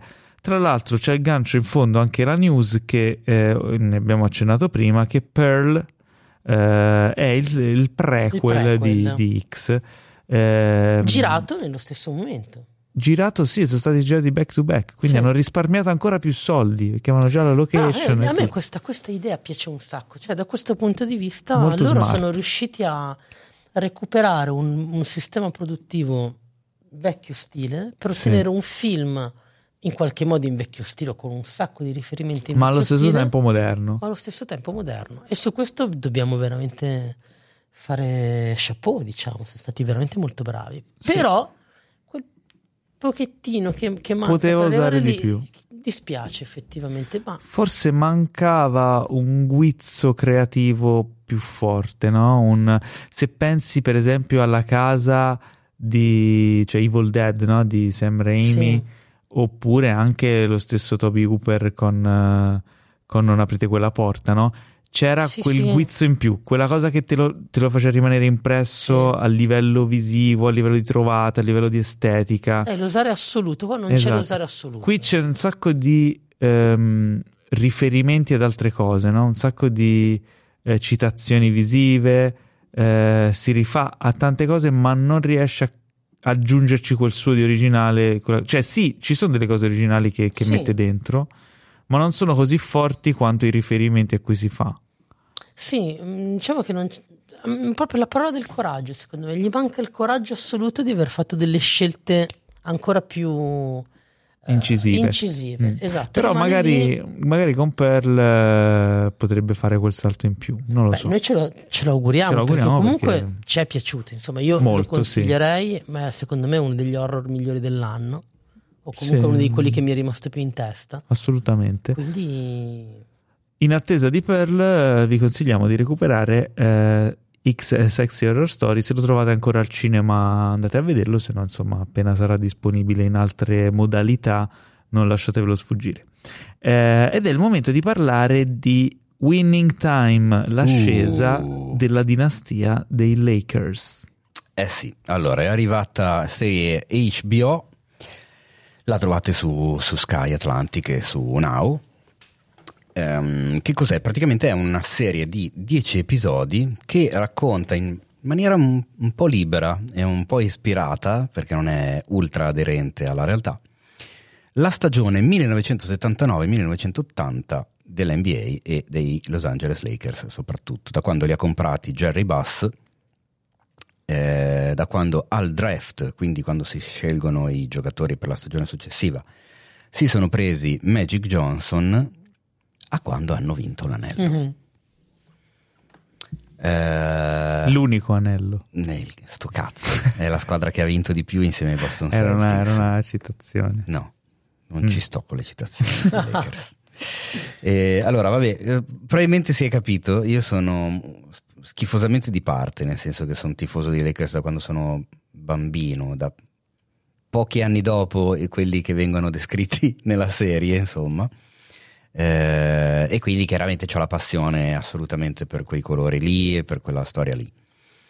Vederla in questo modo è, è stato, è- è- stato abbastanza buffo. Ehm, c'è la mano di Adam McKay dietro a tutto ciò e la cosa si vede soprattutto nel pilot, nella prima puntata che ha girata lui, perché la serie vuole ripescare quel sapore lì. Avete appena finito di parlare di X e anche Winning Time ha quel tipo di velleità, nel senso che è tutto un pastiche di sembra, chiaramente sarà girato in digitale, però sembra girato in pellicola in 35, addirittura in 16, in super 16. Eh, c'è un montaggio che spesso se ne sbatte del- dei raccordi sull'asse della continuità, ma stacca con i personaggi che guardano da una parte e, sul- e sul- e sullo stacco immediatamente successivo sono girati dall'altra mentre parlano. Cioè, ha un approccio quasi documentaristico, ma allo stesso tempo ultra costruito. Ha un Ehm, bellissimo stile, secondo me, quello. Quando viene un- fatto bene è bellissimo. È un grande stile, si perde un po' con l'andare avanti del- delle puntate, secondo me probabilmente McKay le ha, insomma, diciamo, guardate dall'alto tutte e poi una certa o si è stufato oppure non avevano più quel mordente, quella voglia di farlo. Però è una cosa che, che ricorre in tutto il film, ci sono spesso delle immagini che sono ultra sgranate, cioè se, se le vedi su un OLED grosso, che cazzo sto vedendo? Cioè, vedi delle cose proprio eh, come se stessi vedendo una VHS, ecco, c'è la voglia di riportare l'immagine a quel periodo storico, quindi tra i 70 e gli 80.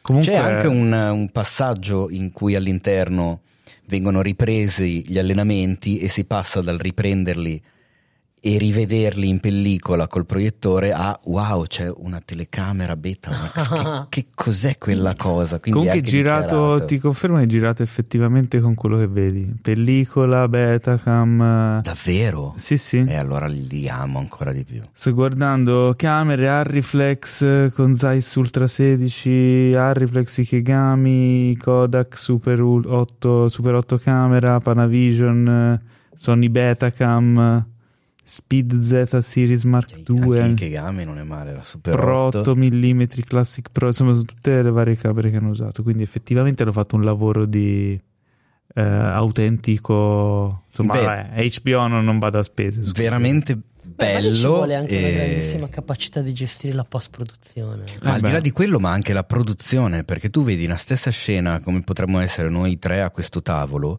girata da pare- in, in montaggio, ti accorgi che l'hanno girata da tanti punti di vista, con tante camere diverse, tante paste diverse. E non solo ci sono i piani d'ascolto, ci sono i particolari sulla mano di uno, ci sono gli occhi dell'altro che guarda quello che sta parlando, c'è il, il campo contro campo, ci sono nel montaggio, No, lo però- percepisci che vengono montate più chuck diversi di botte e risposta tra i personaggi, cioè ci sono proprio le, le espressioni e i, come si dice, le, le- le- le posizioni degli attori che cambiano da uno stacco all'altro, perché vuole dare quella sorta di, Beh, di eh, energia, di, grip. energia, di respiro, anche quasi da documentario.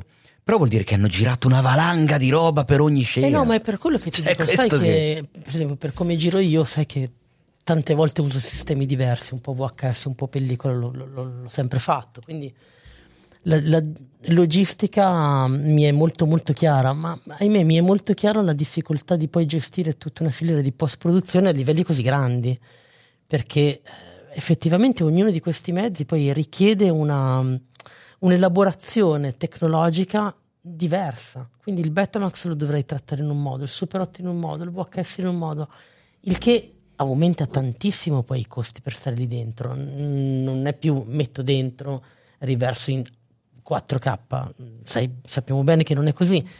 Quindi è un grandissimo investimento poi su quella parte di, di lavoro. Certo, HBO la qualità ce l'ha sempre data, però l'idea di, di- di partire già nel momento in cui narri la storia, in cui la concepisci, proprio nella chiave di ripetere quel tipo di esperienza visiva, ti richiede secondo me già dall'inizio l'idea di organizzare tutto quanto in un certo modo con quel grip di girare in quella, come dire, in- quella maniera così, così forte al limite del documentario che io non l'ho vista ancora, però è fantastico come stile quando lo sento, cioè a me piace moltissimo quando lo vedo in altre cose. Eh sì. E si mischia con un'altra delle caratteristiche del cinema di Adam McKay, che avrete presente, abbiamo citato prima Don't Look Up, che è il- lo sguardo in macchina. Che anche questa cosa si va un po' a- ad addolcire con l'andare avanti della, della serie, ma spesso i protagonisti si girano a guardare in, in macchina, a guardare in camera, come se stessero proprio rivolgendosi allo spettatore, ma in quel momento percepisci che si stanno rivolgendo a chi sta girando quella scena. Eh, c'è un'altra scena in cui eh, il proprietario dei Lakers, e poi faccio due appunti sulla recitazione, ehm, si incazza perché c'è la telecamera che gli dà fastidio che lo sta seguendo anche in un momento delicato e quindi prende a manate la telecamera. Solo che questa cosa non è mai dichiarata fino in fondo, e quindi sono tipo tre puntate che non lo vedi interagire in questo modo.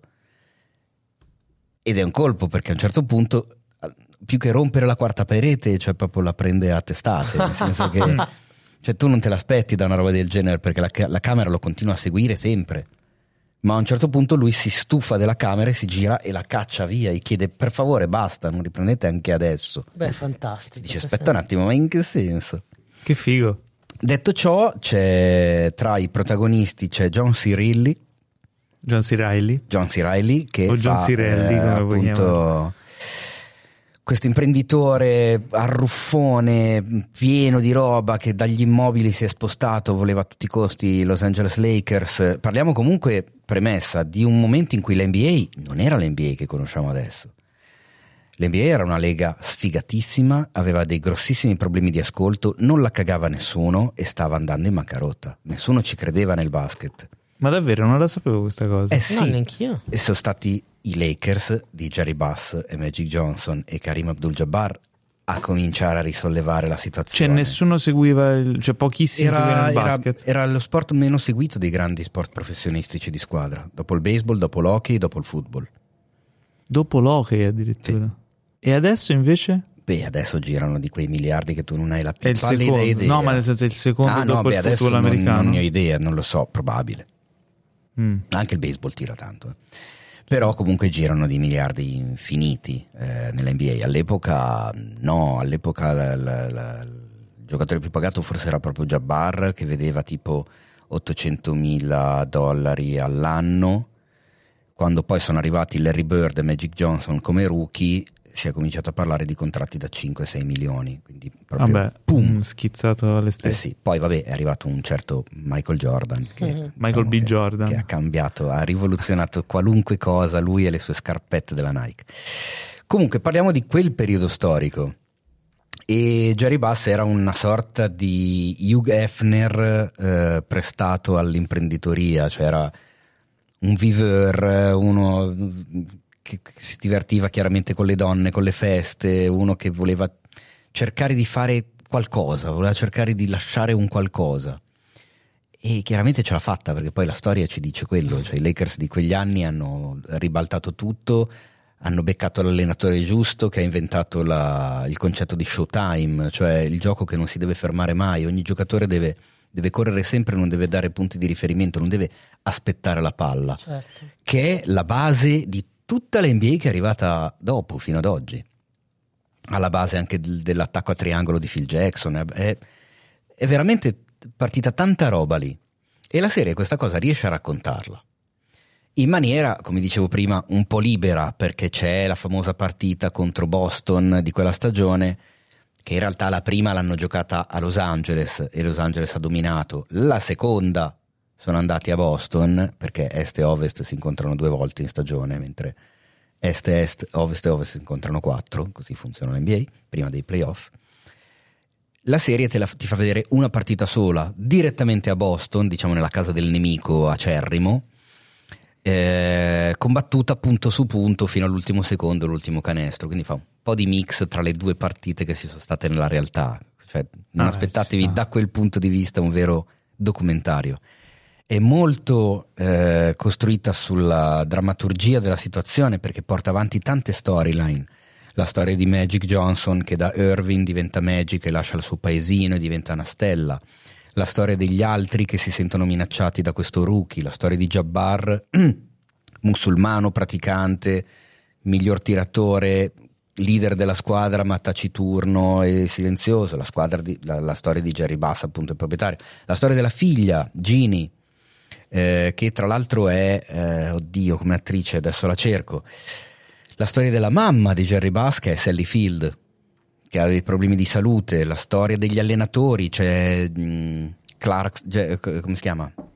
Eh, eh, ho capito. eh, Mi viene, mi viene Jeremy Clarkson, ma non è quello della BBC. Jeremy Clarkson. no, è. mm, eh, Jason Clark, Jason scusa, Clark, Jason sì. Clark che fa Jerry West, che era l'ex allenatore dei Lakers, poi passato a general manager. Cioè ci sono tante storyline che continuano a convergere. Adrian Brody. E Adrian Brody che fa Pat Riley, che chi segue l'NBA sa perfettamente chi sia Pat Riley, è quello che poi divenne l'allenatore dei, prima di Los Angeles, poi dei Miami, uno degli allenatori più vincenti e più iconici dello sport. Ed Adrian Brody è perfetto nella parte, è fantastico. E c'è, c'è appunto la storyline sua. Ce ne, ce ne sono tante e sono tutte incrociate, convergono, si sovrappongono in questo pasticcione visivo di, di- di cose, di, di- paste che non siamo più abituati a vedere. Ormai vediamo il 4K ultra nitido con una profondità di campo infinita da qui a- all'universo. E qui non è così. Qui ti, ti riporta un po' indietro e- ed è affascinante, appassionante. Cioè, una di quelle serie dove veramente rischi di vedertela in 3-4 giorni di fila. Bene, specialmente Quindi- se sei appassionato di basket. Beh, se sei appassionato di basket Vogliamo dire- e sei vogliamo appassionato ripetere- di Lakers, eh, è proprio è la serie migliore del mondo, probabilmente. Su cinefax.it, tra l'altro, trovate la recensione scritta da Riccardo Melis, che è il nostro nuovo entrato in redazione pochi giorni Ah. fa. Quindi gli facciamo anche un benvenuto in questo modo. Benvenuto Riccardo. ok, bene, hai avuto anche il benvenuto dal nostro robot della posta. Dicevi, Giorgio, se vedi Vogliamo ripetere il titolo per il, nostro, per il nostro pubblico che ce l'ha chiesto più volte? Bravissimo, Winning Time, l'ascesa della dinastia dei Lakers su Sky e Now. Bene, perfetto. E chiudiamo con eh, una recensione epocale perché a questo punto è la recensione di tutta l'opera in sei stagioni. Quante sono? Eh? Sei. Sei di Peaky Blinders. Io ho visto la prima stagione sono a metà della seconda, la sto ancora guardando e mi piace da morire. Baby. Sono stato quei recuperoni eh, in ritardissimo, però almeno me la, me la godo con i miei tempi. Eh, anche perché è una serie che comunque di stagione in stagione ha avuto dei gap anche di, di tempi abbastanza lunghi, Eh no? sì, sì, sì. dovuti Sì, a un cast importante, quindi insomma anche una produzione abbastanza complessa. Ma parlaci di più, Giorgio, di, di Peaky Blinders, eh, che appunto è giunto alla sua conclusione, di cosa parla, cosa ha rappresentato per te, e cosa ne pensi. Uh, beh, insomma, questa è una faccenda decisamente lunga. Allora, io ho una serie che Facendola breve, ovviamente. È una serie che ho amato. L'ho amata moltissimo. Ehm, devo dire che l'ultima stagione, secondo me, ha delle cosine un po' che fanno crick, ma parliamo nel complesso. Nel Beh, complesso è, è sempre difficile chiudere una serie. Eh, soprattutto. Però adesso io non posso dire delle cose perché diventano spoiler per te. ok? Eh, ma possono essere spoiler anche per alcuni dei nostri E infatti, ascoltatori vogliono alcune robe non le posso dire, ma diciamo che credo che l'ultima stagione risente di un fatto avvenuto che ha pesantemente condizionato. Vabbè, questo si è saputo della morte dell'attrice. Esatto. La nostra Polly, però Uno dei- dei- una delle attrici, insomma, dei personaggi eh, più importanti nella serie, diciamo. assolutamente sì. E, e si sente la mancanza di questo personaggio, si sente. Poi si sente anche nei confronti di Thomas Shelby, ma insomma, in- in- nel, nel, um, complesso, secondo me si tratta di una grandissima opera di serie, ehm, iconica ormai, assolutamente Sì. girata con grandissimo gusto, con l'utilizzo straordinario della colonna sonora, una colonna sonora fatta di pezzi Nick Cave, PJ Harvey, insomma, ma inseriti in un contesto eh, sì, eh, Nick Cave, Harvey, mm, Leonard Cohen, Tu sono- non hai mai visto niente di Peaky Blinders? Ho visto le prime puntate. Tipo un paio di puntate? Sì, poi è una di quelle serie che avevo detto, ok, questa me la seguirò con calma. E poi... e poi la calma eh, è diventata Sì, perché chiaramente eh, ne esce una alla settimana e quindi poi ti guardi quelle nuove e quelle vecchie non le recuperi più. Ah, per me è stata una delle serie più belle di questi anni. Sicuramente una di quelle che mi ha catturato di più. Mi ha raccontato un pezzo di storia dell'Inghilterra che non conoscevo, anche se poi sapete che io sono un grande appassionato dell'isola della maledetta Albione. Esatto. E è bellissimo vederlo in lingua originale perché senti Sì. un caleidoscopio di, di- di- di slang, di linguaggi che, che ti ar- arricchiscono proprio anche il tuo, il tuo orecchio, la tua cultura fonetica, oserei dire. Ehm, Di cosa parla? Per chi non avesse mai, i pochi che non avessero mai sentito parlare di questa serie. Parla eh, della ascesa, diciamo, di una famiglia di mh, zingari irlandesi in, ehm, nella Birmingham degli anni 20. Ok. Quindi mh, È una serie crime anni 20. una serie in, crime eh, anni 20 a Birmingham. a Birmingham, ehm, nella criminalità organizzata di Birmingham, ma è soprattutto la storia di una famiglia, una famiglia di zingari irlandesi trapiantati in Inghilterra, nell'Inghilterra del post-guerra, quindi Mix di culture, Esatto. mix esplosivo di, di soprattutto direi sociali. esplosivo perché si tratta anche Sì. di eh, raccontare la criminalità organizzata che si rapporta con la politica, ehm, i sindacati, il Partito Comunista, tutte quelle situazioni che in quel momento erano assolutamente gravi e grevi per tutte le persone, per tutta la cittadinanza. È bellissimo il rapporto politico che si crea fra uno dei protagonisti, cioè Thomas Shelby e Winston Churchill, in quel momento uno dei più grandi rappresentanti in ascesa del Partito Conservatore. Altra cosa meravigliosa che c'è nella storia è il rapporto di continuo dramma che, che i maschi della famiglia Shelby hanno con la loro esperienza durante la prima guerra mondiale. Ah, è vero, è che li- vero, sì. Che li perseguita, che li tocca moltissimo.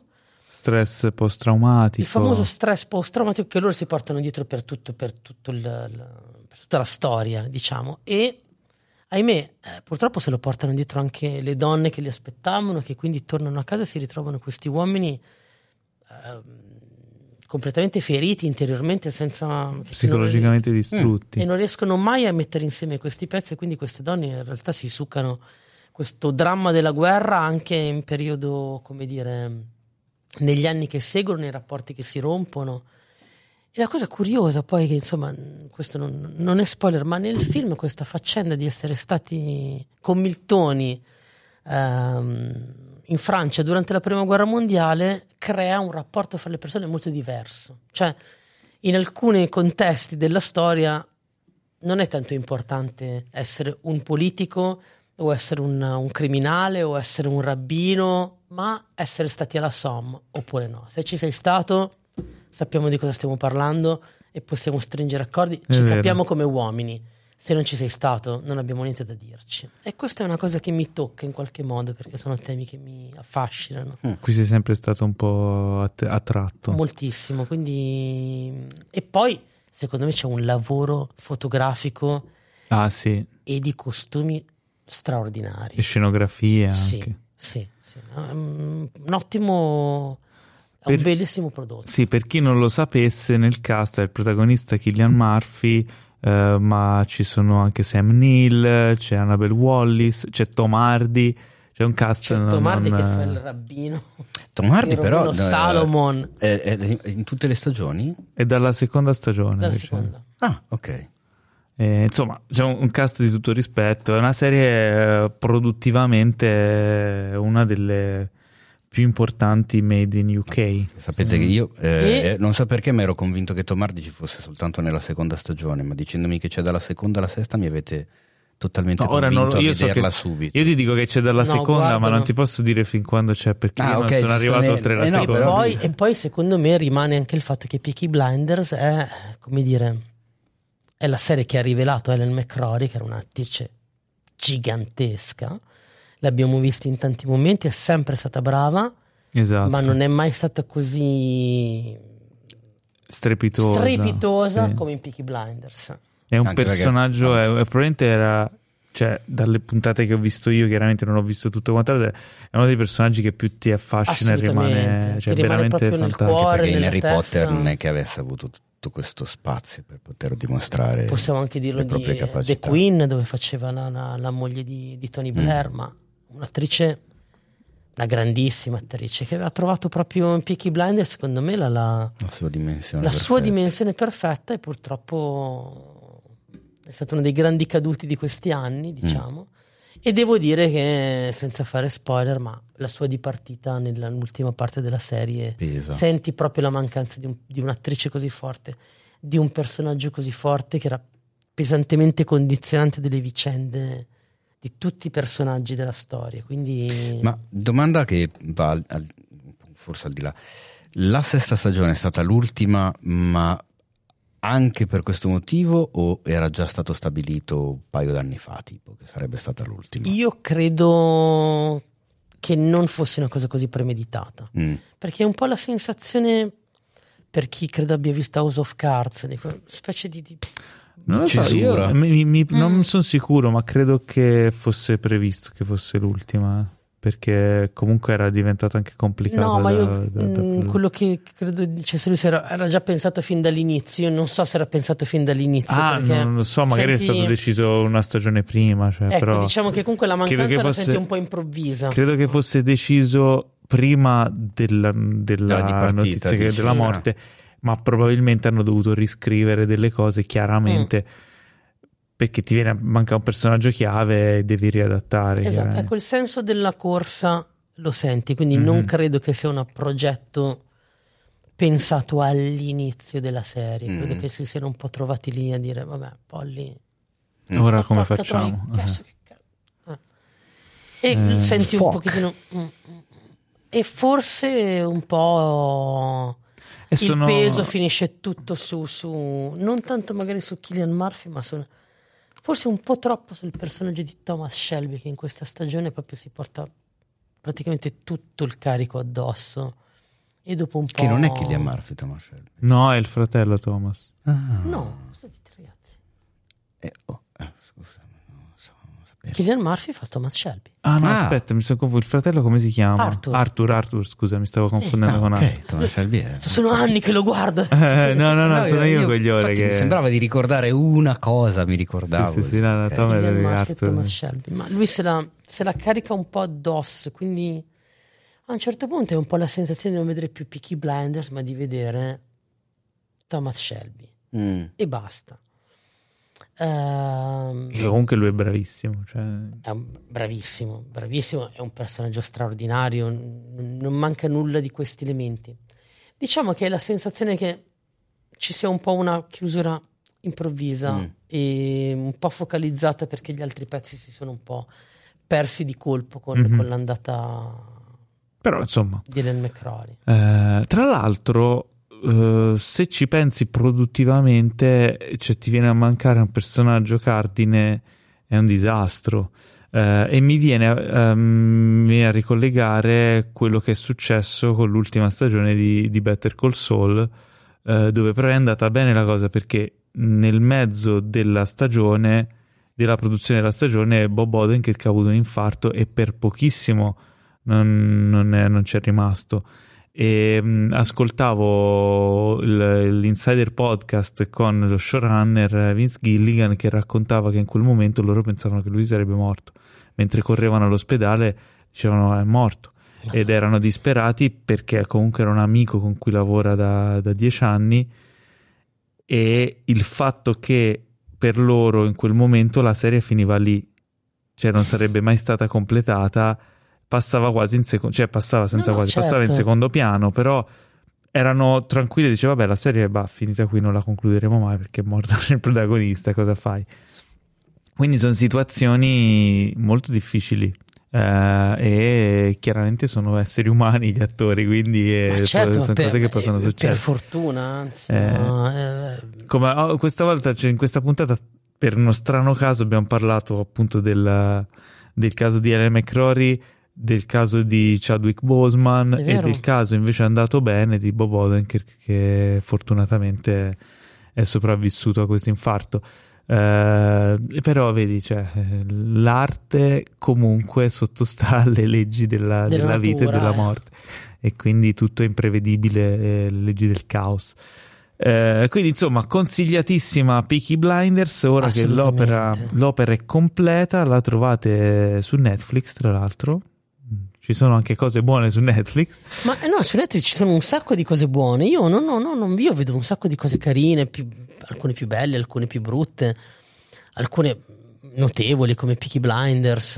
E quello che ci chiediamo è: ma perché quando poi deve spendere così tanti soldi li impiega Fa in quella roba lì. sbagliati? impegnatevi insomma Eh. eh. Quando avete i soldi impegnatevi, se no impegn- continuate con, con i pochi che funziona, giusto? esatto Sono d'accordissimo. Questa che è la puntata, diciamo, il nostro finale di stagione, perché la stagione finisce adesso andiamo in vacanza, eh, almeno sarete contenti che è una puntata lunga eh, e così vi farà compagnia un po' anche ad agosto. Noi mancheremo per qualche settimana perché ci prendiamo un po' di ferie, io me ne vado in Grecia, nel Peloponneso, poi vi Bello. racconterò, sì, vado a vedere un po' di posti belli. Eh, Teo, non mi ricordo dove te ne vai. Io mi faccio un giro di tutta l'Olanda. Tutta l'Olanda, tutta, Yes. oh mi raccomando No, tutta, tutta no, mi non un ti perdere giretto, un angolo. diciamo centrale, ecco. Va bene. Non vado né sulle dighe né troppo in basso. Ok. Però giro Poi ci là. racconterai. Tu, Giorgio, te ne vai da qualche parte? Io credo che andrò fra il bagno e il salotto, eh, anche perché lo devo rifare. Io sono in ristrutturazione casa, quindi non potrò andare via. Però forse vado a settembre a trovare Cognetti per una settimana. Quindi Ah, beh, forse sulle quella è la mia montagne. settimana. Una settimana Sulle in otto montagna montagne. con Sulle esatto, sulle otto Mogne- montagne esatto, con sulle otto montagne con Paolo Cognetti, non male. Beh, beh, salutacelo. Ve lo saluto assolutamente. Quindi è giunto il momento dei saluti, Non ragazzi. lo so, chissà, forse sì. Eh, è giunto il momento dei saluti, è giunto il momento di farvi un favore, voi che ci ascoltate, quindi di iscrivervi dove ci si può iscrivere a questo podcast, cliccate su segui, eh, non perderti mai più una puntata, eh, hai notifiche nella vita, nel- ovunque che ven- venite sepolti da notifiche. Iscrivetevi Eh, al canale gratuito di Cinefx su Telegram dove trovate tutte le news, tutte le recensioni, tutte le top 8, tutte le puntate del podcast, tutti i post, tutti i video, un sacco di roba la trovate soltanto lì perché lì non siete schiavi dell'algoritmo dei social network, perché lì Esatto. siete schiavi del sottoscritto soltanto, perché io pubblico tutto sul canale Telegram di Cinefx che è facilissimo da trovare, basta cercare Cinefx su Telegram e ci, e ci trovate lì. Se siete invece come me che non avete Telegram, c'è anche Instagram, Facebook, insomma, qualsiasi piattaforma usiate, qualsiasi cosa abbiate, c'è Cinefax e quindi approfittatene. Eh, inoltre, se volete seguirci, siamo anche su Instagram, oltre a, a cinefax.it, ci sono io, at Paolo Cellamare. Tu ci sei, Giorgio, su Instagram? Io ci sono su Instagram. E certo. come ti troviamo? Giorgio Carella. Beh, più facile, più di, così, facile di così, cosa ragazzi. volete. Eh, e quindi un caro saluto da Teo Yusufian. Ciao Neb, buone vacanze, fate i bravi, non fate i matti e mi raccomando guardate sempre a destra e a sinistra prima di attraversare la strada. Un saluto da Giorgio Carella. Ciao a tutti, ci rivediamo presto. Un saluto dal robottino della posta. Ciao Ne. E un saluto anche da me, Paolo Celamare, che vi auguro come sempre lunga vita e prosperità. Vado a vedere Better Call Saul, Paolo, e poi vado a letto. eh. Poi vado in vacanza! Vacanze! Sì! Ciao a tutti, grazie, vi vogliamo bene! Ciao! Questo podcast è stato presentato da The Best Blend,